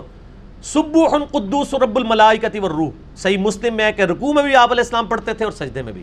اور بخاری اور مسلم میں ہے، سبحانک اللہم ربنا و بحمدک اللہم اغفر لی۔ رکوع میں بھی پڑھتے تھے، سجدے میں بھی۔ نماز والا میرا جو سچ پیپر نمبر آٹھ ہے اور میرا لیکچر اس میں دیکھ لیں۔ باقی ایک تسبیحات وہ ہیں جو سبحانہ ربی العظیم رکوع میں ہے اور سبحانہ ربی العلیٰ یہ تو جرنل تسبیحات ہیں نا۔ آگے پیچھے بھی ہو جائے، سجدہ صاحب واجب نہیں ہوتا۔ ٹھیک ہو اکثر ممالک میں افطار کے لیے سڑکوں پر افطاری کے پیکٹ دیے جاتے ہیں۔ تو اس بارے میں نظریہ رکھنا کہ زکوٰۃ کے پیسوں کا ہو سکتا ہے۔ تو کیا اس سے منع کیا رہتا وہم نہ کریں۔ دیکھیں قرآن میں ہے گمان سے بچو۔ دیکھیں کتنے مزے مزے کے سوال آ رہے ہیں کہ ایک بندہ سفر پہ جا رہا ہے اور راستے میں کار رو کے آپ کو افطاری دے رہے ہیں۔ میرے بھائی اگر وہ یہ کہنا ہے یہ زکوٰۃ کے پیسوں کی ہے اور جس بندے کو وہ دے رہے ہیں وہ ارب پتی ہو تو اس پہ جائز ہے کیونکہ مسافر پہ زکوٰۃ لگ جاتی ہے۔ ہاں مسافر پہ قربانی نہیں ہے مسافر پہ روزہ نہیں ہے۔ آپ جیلم میرے پاس اٹھارہ دن کے لیے رہے نا صحیح بخاری میں ہے کہ انیس دن تک مسافر ہوتا ہے۔ آپ اٹھارہ دن کے لیے شفٹ ہو جائیں اس ایئر کنڈیشن اکیڈمی میں بے شک روزہ نہ رکھیں۔ مسافر ہیں آپ۔ سفر کے دوران روزہ صرف معاف نہیں ہے آپ کسی کے گھر بھی دس دن کے لیے جاتے ہیں۔ اس گھر میں آپ روزہ نہ رکھیں نہ قربانی ہے۔ تو مسافر پہ نہ روزہ ہے نہ قربانی ہے بعد میں وہ رکھے گا۔ صحیح۔ قربانی تو ویسی نفلی عبادت ہے وہ تو رہتی نہیں اس کی۔ اور زکوٰۃ خیرات صدقہ بھی لگ سکتا ہے مسافر پہ، صرف مسافر کی بات۔ اور جو پبلک ویلفیئر کی چیزیں ہیں نا، اس میں تو ویسے بیت المال میں سے ہی سارے لیتے تھے نا۔ آج اگر گورنمنٹ زکوٰۃ کے پیسوں سے ایک سڑک بنوائے، تو یہ نہیں ہے کہ صرف غریب آدمی اس کے اوپر سفر کرے، امیر بھی کر سکتا ہے۔ تو اگر اس سفر کے دوران آپ کیوں بدگمانی کرتے ہیں؟ کہ جی ہو سکتا ہے زکوٰۃ کے پیسوں کا ہو او ہو سکتا ہے کہ اگر ہو بھی تب بھی آپ کھا سکتے ہیں۔ تو آپ گمان نہ کریں، گمان سے بچیں۔ لیکن ان سائڈ کو سٹی کو بندہ سفر کر رہا ہے موٹر سائیکل پہ کوئی جا تو رہا ہے۔ آپ گمان نہ نہ کریں ایک بندہ افطار کروا رہا ہے آپ لے لیں۔ آپ کو کس نے کہا ہے کہ آپ پوچھیں تحقیق کرنے سے تو منع کیا گیا؟ افطار کروا رہا ہے تو وہ کروا ہی رہا ہے۔ ٹھیک ہے کوئی اگر غیر مسلم اگر کر رہا ہے اس پہ غیر مسلم کیا کروا رہا ہے؟ اگر وہ پیسے دیے اس نے کہ یہ ہے۔ غیر مسلموں سے نبی صلی اللہ علیہ وآلہ وسلم نے مساک مدینہ نہیں کیا تھا۔ بخاری مسلم میں آتا ہے کہ نبی علیہ السلام نے کافر بادشاہوں، آگ کی پرستش کرنے والے کسرا کا کرتا قبول کیا تھا، بلیک کلر کا۔ کالا کرتا، یہ جو کہتے ہیں شیعوں کی نشانی ہے، صحیح بخاری میں نبی علیہ السلام نے کالا کرتا پہنا ہے۔ گوٹ لگی ہوئی تھی اس پہ۔ وہ آپ کو ایران کے بادشاہ نے گفٹ کیا تھا۔ تو کافروں کے آپ نے گفٹ بھی لیے۔ جو صحیح بخاری میں آتا ہے کہ یہودیہ نے حضور علیہ السلام کی دعوت کی تھی اور زہر ملا دیا تھا۔ صحابہ شہید بھی ہو گئے، نبی علیہ السلام نے زبان پہ تھوک دیا وہ بوٹی کا ٹکڑا بول پڑا۔ پھر وہی زہر آپ کو عہد کر رہا شاہ آپ کی وفات کے وقت۔ تو یہودیہ کی دعوت پہ ہی آپ گئے تھے دعوت بھی۔ تو یہ جو وائٹ ہاؤس میں افطاریاں ہو رہی ہیں نا مسلمانوں کی بالکل ٹھیک ہیں۔ کرو مزے نال ٹرمپ کو کھاؤ پیو خیر ہے کوئی مسئلہ نہیں۔ لیکن وہ پالیسیاں دے پیچھے نہ چلو۔ افطاریاں کرو۔ حکمران بلائیں جائیں کھائیں پیئیں۔ عام دعوت اور افطاری میں فرق کوئی نہیں ہے غیر مسلم کی طرف سے۔ بے بے دونوں چیزیں ٹھیک ہیں۔ بے نمازی کا روزہ رکھنے کی کیا شرعی حیثیت ہے؟ حالانکہ وہ بے نمازی کھانا حلال ہونا چاہیے۔ یہ نہیں ہے کہ وہ ٹرمپ تانوں اتنے سور پونیا پیش کرے تو تسی جناب خنزیر کھا لو۔ نہیں حلال ہو۔ ٹھیک ہو بے گیا عام دعوت جب ہو سکتی ہے تو روزہ تو پھر چھوٹی چیز رہ گئی نا۔ حکم عام ہو گیا نا۔ روزے کے لیے پھر تخصیص دکھانی ہوگی کہ نبی علیہ السلام فرمایا ہو کہ دعوت قبول کر سکتے ہو لیکن روزے کی افطاری قبول نہ کرو۔ یہ جو نہ کر رہا ہے نا اس نے دلیل دکھانی ہوگی۔ ہمیشہ جو اسپیسیفک بات کرتا ہے دلیل اس نے دینی ہوتی ہے۔ جنرل جنرل حکم ہی ہوتا ہے۔ ٹھیک ہو گیا۔ اچھا اگلا سوال۔ بے نمازی کا روزہ رکھنے کی کیا شرعی حیثیت ہے؟ حالانکہ بے نمازی کے بارے میں تو سخت احکامات آتے ہیں کہ وہ نماز نہ پڑھنے والا کافر سے تشبیح دی گئی ہے اس کو نہیں دیکھیں ہمارے انڈیا پاکستان بنگلہ دیش میں کئی بے نمازی ہیں جو رمضان میں روزے رکھ کے نمازیں شروع کر دیتے ہیں۔ ٹھیک۔ تو اپریشیٹ کرنا چاہیے۔ یہ تو اسی طریقے سے ہے کہ ایک بندہ دو نمازیں پڑھتا ہے اور تین نہیں پڑھتا اور آپ کہہ کہ دو بھی نہ پڑھ۔ اللہ تعالیٰ توفیق دے دے گا پازیٹیو سائڈ کے اوپر انکریج کریں لوگوں کو۔ اللہ قبول کرنے والا ہے۔ ظاہر ہے کہ نماز الگ سے فرض ہے۔ بخاری، مسلم، حدیث ہے، اسلام کی بنیاد پانچ چیزوں میں ہے۔ کلمے کے بعد نماز، زکوٰۃ، حج اور روزے۔ تو یہ لفظ سے ایک فرض ہے۔ ٹھیک ہے؟ جس طرح داڑھی الگ سے ایک سنت ہے اور نما، گالی نہ دینا الگ سے ایک سنت ہے۔ گالی نہ دینا۔ وہ کوئی داڑھی والا گالی دے ہیں دیکھو داڑھی رکھ کے گالی دے رہا ہے۔ ٹھیک ہے نا؟ تو گالی دینا ایک الگ سے غلط چیز ہے اس سے داڑھی غلط نہیں ہوگی ہے۔ ٹھیک ہے۔ داڑھی کا کیا قصور ہے؟ ویسے تو داڑھی سے تو ایک مکھی نہیں اڑ سکتی۔ گالی کیا دے گی داڑھی بیچاری؟ ویسے تو گالی دینا بھی سنت ہو گیا ہوا میرے خیال میں آج کا۔ کیوں؟ آپ کو پتہ ہی علماء اس کو ہاں علماء کہتے ہیں کہ نعوذ باللہ وہ میرا کلپ چڑھا ہوا ہے۔ کیا گستاخوں کو گالیاں دینا جو ہے ثواب کا کام ہے آپ یوٹیوب پہ دیکھ لیں۔ اچھا یہ بھی اگلا سوال ہے عورتوں کے جو روزے ایام میں مخصوص ایام کے اندر جو چھوٹ جاتے ہیں وہ شوال کے چھ روزوں کے ساتھ ہی قضا ہو جائیں گے؟ چوپڑیاں نالے دو دو۔ یہ کتنے لوگ سوال کرتے ہیں جی وہ شوال کے چھ روزے رکھنے ہیں تو عورتوں کے بھی چھ سات چھوٹے ہوتے ہیں تو شوال میں ہی وہ ایک ہی میں دو کی نیت ہو جائے۔ ٹھیک ہے جی۔ یہ تو سر جی ہے کہ چھ لاکھ جمع چھ لاکھ برابر ہے بارہ لاکھ۔ ٹھیک ہے تسی کو نہیں چھ لاکھ ہی بارہ لاکھ برابر ہو گیا یعنی آپ ادھار لیں اور میں آپ کہوں گا رمضان میں جو کہ ستر گنا بڑھ جاتا ہے، لہٰذا میں ستر لاکھ لیا سی، اے لو لاکھ روپیہ۔ ستر گنا ہو گیا؟ اس طرح تو نہیں۔ یا جی وہ خانہ کعبہ میں جو ہے وہ دس ہزار نمازوں کا ثواب ہے، تو مجھے آپ دس ہزار نمازیں پڑھنے کی ضرورت نہیں ہے۔ ثواب اور چیز ہے۔ شوال کے چھ روزے الگ سے ہیں، صحیح مسلم میں حدیث ہے، ابو دعود میں ہے ترمزی میں ہے، نسائی میں ہے، ابن ماجہ میں ہے۔ بخاری کو چھوڑ کے پانچ کتابوں میں کتب ستہ کی حدیث ہے۔ جس نے شوال کے چھ روزے رکھے، رمضان کے روزے رکھنے کے بعد گویا ایسا ہے کہ اس نے پورے سال کے روزے رکھے۔ یہ کتنی بڑی فضیلت ہے۔ اور اس میں جو کہتے ہیں جی ایک روزہ عید کے فوراً بعد رکھ لیں، باقی پورے مہینے میں جب مرضی رکھ لیں۔ نہیں، پورے شمال میں جب مرضی رکھیں، چاہے آخری چھ دن رکھ لیں جا کے، چاہے درمیان کے چھ دن رکھ لیں، چاہے اکٹھے رکھیں، چاہے توڑ توڑ کے رکھیں، جس طرح مرضی رکھیں، شوال کے اندر چھ روزے پورے کر لیں۔ موجہ ہی موجہ دوسری طرف بخاری مسلم میں حدیث ہے، نبی علیہ السلام مہینے میں تین روزے رکھتے تھے ایام بیس کے، تیرہ، چودہ، پندرہ چاند کی۔ اور ابو دعود میں حدیث ہے کہ جو ایام بیس کے روزے رکھے، اس کو ہمیشہ کے روزوں کا ثواب ملے گا۔ تو سر، یہ مہینے میں تین اور سال میں کتنے ہوئے؟ بارہ، تیو، چھتی۔ چھتی روزے رکھ کے، سال کے روزے اور یہاں پہ صرف چھ روزے رکھ کے۔ ٹھیک ہو گیا؟ تو یہ میرے شوال کے چھ روزوں میں میں نے یہ میتھمیٹکلی ثابت کیا، یہ چھ کیوں برابر ہو جاتے ہیں تین سو ساٹھ کے؟ ٹھیک ہو گیا؟ وہ آپ کلپ ہے میرا شوال کے چھ روزے۔ کے اوپر آپ دیکھ لیں شوال کے چھ روزوں کا بیان۔ تو وہ آپ کو کلپ میں میں نے یہ ساری چیزیں کھول کے نا احادیث بیان۔ اچھا قضا روزے جو ہیں وہ اگلے رمضان سے پہلے پہلے پورے کرنے ہوتے ہیں؟ کیا ایسی بات کوئی صحیح ہے؟ ہاں یہ ہے۔ حضرت ابو ریرا کا فتویٰ ہے سن قبر بھئی میں کہ اگلے رمضان سے پہلے پورے کرو۔ اور اس میں کوئی شرط نہیں آپ گرمیوں کے روزے چھوٹے ہیں نا آپ سردیوں میں بھی رکھ سکتے ہیں۔ گرمیوں والا انیس گھنٹے کا ہے، سردیوں کا بارہ گھنٹے کا ہے۔ اور صحیح مسلم میں اما عائشہ کہتی ہیں کہ میں نبی علیہ السلام کی مشغولیت کی وجہ سے بعض اوقات اپنے رمضان کے روزوں کی قضاء نہیں دے پاتی تھی۔ بیوی اپنی خامند کی مرضی کے بغیر روزہ نہیں رکھ سکتی۔ اس سے یہ بھی بات پتہ چلی کہ میاں بیوی دن کے وقت بھی ازدواجی تعلق قائم کر سکتے ہیں۔ تو حضرت عائشہ کہتی ہے میں حضور کی وجہ سے روزہ ہی نہیں رکھ پاتی تھی، مجھے کیا پتا کہ نبی علیہ السلام۔ اور میں بمشکل اگلے شبان میں جا کے روزوں کی قضا دیتی تھی، کیونکہ شبان میں حضور علیہ السلام کا پورا مہینہ روزہ ہوتا تھا، عموماً۔ تو اس کی کوئی قید نہیں ہے۔ اور اس میں یہ فتوا ملتے ہیں صحابہ کے، المصنف ابن ابی شہبہ میں اور سن قبرہ البئی حکیم میں، کہ اگر کسی کے رمضان کے روزے چھوٹ گئے اور اگلا رمضان آ گیا، تو اب وہ ایک روزے کے بدلے ایک فدیہ بھی دے اور ایک روزہ بھی رکھے۔ اس سے پہلے پہلے رکھتے تو صرف روزہ رکھے گا۔ اور اگر بیمار ہے، رکھ ہی نہیں سکتا، پھر تو فدیہ دے دے۔ اگر دائمی مریض ہے تو۔ صحت مند ہونے کے باوجود اور بغیر شرعی عذر کے روزہ چھوڑنے والے انسان کا کفارہ کیا ہوگا؟ کفارہ کیا حرام کا مرتکب ہے۔ یہاں تو میرے بھائی لوگ نماز نہیں پڑھ رہے۔ کفارہ تو کچھ بھی نہیں ہے۔ کفارہ یہی ہے کہ روزے رکھے۔ صحیح مسلم میں ٹو فور سکس نمبر حدیث ہے کہ بندے کے کفر اور اسلام کے درمیان فرق نماز ہے۔ اب ایک بندہ کرے ایک بندہ نماز نہیں پڑھتا اس کا کفارہ کیا ہے؟ نماز پڑھے۔ ہاں فقہ انفی میں ایک باطل مسئلہ ہے کہ وہ مر گیا اگر تو ایک نماز کے بدلے ایک صدقہ فطر اور ایک روزے کے بدلے ایک صدقہ فطر، ساٹھ سال کے صاحب لگا وہ لاکھوں روپے بنتا ہے۔ تو وہ کہتے ہیں، آپ کریں کہ ایک دن کی کیلکولیشن کر لیں اور آپ مولوی کو وہ فدیہ دیں، وہ آپ کو واپس گفٹ کرے۔ آپ کے ہوں میرے پیو دے، دوسرے دن دی نمازاں دے پانچ فدیے۔ اور پھر تو واپس کرے۔ اس طرح اس طرح کر دے، پیو بخشوا لو اما بخشوا لو۔ جعلی مسئلہ، کوئی ثابت نہیں۔ ٹھیک ہو گیا؟ کسی قسم کا ٹیکہ لگوانے سے روزہ ٹوٹ جاتا ہے۔ ٹیکے کے بارے میں تو میں نے آپ کو بتایا نا، صحیح بخاری میں واضح عبداللہ بن عباس کا قول ہے کہ جسم میں کوئی چیز داخل کرنے سے روزہ ٹوٹتا ہے، نکالنے سے نہیں ٹوٹتا۔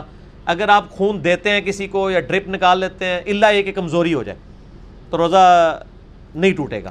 لیکن اگر آپ جسم کے اندر کوئی چیز داخل کرتے ہیں، چاہے وہ نس میں داخل کریں، گوشت میں کریں، بہرحال وہ جسم کے اندر چیز جا رہی ہے۔ کچھ چیزوں کا استثناء آیا ہے صحیح بخاری میں۔ عبداللہ ابن عباس اور عبداللہ ابن مسعود کے اقوال آئے ہیں کہ تیل لگانے سے روزہ نہیں ٹوٹتا سرما لگانے سے روزہ نہیں ٹوٹتا ہنڈیا کا ذائقہ چکھنے سے زبان پہ چکھ کے پھینک دیں نہیں ٹوٹتا۔ تو ٹوتھ پیسٹ نہ کریں اس کی ضرورت نہیں مسواک کر لیں ٹوتھ پیسٹ سے بھی ذائقہ آتا ہے نا منہ کے اندر۔ روزہ ٹوٹے گا تو نہیں لیکن میں پسندیدہ نہیں۔ ٹھیک ہو گیا۔ اور انہیلر کے بتانے کے وہ جو انہیلر کے بارے میں میں نے پھر اجتہاد کیا تھا کہ اگر ایک بندہ دائمی مریض بن چکا ہے تو اس میں اجتہادن یہ ہے کہ وہ یا تو اب دو آپشن ہیں شوگر اور انہیلر والا اس پہ تو روزہ ہی نہیں ہے۔ دائمی مریض ہے فدیہ دے دے۔ لیکن اگر وہ کہتا ہے نہیں یار میں صرف میرا سانس کا ہی مسئلہ ہے نا اور تو مجھے کوئی ایشو نہیں میں روزہ رکھ سکتا ہوں۔ تو میری خواہش ہے میں روزہ رکھوں۔ کبھی مجھے سانس پھنس جائے تو میں انہیلر سے کر لوں۔ تو ایسے شخص کے بارے میں میں اجتہاد کرتا ہوں کہ اگر وہ کسی روزے میں انہیلر یوز کرے تو احتیاطاً اس روزے کا ایک فدیہ بھی دے دے باقی اللہ تعالیٰ ہو سکتا ہے اس کو دونوں چیزوں کا سواب دے دے توڑنے کا ہم حکم نہیں لگاتے۔ صحیح۔ ٹھیک ہے نا؟ آ, لیکن باقی کا بھی حکم نہیں لگا سکتے۔ ایک درمیانہ موقف ہے اجتہادی مسئلہ۔ ہے تو شوگر کا بھی آپ نے ذکر کیا نا اس کا بھی بتا دیں شوگر کا بھی یہ ہے کہ جو شوگر کا بندہ زیادہ دیر بھوکا پیاسا نہیں رہ سکتا اس پہ روزے آئی نہیں۔ انسولین تو میرے بھائی تو سر ایک گھنٹہ پہلے ساری افطاری ساری کر لے۔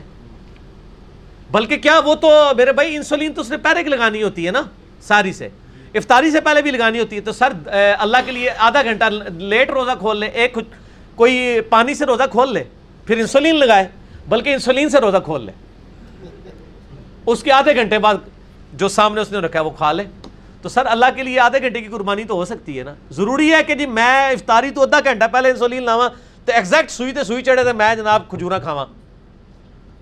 اس طرح تو نہ کریں قربانی کریں۔ ہر گل کا جواب ہے۔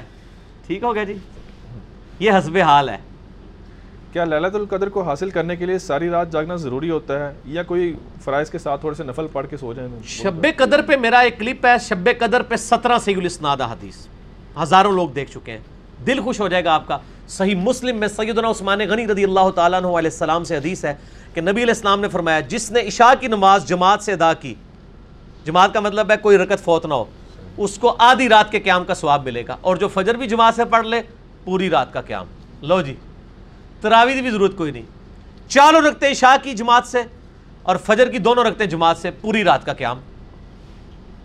ٹھیک ہو گیا۔ جامعہ ترمزی میں حدیث ہے، جس نے امام کے ساتھ قیام اللیل کیا، اسے پورے رات کا قیام کا ثواب ملے گا۔ یعنی آپ تاک راتوں میں ساری تراویح امام کے ساتھ پڑھ لیں، جماعت کے ساتھ، پوری رات کا قیام کا ثواب ہے۔ تو یہ پوری رات جاگنا ضروری نہیں ہے، آپ کی مرضی ہے۔ سو جائیں، آخری پیر اٹھ کے کر لیں۔ پوری رات بھی جاگنا چاہتے ہیں تو جاگ سکتے ہیں۔ قیام کا آپ کو دو نفل بھی پوری رات میں مل گئے نا۔ آپ کو شب قدر مل گئی۔ یہ نہیں ہے کہ شب قدر اس کو ملنی ہے، جو جناب مغرب سے لے کے تو فجر کا وقت داخل ہونے تک دبا سٹ نفل پڑھے نہیں۔ دو نفل بھی اس رات میں آپ نے پڑھ لیا، آپ نے قیام ال- قیام پا لیا اس کا۔ اور بخاری و مسلم میں حدیث ہے، جس نے شب قدر کا قیام پا لیا قیام کیا اللہ تعالیٰ اس کے پچھلے سارے گناہ معاف کر انشاءاللہ۔ کیا روزے کے لیے شرعی پردہ فرض ہے؟ ایسی عورت جو لباس اپنی مرضی کا یا بے حیائی والا پہنتی ہو تو اس کے لیے اس کو اس کا روزہ کوئی فائدہ پہنچائے گا اس کو؟ یہ تو اسی طریقے سے ایک بندہ گانے سنتا ہے اور وہ کہتا ہے مجھے نماز فائدہ دے گی نماز تو فائدہ دے گی۔ گانے سننا الگ سے ایک گناہ ہے۔ بے پردہ ہے ایک عورت تو یہ الگ سے ایک گناہ ہے۔ اس کی وجہ سے فرض ساکت نہیں ہوگا۔ فرض کر پورے کرے انشاءاللہ ایک دن آئے گا کہ اس کی نیکیاں جو ہیں اس کو گناہ چھوڑنے پہ مجبور کر دیں گے انشاءاللہ۔ تو بالکل کسی کو ڈسکریج نہ کرے اس حوالے سے کہ جی یہ تو فلم ایکٹر ہے اس کا کیا کام ہے روزے رکھے۔ وہ اس کا ایک غلط کام الگ سے ہے۔ نیکیاں اس کو اللہ سے کرنے دیں۔ صحابہ کرام سے زنا تک ثابت ہے یار۔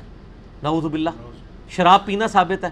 تو یہ تو نہیں ان کی باقی نیکیاں ساری خراب ہوگی انسان تھے انسان سے غلطی ہو سکتی ہے۔ اس میں کیا ہے؟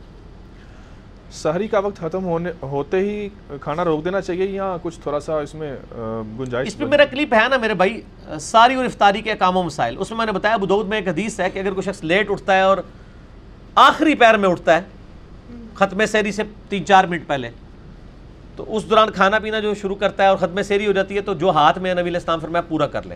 یہ جو کہتے ہیں نا، وہ زانوں کے دوران، وہ زانے اس وقت ہوتی تھی ٹائم پہ۔ آج کل تو زانوں پہ بھی کوئی اٹھے نا، تو رج سکتا ہے۔ آج علی زانا نہیں پائی۔ یہ اسی طریقے سے ہے، بخاری مسلم میں حدیث ہے، جس نے طلوع فجر طلوع آفتاب سے پہلے فجر کی ایک رکت پا لی اس نے فجر پا لی اور جس نے غروب آفتاب سے پہلے عصر کی ایک رکت پا لی اس نے عصر پا لی تو ختم سیری سے پہلے پہلے اگر آپ نے کھانا شروع کیا ہوا ہے، پھر آپ کنٹینیو تھوڑا سا کر سکتے ہیں۔ اگر آپ اٹھے ہی بعد میں گھڑی کے مطابق، پھر کوئی نہیں کر سکتے، روزہ چھوڑ دیں، وہ ایک روزے کی قضا بعد میں کریں۔ آٹھ پیرا رکھنا چاہتے ہیں تو رکھ لیں۔ آٹھ پیرا روزہ کوئی ضروری نہیں ہے۔ لوگ بڑے فخریہ بتاتے ہیں۔ نبی علیہ السلام نے اس کو ناپسند کیا۔ سیری کا کہا ہے کہ کھانے میں برکت ہے بخاری مسلم میں کھایا کرو۔ اگر کوئی شخص رکھ سکتا ہے اٹھ پیرا ضرور رکھے۔ لیکن اس میں آسانی ہے کہ اگر آپ کو پتا ہے کہ میں اٹھ پیرا نہیں رکھ سکتا تو چھوڑ دیں کوئی گناہ نہیں ہے۔ ایک روزہ بعد میں رکھ لیں۔ ٹھیک ہو گیا؟ غربا اور مساکین کو زکوٰۃ کے پیسوں سے افطاری کروائی جا سکتی ہے۔ ہاں کروائیں کیوں نہ کروائیں؟ بلکہ غربا اور مساکین کو ہی زیادہ کرائیں، یہ آپ امیر لوگ امیروں کی دعوتیں کرتے رہتے ہیں۔ او بلا کے انہوں نے ککڑ کھوا رہے ہوندے نے، او بلا کے انہوں نے جناب مچھلیاں کھوا رہے ہوندے نے۔ غریبوں کو کھلائیں میرے بھائی۔ ہمیں کئی لوگوں نے کہا کہ یہاں پہ آپ افطاری کرواتے ہیں ساٹھ، ستر، اسی بندوں کی، ہم سے پیسے لیں۔ ہم، ان کو کہتے ہیں، میرے بھائی، آپ کے محلے میں وہ غریب نہیں ہے، آپ ان کو لے لیں۔ آج کا بھی انتظام کیا ہوا تھا۔ تو کل ہی ایک بندے نے کہا جی میری طرف سے کھلوا دیں۔ میں نے کہا، آپ کے محلے میں میرے بھائی پانچ چھ ہزار روپیہ وہ کہہ رہے تھے، دینا ہے افطاری۔ میں نے کہا، آپ پانچ سے چھ ہزار کے آم خریدیں اور آپ محلے میں بانٹیں۔ وہ تو لوگوں کو اول پہنا ہے پانچ ہزار دے آم بانٹیں کتنے آئیں گے یار؟ آپ نے ایک ایک آم دینا ہے۔ آپ نے کسی کے گھر دینا تین تین کلو آم گفٹ کریں یار۔ وہ پوری فیملی کے ساتھ بیٹھ کے کھائے تو صحیح نا، جس طرح آپ کھاتے ہیں۔ تو سر، آپ امیروں کو نہ افطاریاں کرائیں اور مسجدوں میں بھی اتنا مال ضائع ہو رہا ہوتا ہے، سموسوں کی، پیٹیوں کی پیٹیاں آ رہی ہوتی ہیں۔ اس طرح نہ کریں۔ غریب لوگوں کو دیں۔ علی بھائی، کوئی طریقہ بتائیں کہ رمضان میں تیس دن نماز پڑھنے والا بعد میں بھی نماز کا پابند ہو جائے؟ بڑا آسان طریقہ ہے۔ وہ روزہ کھولنے کے بعد ایک منٹ کے لیے موبتی جلائے اور اپنا ہاتھ موبتی پہ رکھے اور کہ یا اللہ، منو پتہ ہے تو منو آگے سٹنا ہے مرنے تو بعد، جے میں نماز نہ پڑھی، تو میں ہوں پریکٹس شروع کر رہا ہوں۔ اے دیکھ، میں ایک منٹ آگتے رکھ سکنا۔ تو رکھ لے گا وہ؟ تو میرے ایک منٹ کی پریکٹس شروع کرے، وہاں تو ہزاروں سال جلنا ہے۔ تو تاکہ پریکٹس شروع کر دے تو اس کو جب پتہ چلے گا کہ میں ایک منٹ کے لیے بھی نہیں رکھ سکتا تو وہ پھر رمضان کے بعد بھی نماز شروع کر دے گا میرا ایک یوٹیوب پہ کلپ بھی ہے گناہوں سے بچنے کا طریقہ۔ اس میں میں نے یہ طریقہ بتایا ہوا ہے۔ اسی لاہور دا راہ نہیں دستے کرایہ بھی دینے ہیں نال۔ فطرانہ غیر مسلم کو دینا کیسا ہے؟ نہیں فطرانہ غیر مسلم کو نہ دیں۔ غیر مسلم کو آپ پہلی تو بات یہ ہے کہ اس کو صدقہ خراب تو آپ دے سکتے ہیں الگ سے۔ لیکن کیا مسلمان غریب ختم ہو گئے ہیں کہ آپ غیر مسلموں کی طرف چل پڑیں عموماً لوگ گھروں میں کام کرنے والیوں کو دیتے ہیں جو غیر مسلم ہیں۔ اور وہ بیسیکلی وہ سودی کام کر رہے ہوتے ہیں۔ وہ یہ چاہ رہے ہوتے ہیں اس کے عوض یہ ہماری زیادہ خدمت بھی کریں۔ تو اپنے کام کرنیوں کو، کرنے والیوں کو دیتے وقت یہ ذہن میں رکھا کریں کہ آپ ان سے ایکسٹرا کوئی چیز ڈیمانڈ نہ پھر کریں، ورنہ تو آپ اس پیسے کا معاوضہ ڈیمانڈ کر رہے ہیں ان سے۔ تو غیر مسلموں کو آپ ویسے صدقہ اور خراب دیں۔ صدقہ فطر یہ واجب ہے۔ اور زکوٰۃ یہ فرض ہے یہ نہ دیں۔ قربانی کا گوشت دیں بے شک وہ سنت ہے۔ سنت اور نفلی جتنی چیزیں ہیں وہ آپ دے لیں۔ عقیقے کا گوشت دے دیں کوئی مسئلہ نہیں۔ عید کے دن کتنے بار گلے ملنا سنت ہے؟ گلے ملنا ٹریڈیشن ہے۔ اس کو سنت اور بدت کا مسئلہ حدیث نے خام خواہ بنا لیا سن قبر البئی حکیم میں موجود ہے اور کتابوں میں کہ صحابہ کرام عید پہ جب ملتے تھے تو تقبل اللہ منی و من کا اللہ تیرے بھی قبول کرے روزے، میرے بھی قبول کرے، یا تقبل اللہ منا و من من کو ہم سے بھی اور تم سے بھی قبول کرے۔ یہ کہہ دیتے تھے۔ گلے جتنی بار مرضی ملے جی سب سے پہلے ان کو گلے ملے جڑے تانوں سب تو پیڑے لگتے ہیں پھر منا کے تانوں کے گلے مل دیو کہ نہیں۔ سیلا رحم ہی کرے۔ ٹھیک ہے نا؟ عید کے عید والے دن تو ملے نا۔ تو یہ ٹریڈیشن ہے، گلے ملیں اچھا گلے ملنے کو تو سارے بدت کہتے ہیں، عیدی کو کوئی بدت نہیں کہتا۔ یہ کون سی سنت ہے؟ مولوی بھی کہے گا، یہ جی وہ جو دولہا ہے نا، اس کا وہ سیرا باندھنا یہ تو ثابت نہیں ہے۔ تو دولہا سے پانچ ہزار روپیہ نکار رجسٹرار کا اور مولوی کا چار لائنیں پڑھنے کا، یہ لینا ثابت ہے؟ نہیں۔ تو اے تو کدے نہیں کیا بدت ہے؟ دونوں ہی جائز ہے یہ ٹریڈیشنل ہے۔ ٹھیک ہو۔ شادی بیاہ کی کوئی رسم بھی جب تک اس میں حرام کام نہ ہو، اس کو آپ بدت نہیں کہہ سکتے۔ یہ ٹریڈیشن ہے۔ عرب کی اپنی ٹریڈیشن ہے، ہماری اپنی۔ ہم جو کپڑے پہن رہے ہیں نبی علیہ السلام نے یہ کپڑے پہنے۔ ٹریڈیشنل چیز ہے ٹریڈیشن کے اوپر کوئی فتویٰ نہیں لگتا۔ داڑھی کا باقاعدہ حکم ہے یا نبی علیہ السلۃ والسلام کی مشابت کی وجہ سے؟ نہیں جی باقاعدہ حکم قرآن میں ہے۔ سورہ نساء کی آیت نمبر 119 ہے۔ شیطان نے کہا تھا ولا آمر ولا آمرنہم فلا یغیرن خلق اللہ میں لوگوں کو ابھاروں گا کہ وہ تیری بنائی ہوئی تخلیق کو بدلیں گے۔ اب مرد کو اللہ نے داڑھی دی عورت کو دی ہے؟ نہیں۔ تو مرد جب اپنی تخلیق بدلتا ہے تو شیطان کے راستے پہ۔ مسئلہ 33 ہے میرا، داڑھی کے اوپر آپ دیکھ لیں۔ داڑھی فرض ہے۔ داڑھی کو سنت کہنا چھوڑ دیں۔ یہ بہت بڑا دھوکہ دیا ہے لوگوں نے۔ یہ تو اسی طریقے سے میں کہوں کہ فجر کی نماز پڑھنا سنت ہے۔ سٹیٹمنٹ تو ٹھیک ہے، لیکن سر فجر کی نماز فرض ہے۔ فجر کے دو فرض تو فرضیت ہے۔ آپ علیہ السلام بھی پڑھتے تھے، اس لیے سنت بھی ہے۔ رمضان کا روزہ رکھنا سنت ہے۔ سٹیٹمنٹ تو ٹھیک ہے، لیکن یہ تو نہیں میں کہوں میں کہوں گا رمضان کا روزہ رکھنا فرض ہے۔ سنت اس لیے کہ نبی علیہ السلام نے کیا، داڑھی مرد کے لیے رکھنا فرض ہے۔ اور اتنی داڑھی جس کو عرف عام میں داڑھی کہا جا سکے۔ مٹھی رکھیں گے جی میری تو مٹھی سے بھی زیادہ ہے، میں نہیں کاٹتا۔ مٹھی رکھیں تو سنت موقع پہ عمل ہوگا۔ اگر آپ تھوڑی تھوڑی داڑھی رکھ لیتے جس طرح جس طرح آپ کی شیپ جس طرح ان کی بھائی کی بڑی ہوئی ہے ان کی بڑی ہوئی ہے۔ بس ٹھیک ہے فرض ادا ہو گیا۔ کیونکہ ان کو کوئی یہ نہیں کہے گا عورت کا چہرہ ہے۔ داڑھی تو صاف نہیں ہے نا۔ تھوڑی سی داڑھی آ گئی کافی ہے۔ مٹھی رکھیں افضل ہے سنت ہے۔ لیکن شیطان کی مخالفت ہو جائے گی جب آپ شیو کرنا چھوڑ دیں۔ گے ٹھیک ہو کیا حجام؟ اے ہن کو یہ نہ کہ جی میں خالی مچھا رہنا تا بھی تے عورتاں دی نا خالی مچھے رکھنے تے صرف مچھا والی سیج تیری جڑی ہے نا معاملہ ہوئے گا تھلے تے پھر کام ہوتے ہی ہے تھکی میں تے نال نال نسبے حال کراں گا اچھا علی بھائی اسی سے مونچھوں سے ایک سوال آ گیا ضمن کہ وہ مشکات المصابی کے اندر اچھا ادھر مجھے حدیث یاد ہے بخاری مسلم حدیث ہے ان عورتوں پہ لانت جو مردوں کی مشابہت کریں اور مردوں پہ لانت جو عورتوں کی مشابہت کریں یہ مرد مشابہت کر رہے ہیں عورتوں کی۔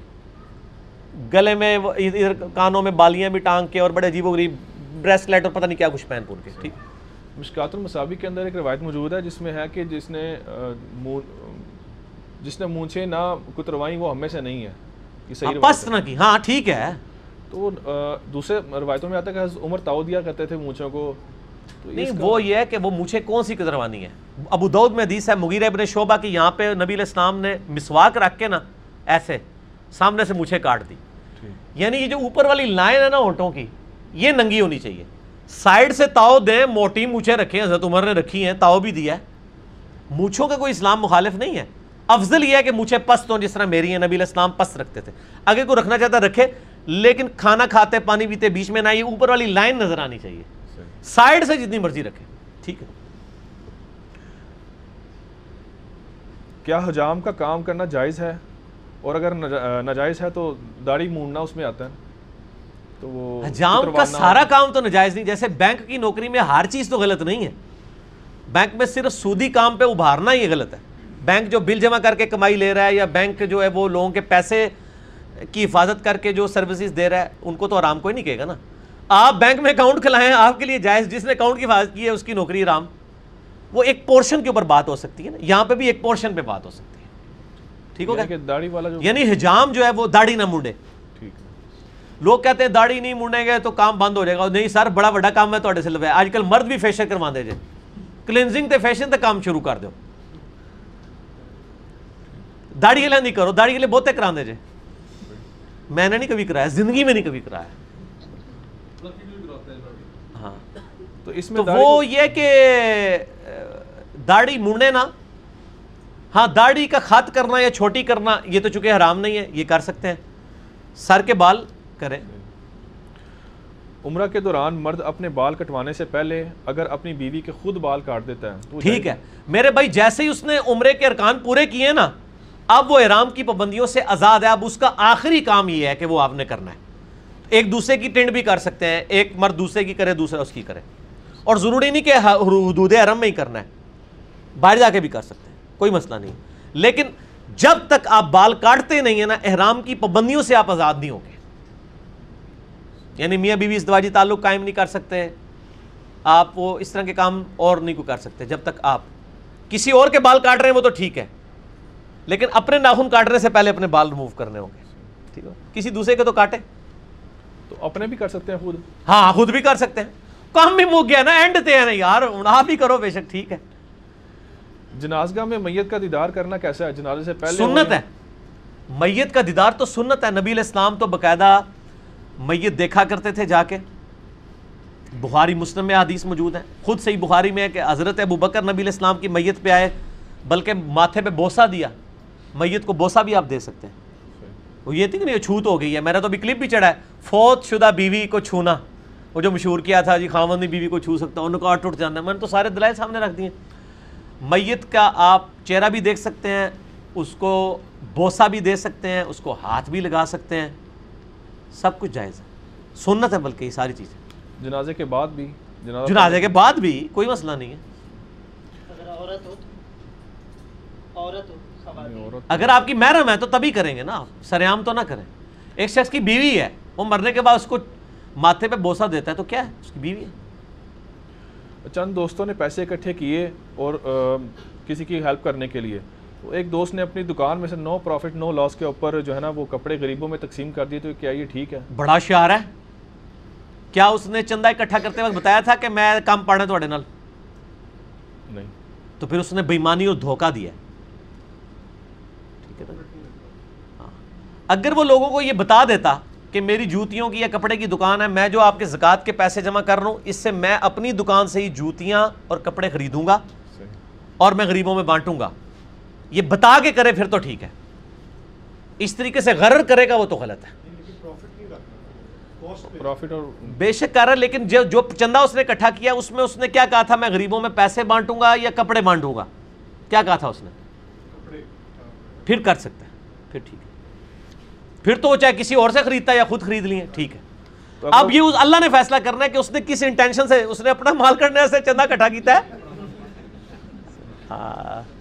دیکھ لیں، شریعت سے ظاہر پہ فتح، ظاہراً تو یہ بات بالکل ٹھیک ہے۔ میں آپ کو اکثر یہ بتاتا ہوں کہ اللہ کے بنائے ہوئے قوانین بھی تقوی کے بغیر انکمپلیٹ ہے قرآن میں ہے نا کہ کسی بیوی کو ایک طلاق دو نا اور تمہارا ارادہ نہیں اس کو رکھنے کا۔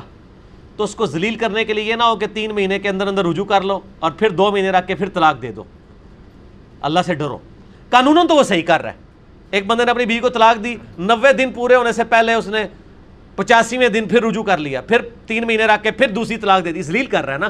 حالانکہ اس کا ارادہ پہلے کا ہی ہے کہ میں نے یہ نہیں رکھنی۔ اب قانون تو آپ اس کو گناہگار نہیں کہہ سکتے، کیونکہ وہ تین مہینے کے اندر رجوع کر رہا ہے، تین توہر کے اندر اندر۔ لیکن اللہ کے حضور وہ حرام کا مرتکب ہو رہا ہے۔ دنیا کے قانون میں چاہے نبی علیہ السلام کی بارگاہ میں بھی اس کا مقدمہ چلا جائے، مجرم نہیں ہے۔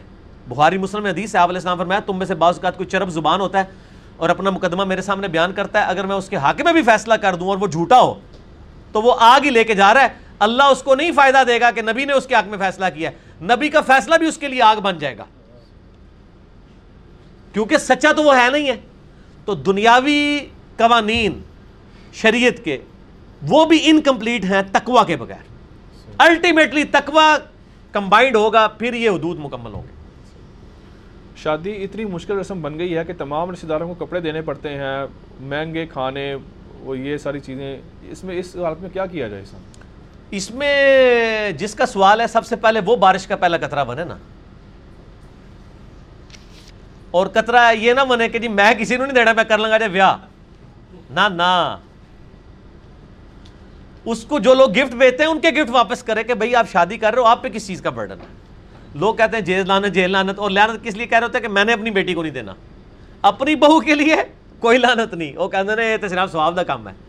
تو بارش کا پہلا قطرہ بننے کا بھی طریقہ سیکھے کہ کیا ہے۔ واقعی انہوں نے مشکل بنا دی ہے۔ یہ تو ساری چیزوں نے مطلب نکاح کے معاملات کو بہت مشکل کر دی یہ ساری رسومات نہیں ہونی چاہیے۔ جائز ہیں، اگر کوئی افورڈ کر سکتا ہے ضرور کرے، لیکن ان چیزوں سے غریب لوگوں کو جتنی چادر ہے اتنی پاؤں پھیلانا چاہیے نا۔ میں نے دیکھا ہے غریب غریب لوگ ہیں۔ ہم لوگ یقین کریں اپنے رشتہ داروں کو شادی بیاہ پہ اتنی سلامیاں نہیں دیتے ہیں۔ میں نے ایک مزدور مستری لگایا ہوا تھا۔ تو وہ مجھے کہنے لگا کہ جی میں اس نے پوری مزدوری کر کے پچیس تیس ہزار روپے جو- جوڑا۔ تو میں نے کہا کس لیے جوڑا؟ کہتا جی میں اپنی سالی نو نا سونے دا نا ایک چھوٹا جہا بنا کے دینا ہے۔ مارو، میں اپنی سالی نو ایک روپیہ نہیں کدے دیتا۔ تو یہ بھی تو بڑا عجیب ہو رہا تھا۔ وہ پھر پاجیاں بھی ہوندیاں نے نا۔ لیا بھی ہوتا ہے دینا بھی ہوتا ہے۔ تو یہ ان مشکلات سے نکلنا چاہیے۔ حرام نہیں اس کو ہم کہہ سکتے۔ مشکلات سے نکلنا چاہیے۔ آج کل گاڑی بک کروانے کے لیے چھ آٹھ ماہ پہلے رقم دی جا- دی جاتی ہے۔ جب گاڑی مل جائے تو کمپنی والے پیش کی رقم کا سود گاڑی دینے کے بعد چیک کی شکل میں بیچتے ہیں گھر پہ۔ اس سود کی جو رقم ہوتی ہے چیک کی شکل میں آتی ہے۔ اس کو رکھ لینا ہاں چاہیے رکھنا چاہیے ضرور رکھیں۔ اس کو رکھیں۔ اس کے بعد کسی غریب آدمی کو بغیر ثواب کی نیت کے خرچ کریں۔ کمپنی تو ویسے ہی یہ ظلم کر رہی ہے نا آپ کے ساتھ آپ سے وہ ایڈوانس لے رہی ہے۔ اور اور اس کے اوپر آپ کو ایک انہوں نے ازمائش میں ڈال دیا۔ آپ کے پاس جو سود آ گیا نا ونس وہ بغیر ثواب کی نیت کے کسی غریب کو دے دیں، کیونکہ حرام مال پہ ثواب کی نیت نہیں ہو سکتی۔ بعض لوگ کہتے ہیں جی یہ سود کا پیسہ ہے، اس کو آگ لگا دیں۔ کیوں آگ لگا دیں؟ اس طرح کرنے سے آپ کیا بری زما ہو جائیں گے؟ وہ آپ، اس کی ایک ورت تو ہے نا، اس کو آپ یوٹیلائز کریں۔ جس طرح احمد دیداد صاحب نے عرب کے شیخوں کو کہا تھا کہ تمہارا کروڑوں کا سود بنتا ہے اور تم لوگ کہتے ہو ہم سود نہیں لیتے امریکن بینکوں میں، تو مجھے دے دو۔ میں ساؤتھ افریقہ میں اتنے غریب لوگ ہیں، میں ان کو مکان بنا کے دوں، کتنے کرسچنز ہیں تلیف قلب کے لیے میں ان کو مسلمان کر سکتا ہوں۔ تو پیسے کو آگ تو نہیں لگانی نا، ایک چیز بن گئی ہے، وہ ضائع تو نہیں کرنی نا۔ ہاں ثواب کی نیت اس پہ نہ کریں۔ اس کو پروموٹ نہ کریں، لیکن ونس ایک چیز آ چکی ہے۔ تو پھر اس کو یوٹیلائز تو کرنا ہے نا، آگ تو نہیں لگانی نا۔ ظاہر ہے وہ اللہ کی نعمت ہے، ضائع تو نہیں کرنی نا۔ اچھا علی بھائی سوال ہے کہ بخاری شریف کی حدیث نمبر ہے تھری فور نائن۔ اس میں واقعہ معراج میں نبی علیہ الصلوۃ والسلام نے جو انبیاء کرام سے ملاقات کی اور ان کی امامت کر رہے ہوئے، جو جسمانی تھی یا روحانی طور پہ تھی جسمانی پلس روحانی تھی، لیکن موڈ برزخی تھا۔ شب معراج میں میرا مسئلہ 126 اے بی سی لکھے امت کا اجماع ہے کہ نبی علیہ السلام کو جسمانی معراج ہوئی ہے۔ روحانی تو ہے ہی تھی نا، روحانی تو سارے مانتے ہیں۔ اس کا موڈ برزخی تھا۔ یعنی ایک لاکھ انبیاء کم و بیش اکٹھے ہوئے بیت المقدس میں۔ نبی علیہ السلام نے صحیح مسلم میں آتا ہے ان کی امامت کی۔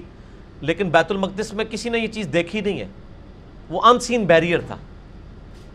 ایون اس اس رات کو بیت المقدس کے اندر بھی گیا ہوتا، وہ یہ منظر نہیں دیکھ سکتا تھا۔ یہاں ہمارے ارد گرد فرشتے ہم دیکھ سکتے ہیں، لیکن موجود ہیں۔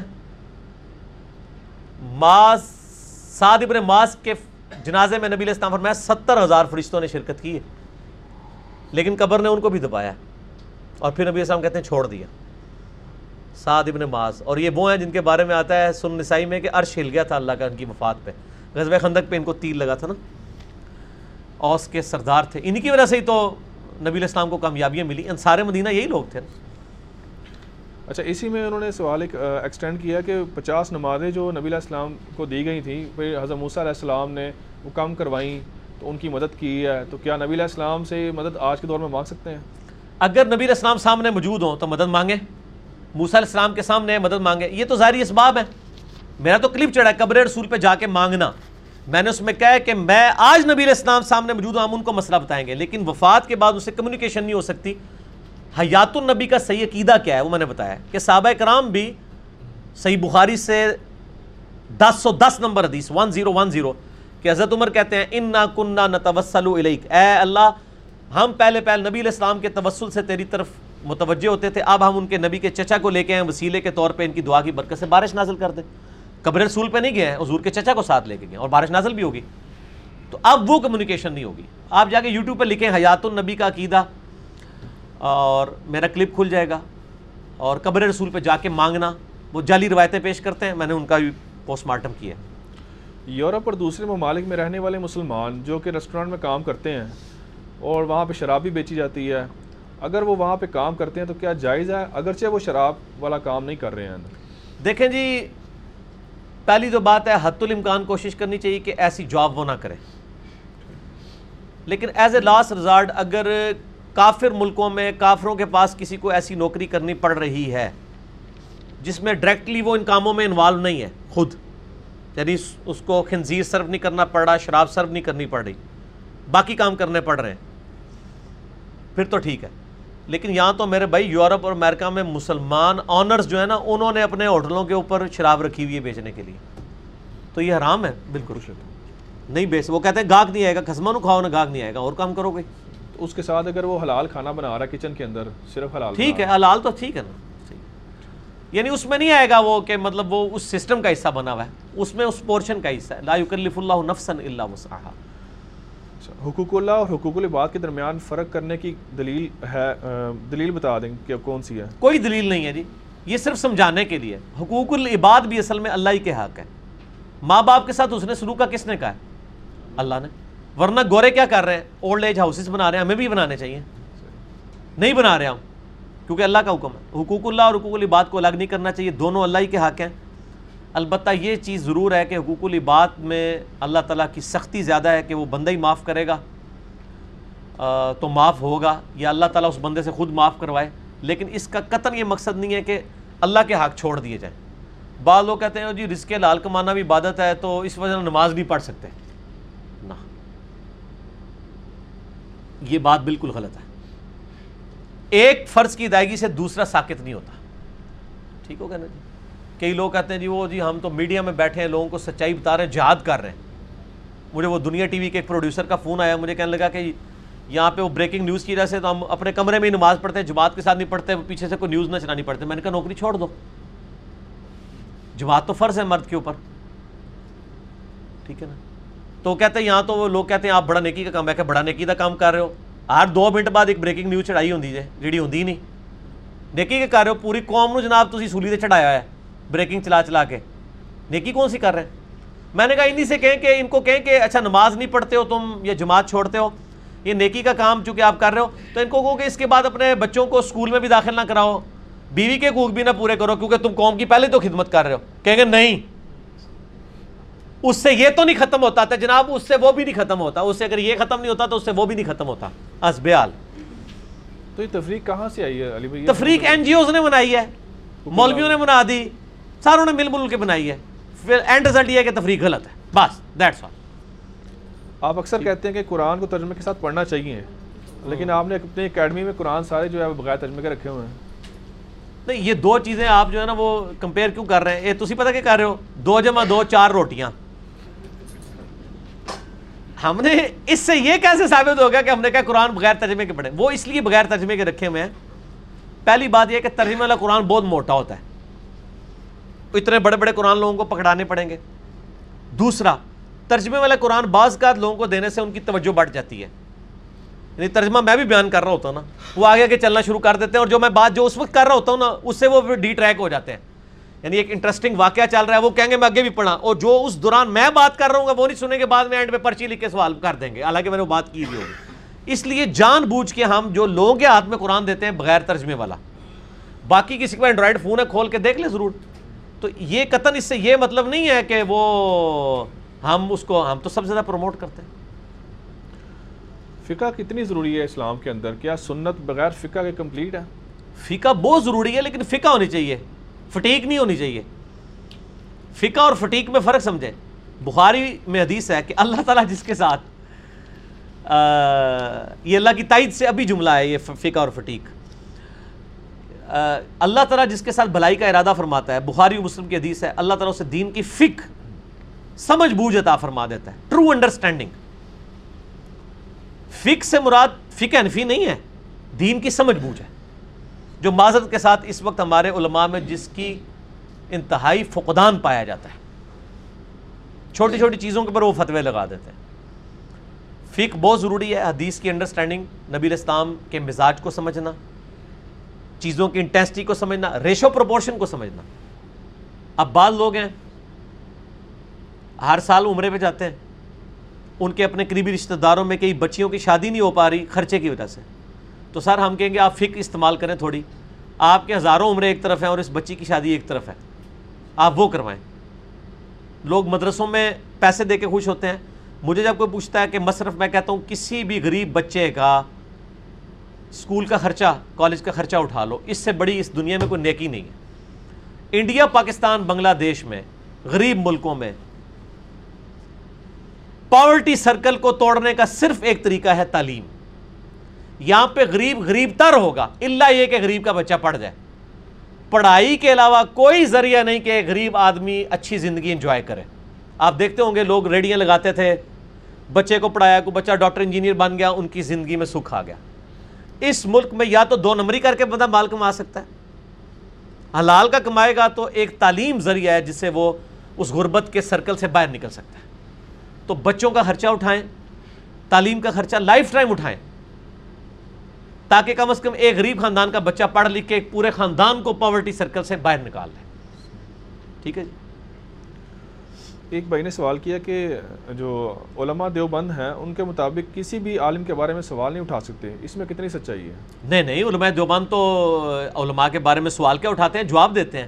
انہوں نے المحنت مفنت میں لکھا ہے کہ احمد صاحب بریلی ان کی جماعت ایک شیطانی لشکر ہے جو ہم پہ حملہ آور ہو گیا۔ اور احمد صاحب بریلوی صاحب نے حسام الرمین میں لکھا ہے کہ علماء دیوبند اور ان کی جماعت کی گستاخان رسول واجب القتل ہیں اور ان کو قتل کرنے پہ اجماع ہے۔ میرا کلپ چڑھا ہوا ہے اس کے اوپر۔ بریلوی دیوبندی اہل حدیث جنگ۔ ہے یوٹیوب پہ آپ لکھیں، بریلوی دیوبندی اہل حدیث جنگ۔ انجینئر مدلی مرزا۔ میرے آنے سے پہلے ہی جنگ ہے۔ انجینئر صاحب نے بتایا ہے کہ جنگ کی اصل وجوہات کیا ہیں۔ اب یہ جنگ ہم نے ٹھنڈی کر دی ہے۔ کس طرح؟ وہ جو جنگ لڑ رہے تھے جن باتوں پہ، اسی کیا یار تو بابے نے بھی کچھ کیتے آج وہ کہتے اچھا چلو چوپی رہو۔ تو سارے ٹھنڈے پہ گئے۔ نہیں، جنگ ختم کروائی ہم نے۔ یہ جو جنگ ختم کروانے میں ہمارا بہت بڑا کردار ہے۔ تو یہ علماء کے بارے میں سوال نہیں، وہ کہتے ہیں ہمارے علماء پہ سوال نہ اٹھائے۔ لیکن آج کل اٹھا رہے ہیں، ماشاءاللہ۔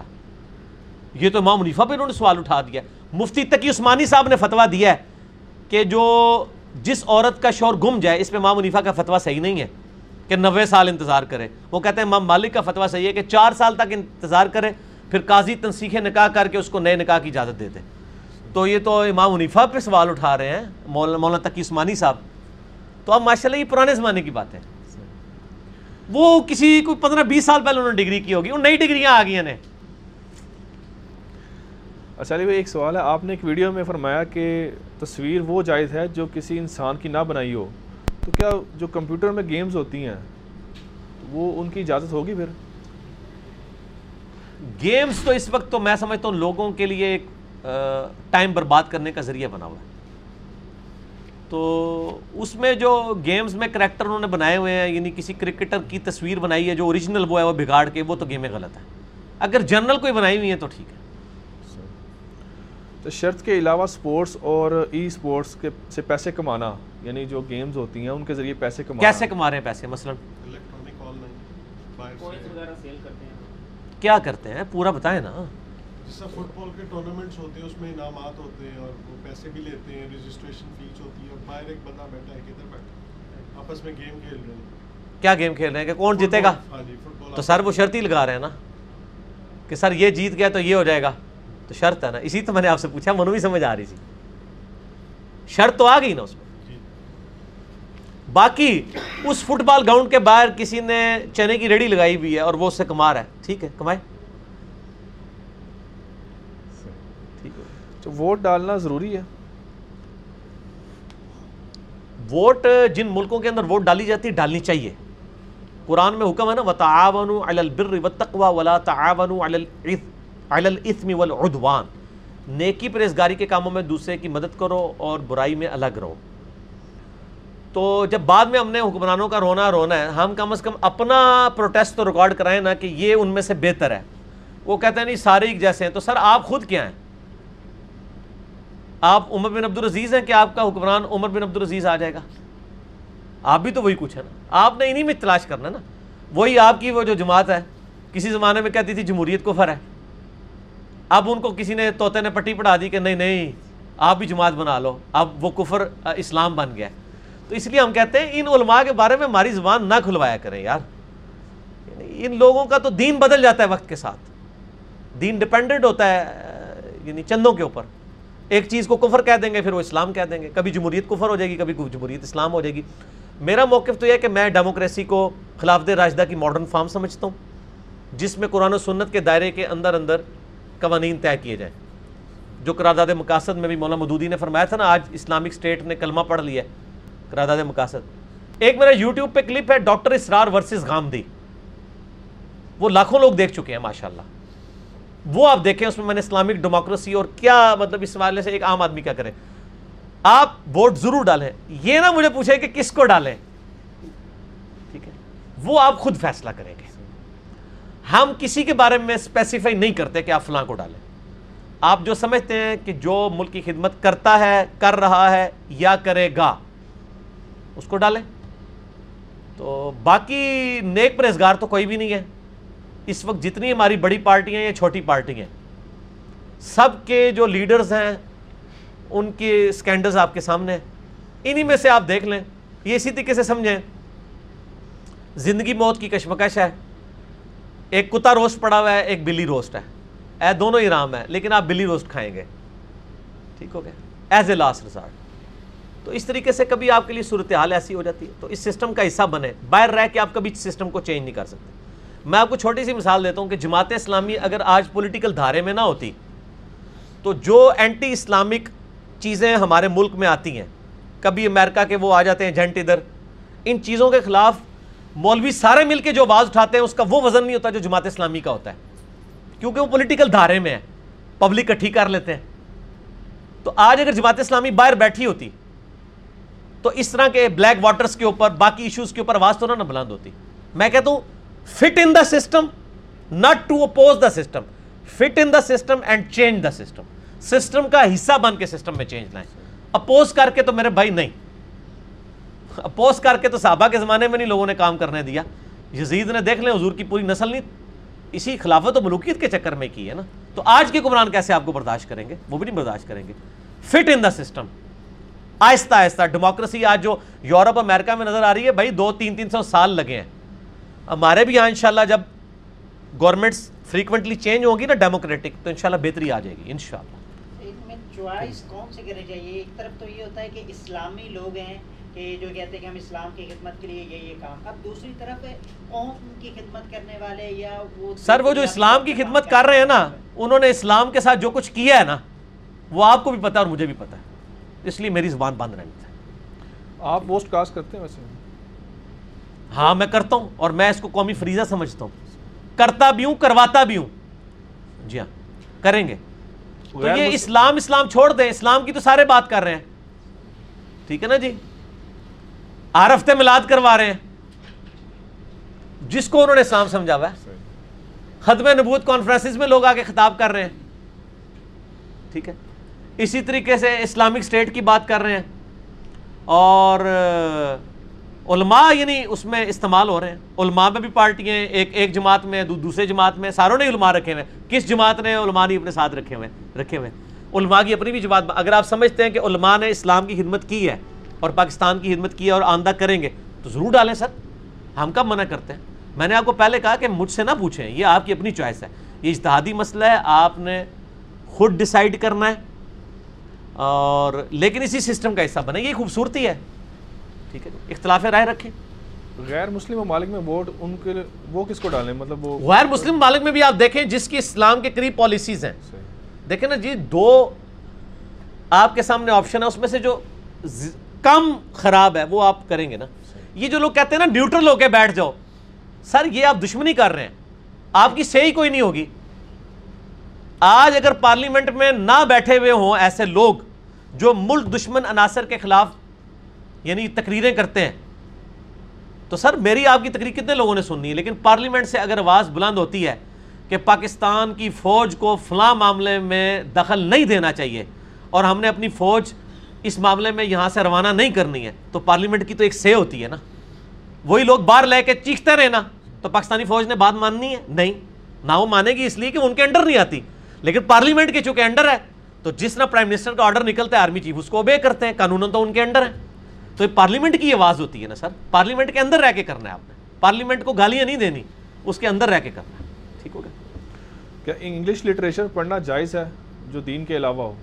اگر آپ نے سارا دین پڑھ لیا ہے قرآن پڑھ لیا ہے بخاری مسلم پڑھ لیا ہے تو ضرور پڑھیں۔ جائز ہے؟ اچھا رمضان میں جو ہے نا وہ کھانے کے حوالے سے بین کر دیا جاتا ہے۔ باہر مارکیٹوں میں کھانا نہیں دینا چاہیے مطلب وہ گورنمنٹ کے لیول کے اوپر۔ تو کیا یہ جائز ہے؟ میں گورنمنٹ کی اس پالیسی کے حق میں نہیں ہوں۔ میرے بھائی اور نہ اس طریقے سے یہ اسٹیبلش ہوئی بھی ہوئی ہوتی ہے اس طرح نہیں ہوتا۔ اسٹیشنز پہ اور اڈوں کے اوپر آپ کو کھانا مل رہا ہوتا ہے مسافروں کے لیے۔ اچھا میں اگلے دن آپ کو بتاؤں، علم کتنی بڑی تلوار ہے۔ جب ہم چھوٹے چھوٹے تھے تو ہم جذباتی مسلمان تھے۔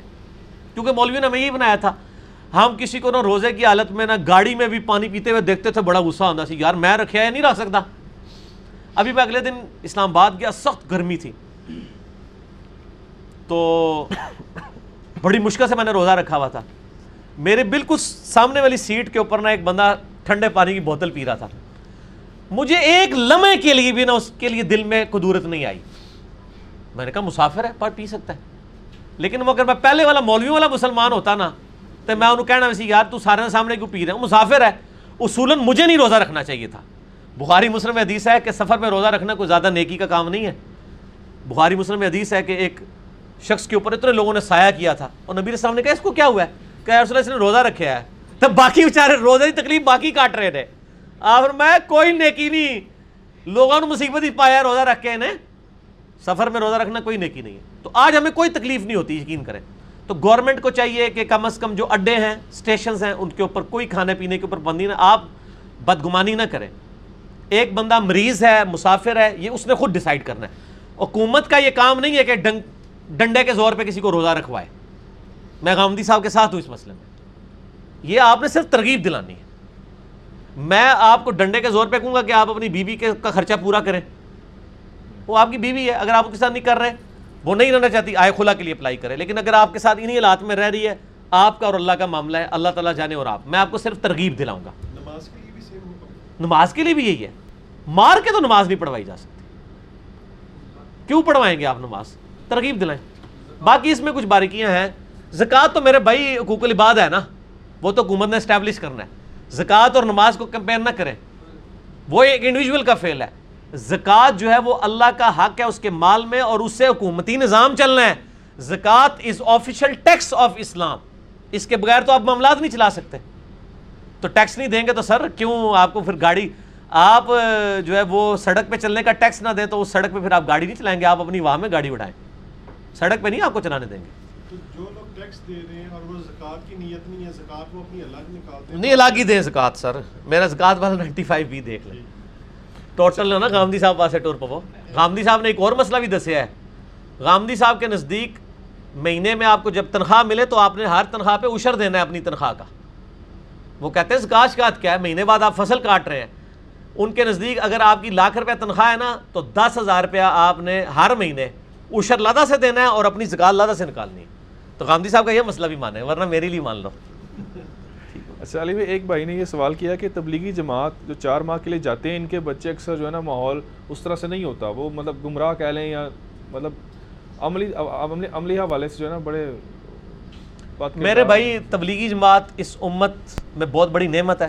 میرے یوٹیوب پہ دو کلپ ہیں تبلیغی جماعت سے محبت اور تبلیغی جماعت کا چلہ لگانا۔ یہ چلے والا تو لاکھوں لوگ دیکھ چکے ہیں کلپ جس میں میں نے ثابت کیا یہ کوئی بدت نہیں ہے۔